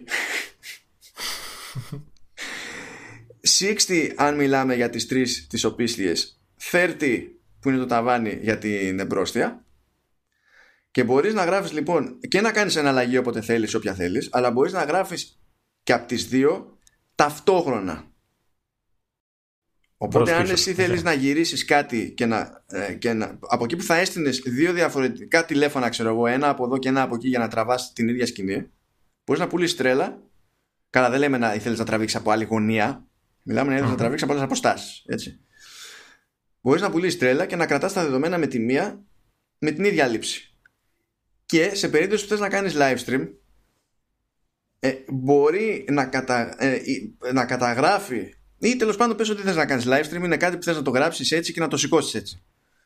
Εφόσον σε αφήνει να διαλέξεις όποια ζεύγος καμερών σου κάνει κέφι, μπορείς να έχεις να γράφεις η μία οπίστια οπότε να τραβάει αυτό που βλέπεις εσύ ως χρήστης εκείνη την ώρα απέναντί σου και να τραβάει με την εμπρόστια και να τη βάζει σε πλαίσιο στο σήμα της πρώτης με τη μία οπότε ναι. να βλέπει ο άλλος το χώρο και να βλέπει και την πάρτη σου καθώς εξηγείς και σχολιάζεις. Ναι βέβαια άμα μιλάμε για τη δικιά σου φάτσα αυτό είναι μειονέκτημα είναι... εννοείται αυτό το πράγμα. Λέω για τους υπόλοιπους ανθρώπους που ε, κάτι τέτοιο δεν ισοδυναμεί με ποινικό αδίκημα. Αυτό εξηγείται είναι αλλά μιλάμε τώρα για κουφά. Κουφά πράγματα. Κουφά. Αυτό όμως έχει να κάνει με το software και με τη δύναμη του hardware που υπάρχει δεν υπάρχει μόνο στα Pro οπότε πάλι άμα το πιάσεις αυτό ξέρεις σαν επιχείρημα ότι αυτό έτσι άρα είναι Pro δεν στέκει. Θα μπορείς να το κάνεις, δηλαδή θα μπορείς να το κάνεις και στο 11 με δύο κάμερες βέβαια. Ναι, αυτό μπορείς να το ε. κάνεις και στο 11. Η διαφορά στην ουσία στο camera system που λέει είναι ότι έχεις ένα, ένα. Ένα φακό λιγότερο. Ε, ναι, μια μηχανή μια, ακόμη κάμερα, με φακό κάμερα. με άλλη εστιακή τέτοιο απόσταση. Αυτό. Και ό,τι σημαίνει ναι. αυτό. Που στην ουσία ναι. και αυτή η εστιακή απόσταση είναι κάτι που έβαζε παλιότερα στα Plus και στα Max και στα mm. τέλος πάντων. Και στην ουσία δεν το βάζει, δηλαδή κόβει από τη μία ευελιξία και στη δίνει από την ανάποδη στο 11, στο δίνει σε εύρος περισσότερο και κρατάει ρε παιδί μου αυτού του τύπου τις εστιακές αποστάσεις ως προνόμιο τουλάχιστον για φέτος στα, στα Max οπότε αν τα βάλεις κάτω ε, νομίζω ότι τα μόνα πράγματα που μπορεί να πει κάποιος ότι είναι πιο χαρακτηριστικά ενός ας πούμε επαγγελματικού προϊόντος είναι η διαφορά στην ποιότητα κατασκευής π.χ. ότι έχει ακόμα καλύτερη διαφροχοποίηση αυτό εννοώ και τα υλικά, τα υλικά αλουμίνιο είναι όλα έτσι. Οπότε... Όχι, ατσάλι είναι. Σε αυτά είναι ατσάλι. ατσάλι και, το υπόλοιπο είναι γυαλί. Ναι. Αλλά για την αδιαβροχοποίηση αυτή, αυτό ναι. είναι κάτι που σε ειδικές περιπτώσεις θα είναι χρήσιμο και όντως ξέρω. Okay. Και το άλλο, ότι αυτό που έχουν κάνει με την οθόνη είναι. Ναι, δηλαδή είναι τόσο out there που είναι αστείο. Δεν έχεις ναι. άλλα συγκλονιστικά επιχειρήματα σε αυτό το θέμα. Εντάξει, και η, και η κάμερα. Δεν μπορεί να πεις, δεν μπορεί να την ε, διαγράψεις την κάμερα. Την τριπλέτα εννοώ. Ε, ναι, δεν διαγράφω την κάμερα, αλλά πρόσεξε να δεις. Αυτή δεν είναι μια κάμερα που γεννήθηκε, δηλαδή σαν στυλ, αυτό που κάνει η τρίτη κάμερα εδώ, κάτι που δεν έχουμε ξαναδεί σε iPhone. Δηλαδή το positioning έχει αλλάξει. Ε, ίσως η σύνθεση, η, ο συνδυασμός και οι, ναι. οι λειτουργίες που επιτρέπει. Δηλαδή αυτό που είπες για το Filmic Pro είναι. Σφαίρα, στη σφαίρα του Pro είναι και αυτό, έτσι. Αν πεις.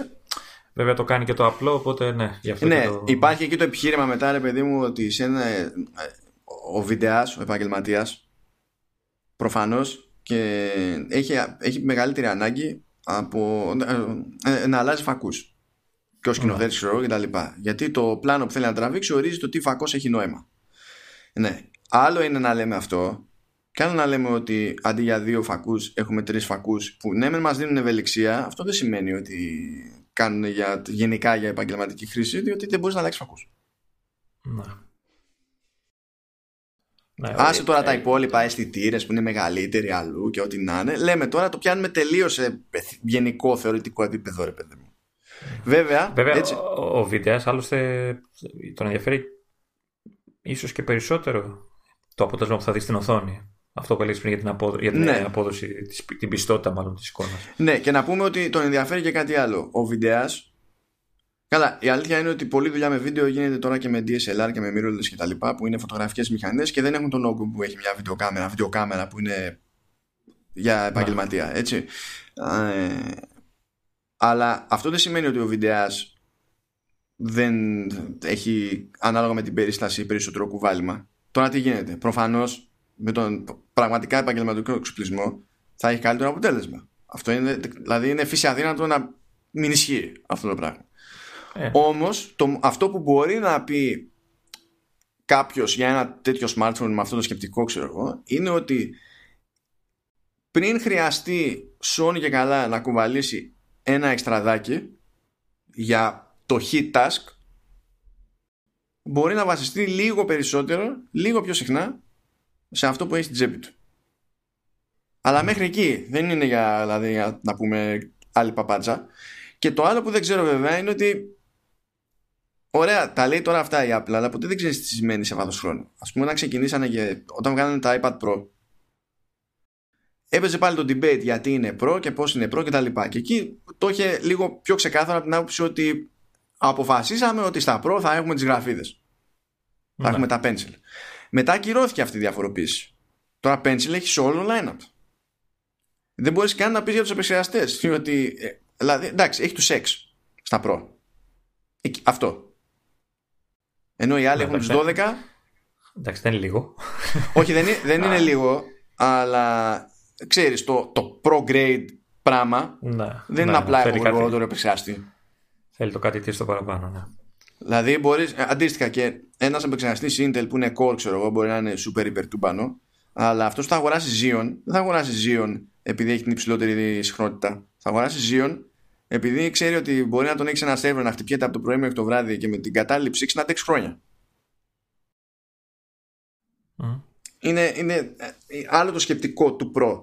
Δεν ξέρω τι λέει το pipeline από εκεί και πέρα και κανείς δεν ξέρει για την, το pipeline της Apple για το αν θα συνεχίσει και πώς θα συνεχίσει αυτή τη διαφοροποίηση ανάμεσα σε μη Pro, δηλαδή και καλά το Standard και το Pro.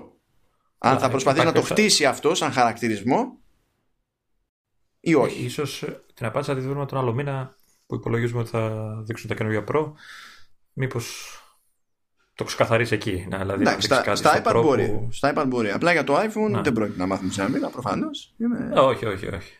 Και σταυρό και, και κούρευτο. Ε, τι να, να πω κάτι που το λέγαμε και εκτός podcast. Για πες. Ε, ένα, ένα μικρό φάουλ, δεν μπορώ να γκρινιάξω για τέτοια συσκευή, αλλά ε, στο Pro πιο πολύ, γιατί στο, στο 11 το δέχομαι πιο εύκολα, είναι η διατήρηση το, με τις χωρητικότητες. Δηλαδή που κρατάει στα Pro το χαμηλότερο επίπεδο χωρητικότητας είναι τα 64 ξανά και πηδάει μετά στα 256 και στα 512 mm.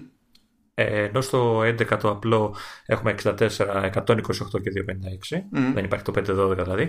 Ε, έχω την εντύπωση ότι στο Pro θα έπρεπε να το 64 είναι 128. Να ξεκινάει δηλαδή από το 128. Καλά, ε, συμφωνώ. Δεν ξέρω, δεν ξέρω αν το ε, θα της επιτρέπει να χτυπήσει το, την τιμή που χτυπάει τώρα. Μια χαρά της επιτρέπει. Ε. Δεν έχει το πρόβλημα. Απλά το κάνει επίτηδες για το Upsell. Το κάνει ναι, επίτηδες, Ναι, ναι, εντάξει, ok. Okay. Αλλά από τη στιγμή που το ονομάζεις Pro, τα 64 φαίνονται λίγα. Ο Pro, όταν... ο Pro και ε, για μένα η, η διαρρύθμιση αυτή, οι, οι επιλογές που έχει, δηλαδή τα βήματα που έχει στη χωρητικότητα, το ότι στο 11 είναι 64, 128, 256 και στο Pro είναι 64, 256, 512 μου δείχνει αυτό σαν φάση ότι ξέρουν ακόμη πιο σίγουρα ότι ε, ε, κυνηγάνε το, τον πιο βιντεά εδώ πέρα. Ναι, Γιατί... ο οποίος ε, είναι μονόδρομος στο 512 θα μου πεις έτσι. Ε, και να μην είναι μονόδρομος, ο βιντεάς δεν υπάρχει περίπτωση να δει 64 GB και να το πάρει σοβαρά. Θεωρεί ότι δεν υπάρχει αυτό το level στην χωρητικότητα. Σου λέει είσαι τρελός. Ναι.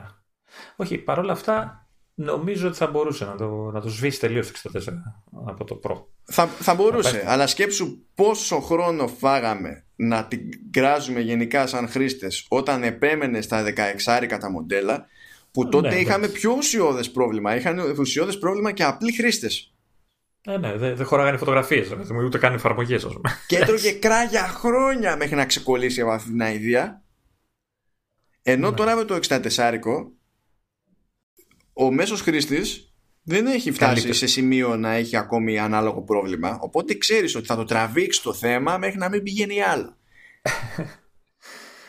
ναι ε, δεν άκουσα και τίποτα για τη, για τη RAM και αν πεις ότι ποτέ δεν λέει Α, ίσως περιμένουμε κάποιο benchmark για να δούμε πιο πολλές λεπτομέρειες ναι εντάξει ε, εμένα αυτό που με νοιάζει είναι ένα ό,τι και αν είναι η RAM να μην αλλάζει ανάλογα με το τι χωρητικότητα έχει το μοντέλο. Αυτό το πράγμα που κάναμε με τα iPad Pro δεν μου άρεσε. Σωστό. Όταν το κάνουν σε Android smartphones το κράζω κάθε φορά ε, και δεν γουστάρω να αρχίσω να το κάνουν και σε, και σε iPhone. Αυτό δηλαδή θα με ενοχλήσει. Δηλαδή το να μου πεις ότι άμα πληρώσεις για 5-12 σου βάζω και παραπάνω RAM Με ενοχλείς, φίλε. Με ενοχλείς. Διότι δεν μπορείς με αυτό το σκεπτικό να μουτάζεις συγκεκριμένη επίδοση και απλά μετά να προσποιήσει ότι το μόνο που έχω να διαλέξω είναι χωρητικότητα. Ίσως έχουμε διαφοροποίηση μεταξύ προ και σκέτου. Αυτό είναι πιο κατανοητό γιατί θα μου πει: Κοίτα, το 11 είναι έτσι, το προ είναι έτσι. Να. Εκεί ίσως να έχω κάποια. Αλλά, αλλά θέλω να πιστεύω ότι τα 4 γίγα είναι η βάση πια. Τώρα ναι, ναι, και τώρα και το τέτοιο, δηλαδή τα, τα προ κανονικά πρέπει να θέλουν. Όχι, εγώ σκέφτομαι και το, και το iOS που έρχεται, το 13, ναι. ότι λογικά θα τον θέλει τον αέρα της μνήμης, έτσι. Καλά, στα iPad δεν το συζητάω, αλλά στα, iPad έχει περισσότερο multitasking στο, στο σίγουρα, iPhone σίγουρα. δεν παίζει τόσο multitasking τώρα, εντάξει. Ε, Δεν παίζει τόσο multitasking, αλλά έναν αέρα είναι, θα είναι πιο βαρύ, ρε. Θα είναι βαρύ. Εντάξει, υποτίθεται ότι θα βελτιώνει την απόδοση, αλλά νομίζω ότι έχει αρχίσει να το, να το, να το ζητάει και στα iPhone τη- τον αέρα της μνήμης. Και, και μόνο που θα κάνεις εναλλαγές μεταξύ ανοιχτών εφαρμογών, θα πηγαίνεις από τη μία στην άλλη ε, και δεν θα χρειάζεται να κάνεις ε, ξέρεις, reload και δεν ξέρω εγώ τι, refresh Μμ. στην ε, πίσω εφαρμογή. Ε, νομίζω θα είναι σημαντικό. Να Ε, σημειώσουμε επίσης το εξής. Τα κουτιά των Pro Ναι, σκάει είναι ο μαύρο. 18βατος ο Α. φορτιστής με καλώδιο που Οκ. είναι USB-C από τη μία Lightning Lightning. από την άλλη. Στο 11 σκάει ο κλασικός στα 5W με το USB-A και Lightning από την άλλη. Γιατί δυσκολεύουν τη ζωή τους; Γιατί δεν κάνουν ένα να τελειώνουν; Δεν έχω, δεν ξέρω. Ναι.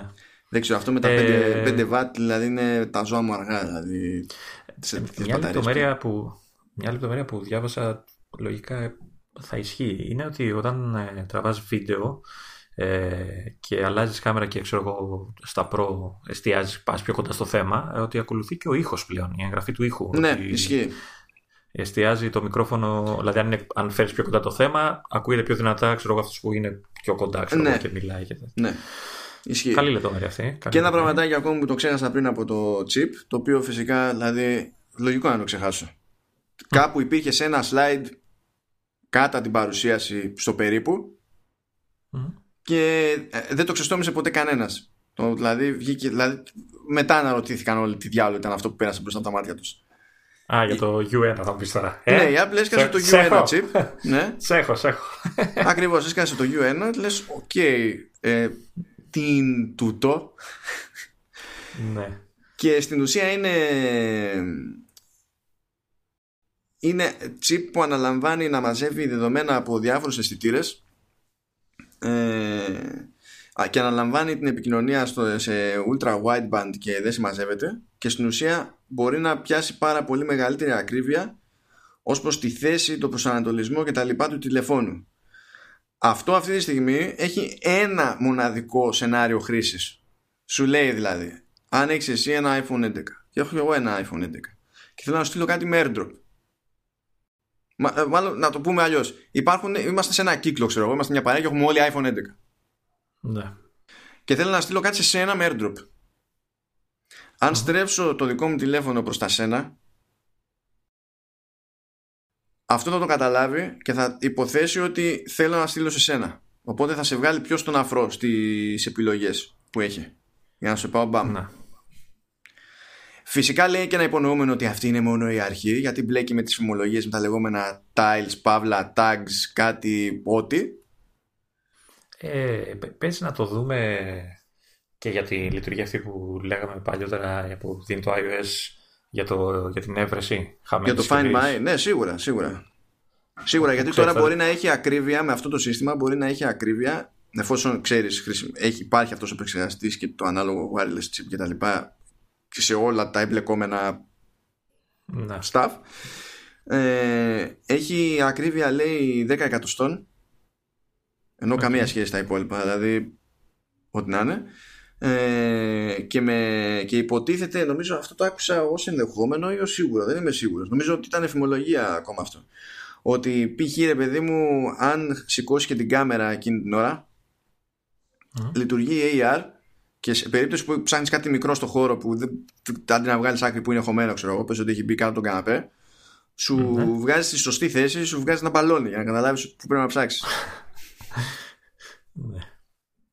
Οκ. γιατί, γιατί έτσι. Έτσι.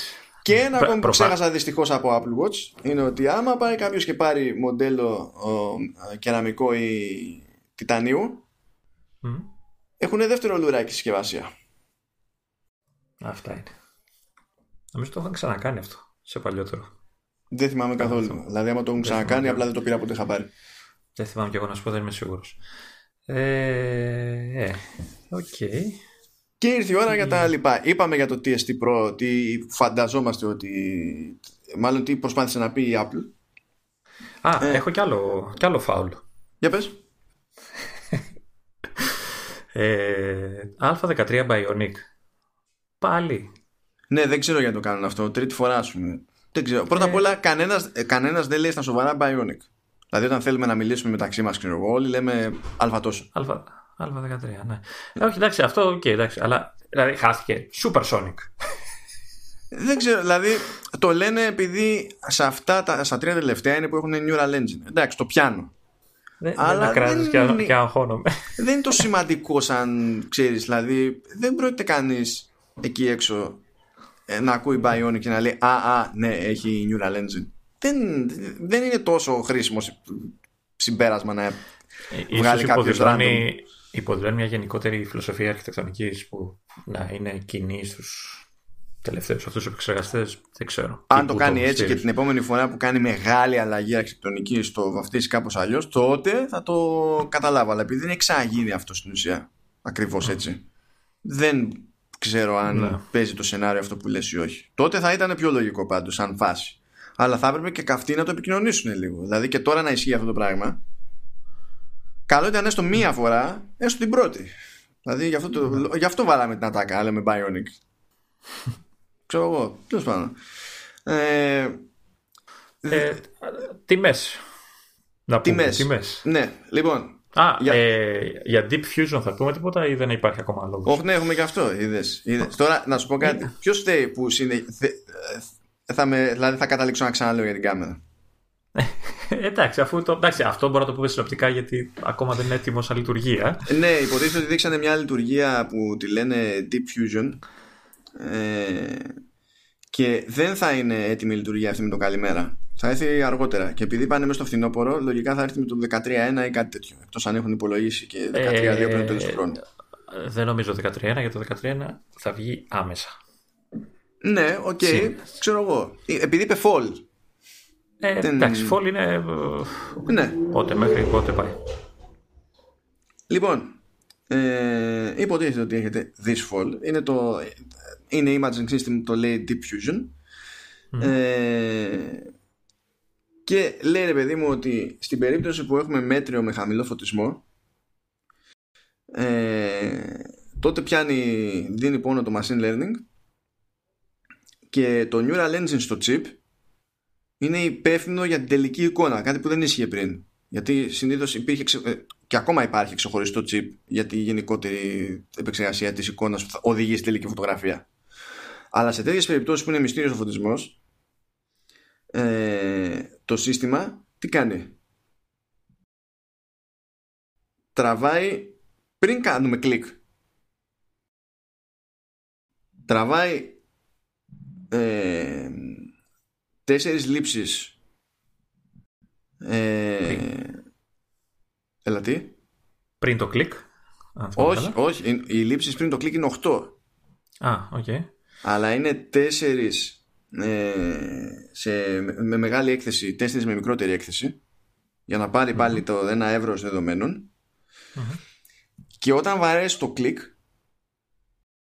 παίρνει μια τελική ακόμη μεγαλύτερη, με μεγαλύτερη έκθεση και ύστερα με όλα αυτά τα δεδομένα δίνει πόνο η Neural Engine και κάνει τη βελτιστοποίηση. Ναι. Αλλά αυτό είναι τώρα το δείξανε στο τελείως. Δηλαδή δεν ξέρουμε πότε θα έρθει και ακριβώς και σούξου μουξου μανταλάκια. Ε, έχω την εντύπωση ότι θα έρθει με το 13.2 mm. λογικά. Έτσι λέτε. Δηλαδή, γιατί δηλαδή, αν ε, το 13 είναι πολύ κοντά και δεν νομίζω να προλάβουν να το φτιάξουν, να το έχουν έτοιμο. Εκτός πια, ξέρω εγώ, να κάνουν καμιά ναι. στυλ, στυλ, τύπου portrait beta, τέτοιο. Ναι. Ε... Ε, πριν πούμε. Μάλλον να πούμε τις τιμούλες, εντάξει. iPhone 11 υποτίθεται ότι είναι 699 δολάρια. Mm. προφανώς στα 64 γίγκα. Ε, 999 πάλι στα 64 γίγκα είναι το 11 Pro. Περί τα 8,5 το υπολογίζουμε στην Ελλάδα με τα ΦΠΑ του το, ναι. το 11 και το Pro Max είναι στα, στα 1099 κλασικά παίρνουμε το νομεράκι κλωτσάμε λίγο το σύμβολο του δολάριου βάζουμε λίγο, φέρνουμε εδώ πιο κοντά το, του, το σύμβολο του, του ευρώ κοτσάρουμε 24% ΦΠΑ που έχουμε εδώ, εδώ χάμω ε, και είστε πολύ κοντά ύστερα. Δηλαδή, άμα θέλετε να υπολογίσετε οτιδήποτε μόνοι σας, ο μπούσουλα συνήθως είναι αυτός. Για το hardware. Στα services δεν λειτουργεί το ίδιο σκεπτικό. Στο hardware όμως έτσι πάει συνήθως. Δηλαδή, άμα το κάνετε, άμα το υπολογίσετε έτσι, παίζει η απόκληση να είναι, ξέρω εγώ, στο δεκάρικο για το αυτό που θα γίνει στη... όταν έρθει η ώρα για Ελλάδα, ξέρω εγώ. Και θα κυκλοφορήσουν και αυτά 20 του μήνα, έτσι. Ε, θα κυκλοφορήσουν 20 του μήνα. Εμείς δεν είμαστε στο πρώτο wave. Αλλά δεν είμαι σίγουρος και για το για την ημερομηνία. Αλλά δεν είμαστε στο πρώτο wave. Αλλά δεν αργούμε και συνήθως. Όχι, κοντά θα είμαστε. Δηλαδή μπορεί να περιμένουμε μία εβδομάδα, δύο εβδομάδες κάπου εκεί γύρω. Να. Okay. Ε, πες λίγο για το... Όχι, πριν πούμε για το software, για το πότε θα γίνουν τα releases, θέλω να επανέλθουμε λίγο σε αυτό το θέμα με τη διάταξη των καμερών που είχες πει εσύ ένα φεγγάρι τι θα γίνει για να ρυθμιστεί αυτή η ασχήμια. Για τα pumps λες, ε; ναι, ναι. Δεν θα γίνει. Ε, ναι, ε, δεν θα γίνει προφανώς. Απλά θέλω να μοιραστώ μια θεωρία μου. Είναι θεωρία, έτσι. Ε... Ναι, εντάξει, μην μη βιαστώ. Πρώτα απ' όλα να πούμε ότι είναι ένα ενιαίο το γυαλί. Δεν είναι ένα γυαλί στην πλάτη και πάνω τις κάμερες διαφορετικό γυαλί είναι σμιλεμένο το ένα και το αυτό αλλά νομίζω ότι ακόμη και έτσι κάτι πήρε τα αυτή μου ότι αν πιάσεις παιδί μου το τετράγωνο αυτό με το δάχτυλό σου ότι δεν είναι τελείως flat. Α, ε, εξέχουν μέσα ότι, στο τετράγωνο νομίζω ότι μία κάμερα πρέπει να είναι λίγο πιο πιο ψηλά. πιο ε, ξεπεταγμένη ε, από τις άλλες. Νομίζω, ε, ε, το, πήρε τα, δεν ορκίζομαι αλλά έχω την εντύπωση ότι κάτι τέτοιο εννοούσε ο ποιητής που πέτυχα. Ε, οπότε δεν είναι σαν τέλος πάντων, δεν είναι ακριβώς σαν να υπάρχει ένα ξένο σώμα πάνω, τουλάχιστον σε θέμα υφής. Ε, αυτό που μου καρφώθηκε εμένα στο μυαλό και στην περίπτωση των δύο καμερών που τις είχαμε και προηγουμένως αλλά ακόμη περισσότερο στην περίπτωση των τριών καμερών είναι ότι η διάταξη είναι τέτοια ώστε ε, να γίνεται η, η, μικρότερη δυνατή απόκληση σε γωνία έτσι όπως στείνεται ρε παιδί μου το, το σύστημα και φτιάχνεται η συσκευή και να μπορούν και οι τρεις να εστιάζουν στο ίδιο κέντρο. Και όταν χρειάζεσαι δεδομένα και από τη μία και από την άλλη και από την παράλληλη να το έχεις σίγουρο ότι κοιτάνε στο ίδιο σημείο. Είναι ευκολότερο να το κάνεις αυτό στις δύο κάμερες προφανώς, όπως και να τις βάλεις. Μόλις βάλεις όμως τρίτη, αν τη βάλεις ακόμη παραδίπλα, τότε η κεντρική μπορεί να κοιτάει τέρμα ευθεία που λέει ο λόγος, αλλά τις άλλες δύο πρέπει να τις πειράξει να, τις, να, να κοιτάνε πιο λοξά ακόμη. Ναι. Για να βρεθούν στο ίδιο σημείο και να διασταυρωθούν τα οπτικά πεδία, ας πούμε. Ενώ άμα τις βάλεις σε τέτοια διάταξη, πρέπει να τις πειράξει και τις τρεις, αλλά λιγότερο. Μάλιστα. Θεωρία. Και επειδή λέγανε και κάποια πράγματα. Ναι, αυτή είναι θεωρία. Αυτό που δεν είναι θεωρία, και εκεί πέρα είναι που μου προέκυψε η σκέψη αυτή βασικά, είναι που λέει ότι έχουν φροντίσει, ρε παιδί μου, στο... να είναι καλυμπραρισμένες οι μηχανές έτσι ώστε και να βλέπουν το ίδιο θέμα κατά βάση, αλλά και να λειτουργούν, ε, να χρησιμοποιούν το ίδιο χρωματολόγιο κτλ.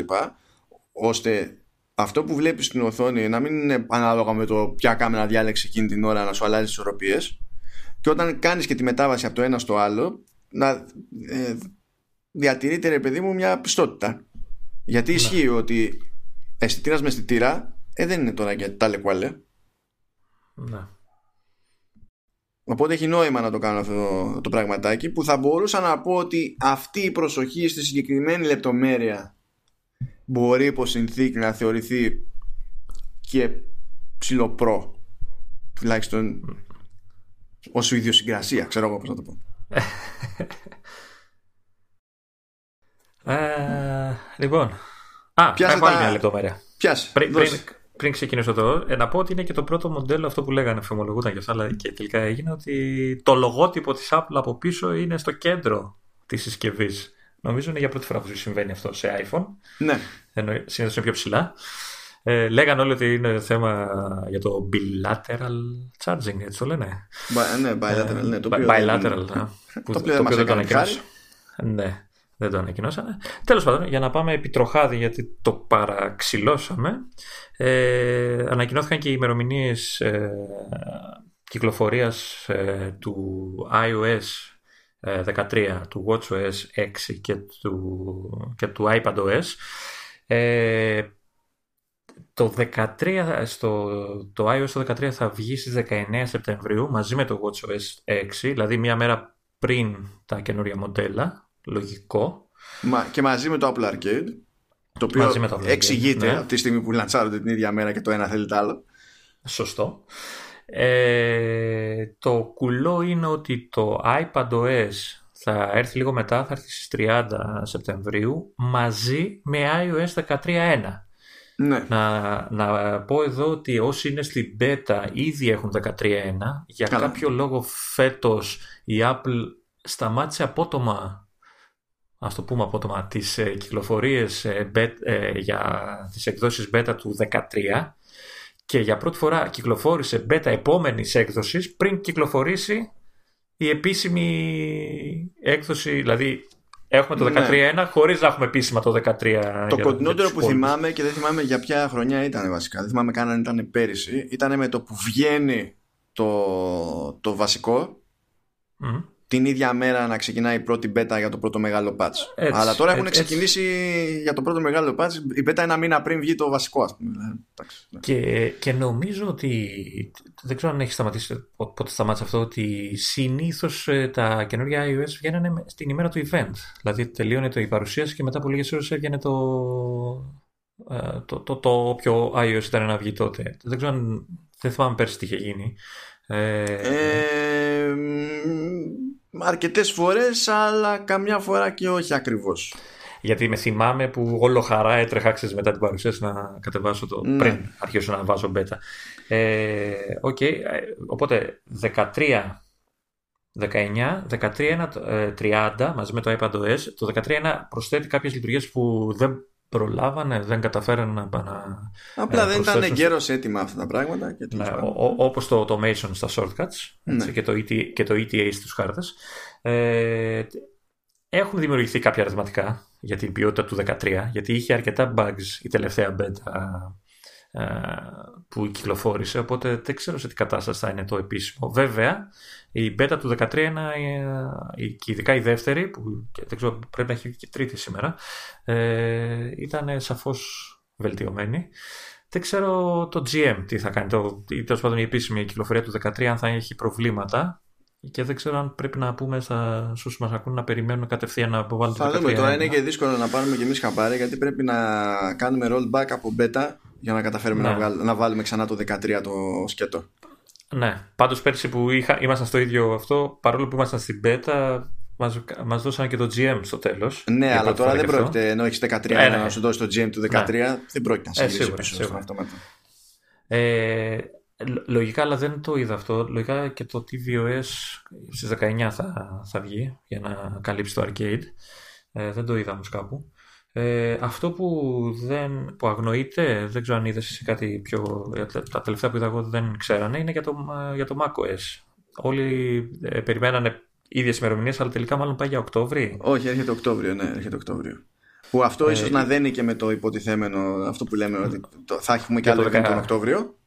Ναι, και το που περιμένουμε για 16 Mac και που δεν ξέρω τι άλλο. Και είναι και ο Ε, Mac εγώ- Pro μέσα στη μέση και τα λοιπά, αλλά είδα ότι σου ξέφυγε κάτι. Ποιο, ποιο, τι, πού, α. Για πέ. Λοιπόν, είπες για WatchOS 6, Το σωστά; 6. Ναι, ναι. ναι. Η ημερομηνία που είπες Μμ. ισχύει για Series Α, 5 Ναι, ναι, ναι, έχεις και δίκιο. Series 3 καλά και Series 4. Ναι, ναι. Και εσύ, είδες και εσύ. Ναι, ναι, ναι, ναι. το χαβά της. Το χαβά της. Το χαβά της. Εδώ είχε μια λογική τουλάχιστον εδώ, εντάξει. ναι, υποτίθεται όμως ότι δεν αρκεί να πεις μόνο το όνομα. Πρέπει να πεις και. Hey. Δηλαδή. Ok. Okay. Ναι, ναι, ναι. Για, τα, για πιο παλιά μοντέλα που υποστηρίζονται υποτίθεται από WatchOS 6 θα έρθει later this fall. Ε, νομίζω για 30 μιλάνε ή όχι πάλι. Για, δεν το έχουν προσδιορίσει; Νομίζω πως όχι. Εγώ νομίζω ότι είδα για 30, αλλά δεν, ναι, δεν, το, δεν το έχω τώρα μπροστά μου, δεν είμαι σίγουρος. Όντως. Οπότε όσοι έχουν παλιότερα μοντέλα θα περιμένουν λίγο ακόμα. Εντάξει. Και τώρα το μεταξύ την ώρα που γράφουμε εννοείται ότι έχουν βγει, έχουν βγει Golden ε, Master παντού. Δηλαδή με το που ε, σταματήσουμε εδώ να κάνουμε. Από το που βαρέσουν stop θα γίνει. Είχαν βγει, είχαν βγει από το πρωί τα Golden Master του 2013 και η για, για developers. Τώρα, για developers, τα, public, ναι. τα public βγαίνουν σήμερα νομίζω. Λογικά θα σκάσουν σήμερα. Ναι. Ε, ίσως να έχουν σκάσει δεν μπορώ να τσεκάρω. Ε, και νομίζω ότι κάπου εδώ θα τους αφήσουμε. Συγγνώμη. Ναι. Τα καγκελιά. Βγήκε η public beta ε, η νέα για, ε, για iPadOS και iOS. OK. Okay. Καλό αυτό. Και, έχω να, και έχω να παίξω. Άκου τώρα. Mm. Μείωση τιμής 200 δολάρια στα μοντέλα iPad Pro με ένα τεραμπάιτ. Πίσω μου έχω σατάνα. Άρα ετοιμάζουν, έτσι, ετοιμάζουν τα αγορά για το επόμενο. Εντάξει, αυτό είναι και τα, τα watch bands που λέει το, το Milanese και το Leather Loop mm. πέφτουν από τα 150 δολάρια στα 100 δολάρια. Επιτέλους. Επιτέλους. Θες να βρω και, και τίποτα; Α, και δεν είπαμε και το line-up για τα iPhone, παιδιά. Παραμένει το 10R και πέφτει ένα κατοστάρικο. Παραμένει και το 8 τα 7 μας αφήνουν χρόνους και όσο υπάρχουν στην πιάτσα ten S θα αρχίσετε να τα βλέπετε ένα κατοστάρικο παρακάτω. OK. Okay. Που εξακολουθούν να αποτελούν μια πολύ καλή επιλογή έτσι. Τα ten S, ναι, ναι, ναι, ναι, πολύ. Ναι. Απλά νομίζω ότι και πολλοί κόσμος θα πάει για το 11 αντί για το Pro και θα αισθάνεται και ευχαριστημένος γιατί το, όλο το messaging και τα λοιπά δεν θα είναι σαν να ξέρεις έκανε την επιλογή, την τιμή ε, και νομίζω ότι θα συνεχίσει να πουλάει το 10R. Ήταν έτσι κι αλλιώς ότι... το πιο δημοφιλές από το line-up για προφανείς λόγους. Ναι. Και τώρα είναι ακόμη πιο φθηνό. Και καθόλου εγώ πιστεύω, και το... εγώ πιστεύω και το 8 ότι θα πάει καλά. Και αυτό είναι μια χαρά ακόμα. Ναι, και αυτό... δεν διαφωνώ καθόλου. Απλά ρε παιδί μου ότι τώρα πρόσκειται. Στο επίσημο line-up είναι 8, 10R, mm. 11, 11 Pro, 11 Pro Max. Έτσι. Ναι από αυτό ρε παιδί μου το μόνο που δεν έχει Face ID είναι το 8 δηλαδή άμα πεις ότι με νοιάζει λίγο αυτό ε, ναι εντάξει OK okay. πας okay. κατευθείαν στα, στα υπόλοιπα και από εκεί και πέρα έχεις μια λογική στην πορεία δηλαδή μία κάμερα, δύο κάμερες, τρεις κάμερες πέρα από τη διαφορά της επιδόσης ξέρω. Ε, εγώ απλά το λέω για το 8 ότι είναι ε, για φτηνό κινητό είναι πολύ καλή επιλογή έτσι. δηλαδή ακόμα όχι απλά κρατάει είναι εξαιρετικό ακόμα ε, και είναι και, θα είναι και φθηνό, έτσι. Okay. Φθηνό. Τέλος πάντων. Ε, αυτό. Πα, πάντα σε, σε, σε επίπεδα. Ε, ναι. Λοιπόν, άντε, άντε, φύγε. Κλείσε. Κάνε, εγώ που θα μοντάρω. Εγώ που θα μοντάρω. Ε, γράφει τρει τρεις ώρες το, το application εδώ. Τέλος θα είναι οι δικές μου οι ώρες. Γενικά. Κάτσε, κατα, καταρχάς πρέπει να στο στείλω κάνει 10 ώρες να ανέβει. Εντάξει. Ε. Παιδιά, Αυτά ήταν, αυτά αντέξαμε. Τώρα ό,τι και να ναι. ξέφυγε, τι να πω. Εμείς την τροπή δική μας, εμείς η δική σας. Δεν γίνεται. Δηλαδή, εντάξει, καήκαμε πάλι. Εντάξει, Οπότε... μία τα ίδια ήταν. Σκέψτε ήταν και διαφορετικά πόσες ώρες θα γράφαμε. Ναι, δεν είναι. Όλα αυτά είναι πράγματα που έχουν κάνει εδώ και χρόνια στο Android because reasons. Μ' αρέσει που παίζει αυτή η ατάκα για πάντα. Έλα, έλα τώρα, σουτ, σουτ, μη, μη. Να, ναι. να, σταματήσουμε εδώ. Γεια σας. Γεια σας, γεια σας και χαρά σας και τα λέμε την επόμενη εβδομάδα. Άιντε.